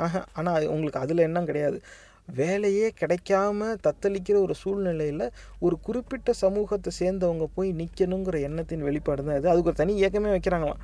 அவங்க வந்து இவங்க பயன்படுத்துகிற சொல்லலாம் பாருங்கள், ஸ்கில் கேப் அனாலிசிஸ் பண்ணுவாங்களாம், லோக்கல் ஆப்பர்ச்சுனிட்டிஸை கண்டுபிடிப்பாங்களாம், அந்தந்த இடத்துல என்னென்ன தேவை இருக்கோ அதுக்கேற்றாப்புல வொகேஷ்னல் படிப்பு வைப்பாங்களாம். அப்போ இது இது எப்படி இருக்குது பாருங்கள். எப்போ கிராமப்புறத்தில் இருக்கிற ஏழைகள் வந்து அவங்க கிராமத்தோடையே அண்டி கிடக்கணுங்கிற ஒரு சூழ்நிலை உருவாக்குது. இப்போ ஒரு இடத்துல வந்து நிறையா மரம் வெட்டி அந்த மர சம்மந்தமான தொழில் நடக்குதுன்னு வச்சுக்கோங்களேன். அந்த இடத்துல இருக்கிற பள்ளிக்கூடங்கள் கல்வி நிறுவனங்கள் வந்து இந்த ஆசாரி வேலைக்கான தொழில் கற்று தருவோம் அப்படின்னா கேட்குறதுக்கு நல்லா இருக்குது. ஆனால் அந்த இடத்துல அவன் அந்த கற்றுக்கிட்டு நாளைக்கே வந்து சுற்றுப்புற சூழல் வந்து பாதிக்கப்படுது, இனிமேல் மரம் வெட்டுறதுக்கெலாம் தடை அப்படின்ட்டாங்கன்னா மரமே வராது, பூரா பிளாஸ்டிக்கில் செய்ய ஆரம்பிச்சிட்டாங்க. அப்போ மரத்தில் வேலை செய்ய கற்றுக்கிட்டு இவனுக்கு எங்கே வேலை கிடைக்கும்? அப்போ க அதாவது அந்த அந்த வேலையை சொல்லித்தராங்கனாக்கா எந்த நிறுவனத்தில் எந்த தொழிற்சாலையில் வேணாலும் போய் பணி செய்யலாம் அப்படிங்கிற ஒரு சூழ்நிலை சூழ்நிலை உருவாக்குறதுக்கு அப்புறமா இப்படி அமல்படுத்தினா அதில் ஒரு அர்த்தம் உண்டு. ஆனால் அதெல்லாம் விட்டுட்டு இவங்க வந்து அந்தந்த இடத்துல என்னென்ன தேவையோ அதுக்கேற்றாப்புல நாங்கள் வந்து பாடத்திட்டங்கள் உருவாக்கும் அப்படின்னாக்கா நீ உன் ஊர்லேயே இருக்கணும், எங்கேயும் வந்துடாத, புரியுதா, ஊரோட ஒத்து வாழணுங்கிறத இவங்க இப்படி அமல்படுத்த பார்க்குறாங்க. இதுவும் அயோக்கியத்தனமான ஒரு சிந்தனை. இதில் குறிப்பாக ஏழைகள் இந்த மாதிரி விழிப்புணர்வு இல்லாத மக்களுடைய வாழ்க்கையை இவங்க கட்டுப்படுத்த முயற்சிக்கிறது இந்த மாதிரியான ஒரு வரையறையில் வந்து தெளிவாக தெரியுது. இது அந்த மக்களுக்கே தெரியுமா தெரியாதான்னு தெரியாது, ஆனால் அவங்களுக்கு தெரிஞ்சிருக்கிறதுக்கு வாய்ப்பு இல்லை, இவங்களுக்கு தெரியப்படுத்துறதுலையும் விருப்பம் கிடையாது. அவன்லாம் அந்த அங்கே தான் இருக்கணும், அவன் வந்து அந்த வேலை தான் பார்க்கணும், எல்லோரும் எல்லா வேலைக்கும் வந்துடக்கூடாது அப்படிங்கிறதுல ரொம்ப அழுத்தமாக இருக்காங்க. இது வந்து எந்த விதத்துலேயும் ஏற்புடையது கிடையாது. அதில் வந்து நேஷ்னல் ஸ்கில்ஸ் குவாலிஃபிகேஷன் ஃப்ரேம் ஒர்க்கான் எந்தெந்த வேலைக்கு என்னென்ன ஸ்கில் செட் தேவைங்கிறத இவங்க முடிவு பண்ணுவாங்களாம். ஓ பாடம் நடத்துறதுக்கு ஆசிரியர் இல்லை, பள்ளிக்கூடங்கள் நிறைய இடத்துல இல்லை, இருக்கிற பள்ளிக்கூடங்களை மூடிக்கிட்டு இருக்காங்க, புத்தகங்கள் இல்லாமல் மாணவர்கள் படிச்சுக்கிட்டு இருக்காங்க, அடிப்படை தேவை இல்லாமல் கல்விக்கூடங்கள் செயல்பட்டுக்கிட்டு இருக்குது. இதெல்லாத்தையும் விட்டுட்டு ஸ்கில்ஸ் குவாலிஃபிகேஷன் ஃப்ரேம் ஒர்க்கான் என்னென்ன ஸ்கில் செட் தேவை அப்படிங்கிறது தேசிய அளவில் உட்காந்து யோசிப்பாங்களாம். வெறும்னு யாருக்கும் சம்மந்தம் இல்லாமல் வெறும் டைப் அடித்து ஃபைல் சேவ் பண்ணி அதை ஒரு வேலையாக வச்சுக்கிட்டு இவங்க எப்படியாவது நிறைய வேலை வாய்ப்பு உருவாக்கணும்னு இவங்க முடிவு பண்ணிட்டாங்க மதுபுரி கூட்டம் அவங்க ஆதரவாளர்கள். அதுக்காகவே இந்த மாதிரி இயக்கங்கள் வந்து உருவாக்குறாங்க. இந்த இயக்கங்கள் வந்து பெருசாக என்ன செய்ய போதுன்னா எதுவுமே செய்யாது. வாரத்துக்கு ஒரு தடவை, மாதத்துக்கு ஒரு தடவை, ஆண்டுக்கு ஒரு தடவை ஏதாவது வெளியிட்டுக்கிட்டே இருப்பாங்க, அவ்வளோதான். உட்காந்து வீடியோ டைப் அடிச்சுட்டே இருப்பாங்க. இவங்க எல்லாருக்கும் அரசு உத்தியோகம் சம்பளம் போகும், நம்ம வரி பணம் இதில் வீணாக போகுது, அவ்வளோதான். ஏன்னா அடிப்படை தேவையவே பூர்த்தி செய்யாமல் இவங்க ஸ்கில்ஸ் குவாலிஃபிகேஷன் யார் யாருக்கு என்னென்ன இருந்தால் என்னென்ன செய்யலான்னு இவங்க முடிவு பண்ணுவாங்களாம். கடைசி வரைக்கும் எல்லாருக்கும் எல்லாமும் கிடச்சிடக்கூடாதுங்கிற ஒரு சிந்தனையோட வெளிப்பாடாகவே தான் இருக்குது இந்த புதிய கல்விக் கொள்கை. அதுலேயும் இந்த கல்லூரி பல்கலைக்கழகங்கள் பற்றி வரும்போது ரிசர்ச் அப்படின்னு சொல்லுவாங்க, இந்த ஆய்வு செய்கிறது, அது ரொம்ப பிரபலமான ஒரு தலைப்பு. நிறைய அதாவது எந்த கல்லூரியில் எந்த மாணவனும் பேராசிரியரும் வந்து இந்த வேலையை செய்யலாம். ஆனால் அதுக்கான வாய்ப்பு எல்லா கல்லூரிகள் எல்லா பல்கலைக்கழகங்கள்லேயும் இருக்கா அப்படின்னு கேட்டால் கிடையாது. அந்த வாய்ப்பு வந்து இன்னும் நம்ம ஏற்படுத்தி கொடுக்கல. அதுக்கு இவங்க என்ன சொல்கிறாங்கன்னா, இதுவும் வந்து மற்ற நாடுகளை பார்த்து அப்படியே ஈ அடித்தாங்க அப்படி மாதிரி அந்த சொற்களை மட்டும் அப்படி பயன்படுத்திக்கிறாங்க. அது உள்ளே இருக்கிற வரையறையை பார்த்தா அயோக்கியத்தனமாக தான் இருக்குது. என்ன சொல்கிறாங்கன்னா, நேஷ்னல் ரிசர்ச் ஃபவுண்டேஷன் இப்படி ஒன்று உருவாக்கிடுவாங்களாம். அது வந்து அவங்களுக்குள்ள போர்ட் ஆஃப் கவர்னர்ஸ் அப்படின்னு அவங்க இருப்பாங்களாம். யாரா அந்த போர்ட் ஆஃப் கவர்னர்ஸ்னால் அரசு அதிகாரிகள் இல்லாமல் தனியாக தேர்ந்தெடுக்கப்படுவாங்களாம். அதுக்கு வந்து அவங்க வந்து இண்டிபெண்ட்டாக இருப்பாங்களாம். அவங்க முடிவு பண்ணுவாங்களாம் யார் யாருக்கு எந்தெந்த கல்வி நிறுவனத்துக்கு எவ்வளவு ஆய்வுக்கான நிதி ஒதுக்கீடு போகும் அப்படிங்கிறத. இது வந்து ஏற்கனவே இந்த மாதிரி ஆய்வில் நிதி ஒதுக்கீடு செஞ்சு விஞ்ஞான அறிவியல் ஆராய்ச்சியை நடத்துகிற நிறைய இயக்கங்கள் நிறுவனங்கள் இருக்குது. அது வந்து நிறைய பல்கலைக்கழகங்களோட சேர்ந்து அவங்க செயல்படுறது தான். அப்படிலாம் இருக்கும்போதும் ஏன் இதை உருவாக்குறாங்க அப்படின்னாக்கா, இனிமேல் அவங்க எப்படி செயல்படணுங்கிறதையும் இந்த இயக்கம் வந்து முடிவு செய்யுமா. ஏற்கனவே நிறையா இயக்கங்கள் இருக்குது, அவங்க வந்து அவங்க விருப்பப்படி அவங்க வரையறைப்படி ஆய்வுக்கான நிதி வந்து பல பல்கலைக்கழகங்களுக்கு ஒதுக்கி இந்த ஆய்வு ஆராய்ச்சி வந்து நடத்திக்கிட்டு தான் இருப்பாங்க. அதை வந்து இந்த நேஷ்னல் ரிசர்ச் ஃபவுண்டேஷன் குறுக்க வந்து இல்லை இல்லை நீ இப்படி தான் செய்யணும் நீ இப்படி தான் செய்யணும் இவன் எதுவும் செய்ய மாட்டான், செய்கிறவங்கெல்லாம் நொட்டை கண்டுபிடிச்சி இனிமேல் எப்படி செய்யணும்னு இவங்க வந்து வழி நடத்துவாங்களாம். இது வந்து எல்லா நிறுவனங்களுக்கும் எல்லா இடத்துக்கும் எல்லா விதமான ஆய்வுக்கும் நிதி ஒதுக்கீடு செஞ்சிடக்கூடாது. ஏன்னா காரணம் என்னென்னா இந்த மாதிரி இந்த ரிசர்ச் ஃபண்டிங் அப்படின்னு சொல்லுவாங்க, இது அறிவியல் ஆராய்ச்சிக்காக ஒதுக்கீடு செய்யக்கூடிய அந்த பணம். அந்த அறிவியல் ஆராய்ச்சியோட பக்க விளைவு என்னன்னாக்கா இந்த மூட நம்பிக்கைக்கு எதிரான சிந்தனையை அதை ஆவணப்படுத்திடும். அப்போ அதிகமாக அறிவியல் ஆராய்ச்சி நடந்துச்சுனாக்கா அதிகமாக மூட நம்பிக்கைகளுக்கு எதிரான சிந்தனைகள் வந்து ஆவணப்படுத்தப்படும், அந்த உண்மைகள் வந்து ஜனத்தொகைக்கிட்ட கொண்டு சேர்க்கப்படும். ஏன்னா நிறைய பேர் அதில் வந்து பங்கெடுத்துக்குவாங்க. அப்போ என்ன ஆகும்னா மதம், இந்த இறை நம்பிக்கை, இதெல்லாம் முழுக்க முழுக்க மூட நம்பிக்கை. அப்போ அதுக்கு எதிரான சிந்தனைகள் வந்து ஆதாரபூர்வமாக ஆவணப்படுத்தப்படுதுங்கிறது வந்து இந்த மதவெறி கூட்டத்துக்கு ஏற்புடையதாகவே இருக்காது.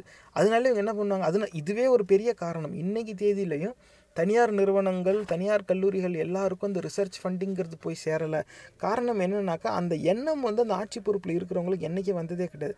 காரணம் என்னென்னா நீங்கள் எல்லா கல்லூரியிலையும் எல்லா மாணவர்களையும் ரிசர்ச் செய்ய விட்டுட்டீங்கன்னாக்கா எல்லோரும் அவன் நிலையில் ஒரு சயின்டிஸ்ட் ஆகிட்டான்னாக்கா அவங்க வந்து இந்த மூடநம்பிக்கைக்கு எதிரான சிந்தனையை அதிகமாக பார்க்கக்கூடிய ஒரு சூழ்நிலை உருவாகிடும். காலப்போக்கில் அவன் கோயிலுக்கு போக மாட்டான், தட்டில் உண்டியலில் காசு போட மாட்டான். நான் எதுக்கு அங்கே போய்கிட்டே, எனக்கு ஏதாவது விருப்பம்னா நான் வீட்டிலே கும்பிட்டுக்கிறேன், எனக்கு அவன்கிட்ட போய் காசை கொடுக்கணுங்கிற அவசியம் இல்லை அப்படிமா மூட நம்பிக்கையிலேருந்து எட்ட போக ஆரம்பிச்சிருவான். ஆனால் இந் கோயிலுக்கெலாம் போகணும், பணத்தை செலவழிக்கணும், எல்லா மதத்துலேயும் சரி, ஆலயங்களுக்கு போய் உழைச்ச காசை செலவழித்து மூட நம்பிக்கையில் முங்கி இருந்தால் தான் இந்த மதவெறி கூட்டத்துக்கான வியாபாரம் ஓடும். அவங்களுடைய வணிக வளாகங்கள் தானே இந்த ஆலயங்கள் எல்லாமே. அப்போ இதனாலே வந்து அதிலேருந்து வெளியே வந்துடுவாங்க. அதனாலேயே இந்த அறிவியல் ஆராய்ச்சி எல்லாருக்கும் போய் சேரக்கூடாதுங்கிறதுல ரொம்ப கவனமாக தான் இருக்குது. நம்ம அந்த விதத்தில் இன்னும் வளரலை, அதுதான் உண்மை. அந்த இது வரைக்கும் வளர்ந்ததையும் இவங்களுடைய கட்டுப்பாட்டில் கொண்டாந்து அந்த வளர்ச்சியையும் குறைக்கணுங்கிற எண்ணம் தான் இதில் வெளிப்படுது. ஏற்கனவே இயக்கங்கள் இருக்குது, நிறுவனங்கள் இருக்குது, அவங்க அவங்களுடைய நிதியை வந்து பல கல்வி நிறுவனங்களுக்கு கொடுத்து அறிவியல் ஆராய்ச்சி நடத்திக்கிட்டு இருக்காங்க. அதான் அவங்க செஞ்சுக்கிட்டு இருக்காங்கல்ல. இனிமேலும் நீங்கள் மேலும் செய்யணும், நிறைய செய்யணும், அதுக்கு நாங்கள் நிறைய நிதி ஒதுக்கீடு செய்வோம் அரசு சார்பாக அப்படின்னு சொன்னால் அதில் ஒரு அர்த்தம் இருக்குது. இல்லை இல்லை இனிமேல் யார் யார் அறிவியல் ஆராய்ச்சியில் எப்படி எப்படி செலவு செய்வாங்கன்னு இந்த புது இயக்கம் முடிவு பண்ணும். இந்த புது இயக்கம் பேர் நேஷ்னல் ரிசர்ச் ஃபவுண்டேஷன். அப்படி தான் வந்து இந்த புதிய கல்விக் கொள்கையில் சொல்லப்பட்டிருக்கு. அறிவியல் ஆராய்ச்சியை கையகப்படுத்தி அதை நெருக்கி அதை கிட்டத்தட்ட முடிவுக்கே கொண்டு வரணுங்கிற எண்ணத்தில் தான் இவங்க இருக்காங்க அப்படிங்கிறது ஒரு கண்ணோட்டம். ஆனால் அது நூறு சதவீதம் உண்மையாக இருக்க வாய்ப்பு இல்லை. இன்னொரு பக்கம் எப்படின்னாக்க இவங்க மதவெறி சார்ந்த சிந்தனையை அறிவியல் ஆராய்ச்சியில் பூத்த பார்த்துருவாங்க. அதுதான் இதுக்கு பின்னால் ஒளிஞ்சிருக்கிற நோக்கம். வந்து இந்த நாட்டில் இந்துக்களாக பிறந்தவங்க தான் மூத்த குடின்னு நீ ஒரு ஆராய்ச்சி ஒன்று நடத்து, அதை வந்து ஒரு சயின்டிஃபிக் ரிசர்ச் பேப்பராக பப்ளிஷ் பண்ணு அப்படின்னு சொல்கிறது. அப்புறமா இந்த மதவெறி இந்த மதம் சார்ந்த இலக்கியங்களை வந்து ஒரு அறிவியல் ஆராய்ச்சியில் உள்ளே கொண்டாந்து அறிவியல் ஆராய்ச்சி பதிப்பில் வந்து இது எல்லாத்தையும் ஆவணப்படுத்திட்டாக்க காலப்போக்கில் மக்கள் வந்து இது உண்மைன்னு நம்ப ஆரம்பிச்சிருவாங்க. இன்றைக்கி இருக்கிறவன் வேணால் சிரிப்பான், முந்நூறு ஆண்டுகள் கழித்து வரவன் இப்படிலாம் ஆய்வு செஞ்சு வெளியிட்டிருக்காங்கங்கிறத உண்மைன்னு நம்புவான். அப்போ இவங்களுக்கு இருக்க பெரிய பிரச்சனை என்னன்னாக்கா பல நூற்றாண்டுகளாக இந்த மாதிரி விஞ்ஞானிகள் நடத்தின அறிவியல் ஆராய்ச்சியோட ஆவணங்கள் வந்து இன்றைக்கி பொதுமக்களுக்கு இடையே இருக்குது. அதெல்லாம் அவங்க படிக்கும்போது இந்த மூட நம்பிக்கைக்கு எதிரான சிந்தனை வந்து வளர்ந்துக்கிட்டே வருது.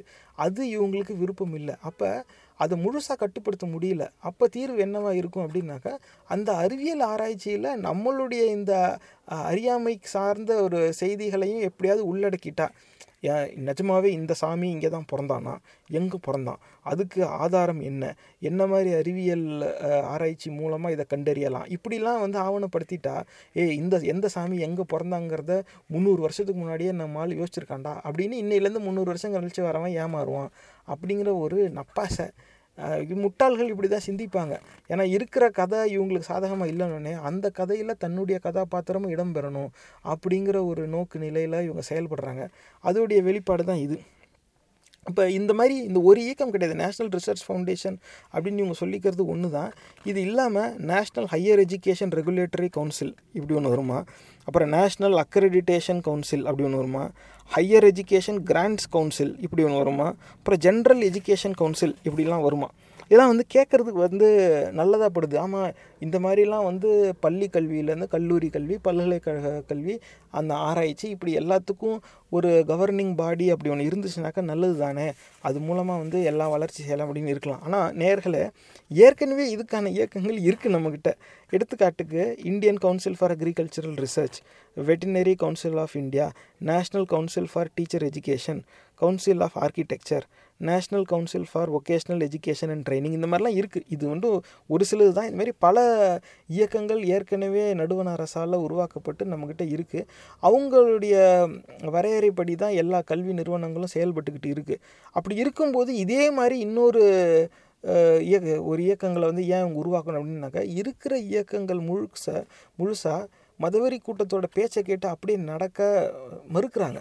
ஏன்னா இவங்க வந்து முட்டாள்தனமான சிந்தனையை கொடுத்து இதை இப்படி செய், ராமர் எங்கே பிறந்தார்னு ஆராய்ச்சி செய், இந்த மண்ணுக்கு மூத்த குடி இந்துன்னு கண்டுபிடிச்சி ஆராய்ச்சி செய்யினா அதெல்லாம் பெருசாக காது கொடுத்து கேட்க மாட்டாங்க. டே, நீ உன் அரசியலை உன் அரசியல் மேடையோடு வச்சுக்க, இங்கே அறிவுபூர்வமான சிந்தனை இருக்கிற இடத்துல இதை கொண்டு வராதுன்னு சொல்லி அவங்க நிராகரிச்சிடுறாங்க. அப்போ அதனாலே வந்து இருக்கிற இயக்கங்கள் நம்ம பேச்சை கேட்க மாட்டேங்குது. அப்போ நம்ம பேச்சை கேட்குற இயக்கங்களை நம்மளே உருவாக்குவோம், அந்த இயக்கங்களுடைய கட்டுப்பாட்டில் இந்த இயக்கங்கள் இயங்கட்டும், அப்படி கொண்டு வர பார்க்குறாங்க. இப்போ நான் சொல்லி நீங்கள் கேட்கல, அப்போ நான் இன்னொருத்தரை நியமித்து நீங்கள் இனிமேல் அவங்க சொல்கிறபடி கேட்கணும் அப்படின்னு நான் கட்டமைப்பை ஒன்று உருவாக்குறேன். அப்போ அந்த மாற்றத்தின் விளைவு என்னவாக இருக்குன்னா, நான் சொல்கிறபடி தான் நீங்கள் இயங்கணும்னு வந்துடும்.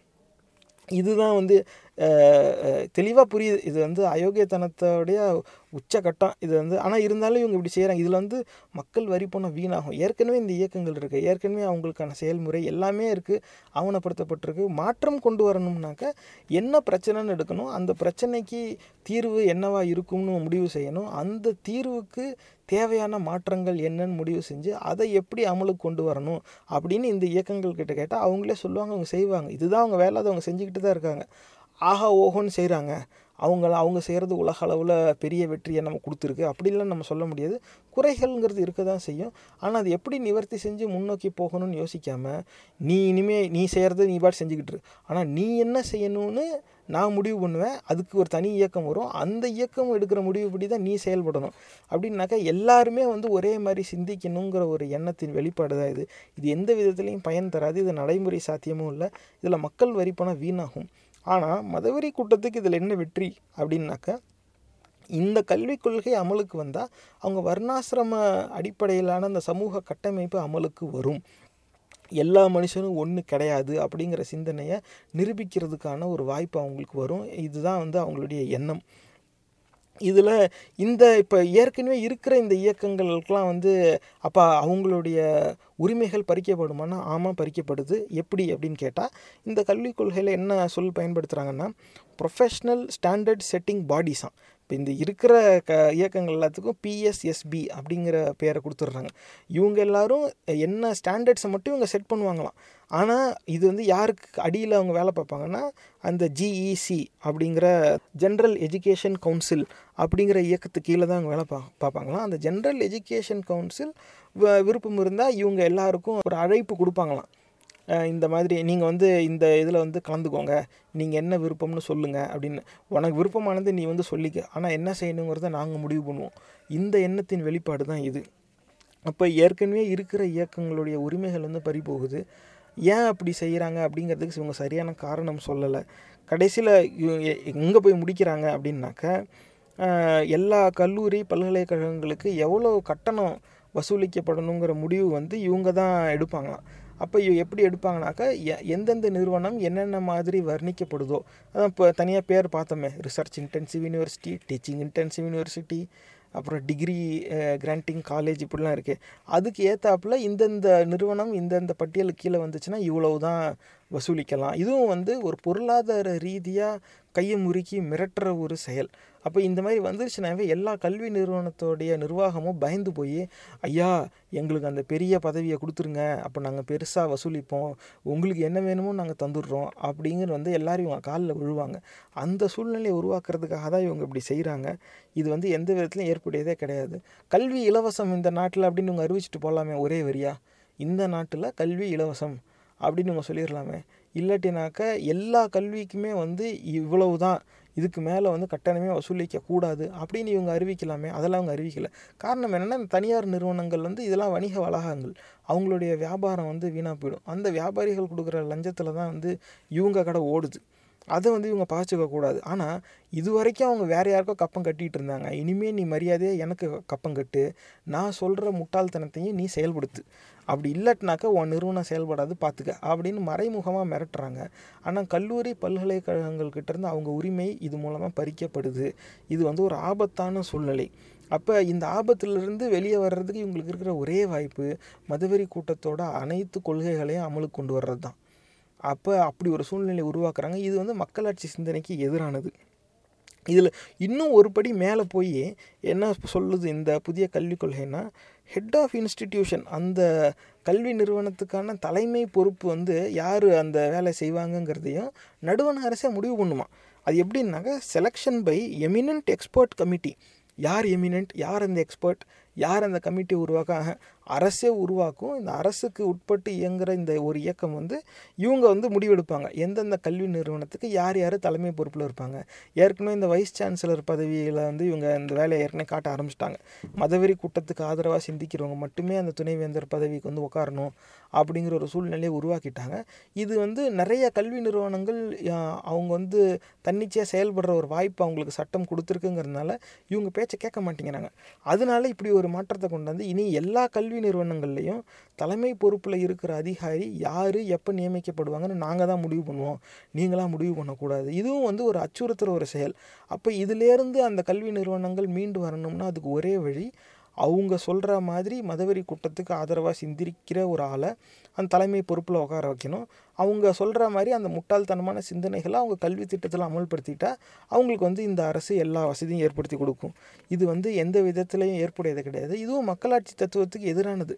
அப்படி வந்து திடீர்னு ஒரு இயக்கத்தை உருவாக்கி எல்லா நிறுவனத்துக்கும் தலைமை பொறுப்பு யாருங்கிறத நான் தான் முடிவு பண்ணேனாக்கா அப்புறம் அப்புறம் இது எப்படி என்னுடைய நிறுவனமாகும்? நான் ஒரு கல்வி நிறுவனத்தை உருவாக்குவேன் அப்படின்னாக்கா அதுக்கு தலைமை பொறுப்பில் யார் இருப்பாங்க அப்படிங்கிறத நான் தானே முடிவு செய்யணும். அவங்களுக்கு தேவையான அந்த அடிப்படை கல்வி இந்த இதில் இருக்கணும், முனைவர் பட்டம் பெற்று இருக்கணும், குறைஞ்சது இத்தனை ஆண்டு அவங்க பேராசிரியர் பணியில் இருந்திருக்கணும். அப்படி வரையறை சொன்னால் அதில் ஒரு அர்த்தம் உண்டு. அவங்க யாராக இருப்பாங்கங்கிறத எவனோ ஒருத்தர் முடிவு பண்ணுவான்னா, நான் இங்கே வரி கட்டி என் மக்கள் வரி பணத்தில் நான் இங்கே தனியாக கல்லூரி பல்கலைக்கழகங்களை உருவாக்குவேன், நீ வந்து சொகுசாக அங்கே உட்காந்துக்கிட்டு அதுக்கு தலைமை பதவியில் யார் இருப்பாங்கன்னு நீ ஏன் முடிவு பண்ணுவ அங்கே உட்காந்துக்கிட்டுனாக்க கே கேட்குறவங்களாம் இழிச்ச வாங்கினா இந்த கேள்வி வந்து எழுது. இது மக்களாட்சி சிந்தனைக்கு எதிரானது. இந்த மாதிரி எந்த கல்விக் கொள்கையிலையுமே இருக்காது, இருக்க வாய்ப்பும் இல்லை. ஆனால் இந்த புதிய கல்விக் கொள்கையில் இருக்குது. அப்போ மக்கள் வந்து எந்த அளவுக்கு முட்டாள்களாக இருப்பாங்கன்னு இவங்க நினச்சிருந்தா இதெல்லாம் சேர்த்துருப்பாங்க. சிந்திச்சு பாருங்கள் நேயர்களே. இது இது வெறும் பொதுவாக இந்த கல்லூரி பல்கலைக்கழகங்கள் இந்த மாதிரி பள்ளிகள்லாம் எப்படி நிர்வாகம் நடக்கணும், யார் வேலையில் இருப்பா, இதெல்லாம் சொல்கிறாங்க. இன்னும் ஒரு படி மேலே போய் இந்த புதிய கல்விக் கொள்கையில் என்ன சொல்கிறாங்கன்னா, எல்லா படிப்புலையுமே வந்து இந்த மதவெறி சிந்தனைக்கு சம்மந்தப்பட்ட கோட்பாடுகள் வந்து இணைக்கப்படும். எடுத்துக்காட்டுக்கு இந்த அலோபதி, அந்த மருத்துவம் படிக்கிறாங்களே எம்பிபிஎஸ் படிக்கிறவங்களுக்கு வந்து சித்தா, யூனானி, ஆயுர்வேதா இதெல்லாம் வேற சேர்த்து விடுவாங்களாம். அதுலேயே அவங்க படித்து ஆகணுமா, அது ஒரு கட்டாய பாடமாக வேறு அவங்களுக்கு வந்து அமையுமா. இது வந்து எந்த விதத்துலையும் ஏற்புடையது கிடையாது. அதாவது சித்தா, ஆயுர்வேதா இப்படி பல மருத்துவ முறைகள் இருக்கலாம், அது வேறு விஷயம். ஆனால் இந்த மாதிரி பல ஆண்டுகளாக நம்மக்கிட்ட இருந்த மருத்துவ முறைகளுடைய ஒரு வளர்ந்த நிலை தான் வந்து இந்த எம்பிபிஎஸ் படிப்பில் வருது. எடுத்துக்காட்டுக்கு இப்போ ஏதோ ஒரு மருந்தில் வேப்பிலையை போட்டு இடிக்கிறாங்க அப்படின்னாக்கா அந்த வேப்பிலை சாறு வந்து ஏதோ ஒரு நற்குணங்கள் அதில் இருக்குது, அதனால ஒரு பிரச்சனை வந்து தீர்வுக்கு வரும், ஒரு நோய் குணமடையுமே. ஆனால் இந்த அலோபதியில் உருவாகிற மருந்துலையும் அதே வேப்பலை சாறு தான் சேர்க்கப்படும். என்ன ஒன்றுனா, இவன் கிண்ணத்தில் போட்டு தனியாக உட்காந்து குத்தாமல் சுகாதாரம் இல்லாத ஒரு சூழ்நிலையில் உருவாக்கப்படுற அந்த மருந்து இல்லாமல் அது வந்து சுத்தமாக சுகாதாரமாக அது ஒரு எந்திரம் உருவாக்கும், அவ்வளோதான். ஆனால் வேப்பலை பயன்படுத்தணுன்னா வேப்பலை தான் அதுக்கு பயன்படுத்துவாங்க. அதனால் அலோபதிங்கிறது ஒரு தனி மருத்துவம், அது வந்து வேறு கிரகத்திலேருந்து வந்த மாதிரியும், அதெல்லாம் இங்கிலீஷ் மருந்து இப்படி சொல்லி தான் ஏமாற்றிக்குவாங்க. இங்கிலீஷ் மருந்து வேறு, நம்ம மருந்து வேறு, இந்த மாதிரி வந்து பெரிய வித்தியாசத்தை வந்து காமிச்சிக்குவாங்க. அது உண்மையில் வந்து அப்படி கிடையாது. ஆனால் அதை வந்து இவங்க சொல்லி பார்த்துட்டாங்க. மக்கள் வந்து கல்வி அறிவு இல்லாதவங்க, அறியாமையில் இருக்கிறவங்க வேணும்னா அதுக்கு ஏமாந்தபாடு. ஆனால் பெரிய ஜனத்தொகை வந்து கிடையாது. இப்போ அமிதாப் பச்சனே வந்து சித்தா மருத்துவம் வந்து சித்த மருந்து வந்து கொரோனாவை கொல்லும் அப்படின்னு சொல்லி ட்வீட் போட்டவர் நானாவதி மருத்துவமனையில் தான் போய் சேர்ந்தார். இன்னைக்கு குணமடைஞ்சு வெளில வந்துட்டாருங்கிறது சந்தோஷம். ஆனால் பெருசாக சித்தாவை பற்றி பேசினாலும் அலோபதி ஆஸ்பத்திரியில் தான் போய் படுத்துக்கிறான். ஏன் அவங்க சித்தா மெடிசனே போய் எடுத்துக்க வேண்டியதானே, நாட்டு மருந்தே எடுத்துக்க வேண்டியதானே, கொரோனான்னு வந்தோடனே ஏன் நீ அலோபதி மருத்துவமனையிலே போய் சேர்ற? அப்போ பேசுகிறது ஒன்று, செயல்படுறது ஒன்று. காரணம் என்ன, உண்மை அவங்களுக்கு என்னன்னு தெரியும். ஆனால் இந்த சித்தா ஆயுர்வேதெல்லாம் நம்ம கலாச்சாரம், இதுதான் நம்ம வரலாறு, அதில் இல்லாதது எதுவுமே கிடையாது, இந்த மாதிரி பரப்புரையில் அவங்க பயன்படுத்திடுறாங்க. அதுக்கு சாதகமாக வந்து ஜனத்தொகையும் சிந்திக்கணுங்கிறாங்க நினைக்கிறாங்க. ஆனால் அது நடைமுறையில் சாத்தியம் இல்லை. அதை எப்படி கொண்டு வரலாம்னா, மருத்துவ படிப்பு படிக்கிறவங்க எல்லாருமே இந்த ஆயுர்வேதா சித்தாவையும் சேர்த்து படிக்கணும் அப்படின்னு கொண்டு வராங்க. இது வந்து சரியான திசையில் போகலை. இது வந்து மருத்துவர்களே வந்து இதை ஆதரிக்க மாட்டாங்க. ஆனால் அவங்களுடைய பேச்சை எவன் கேட்குறான்?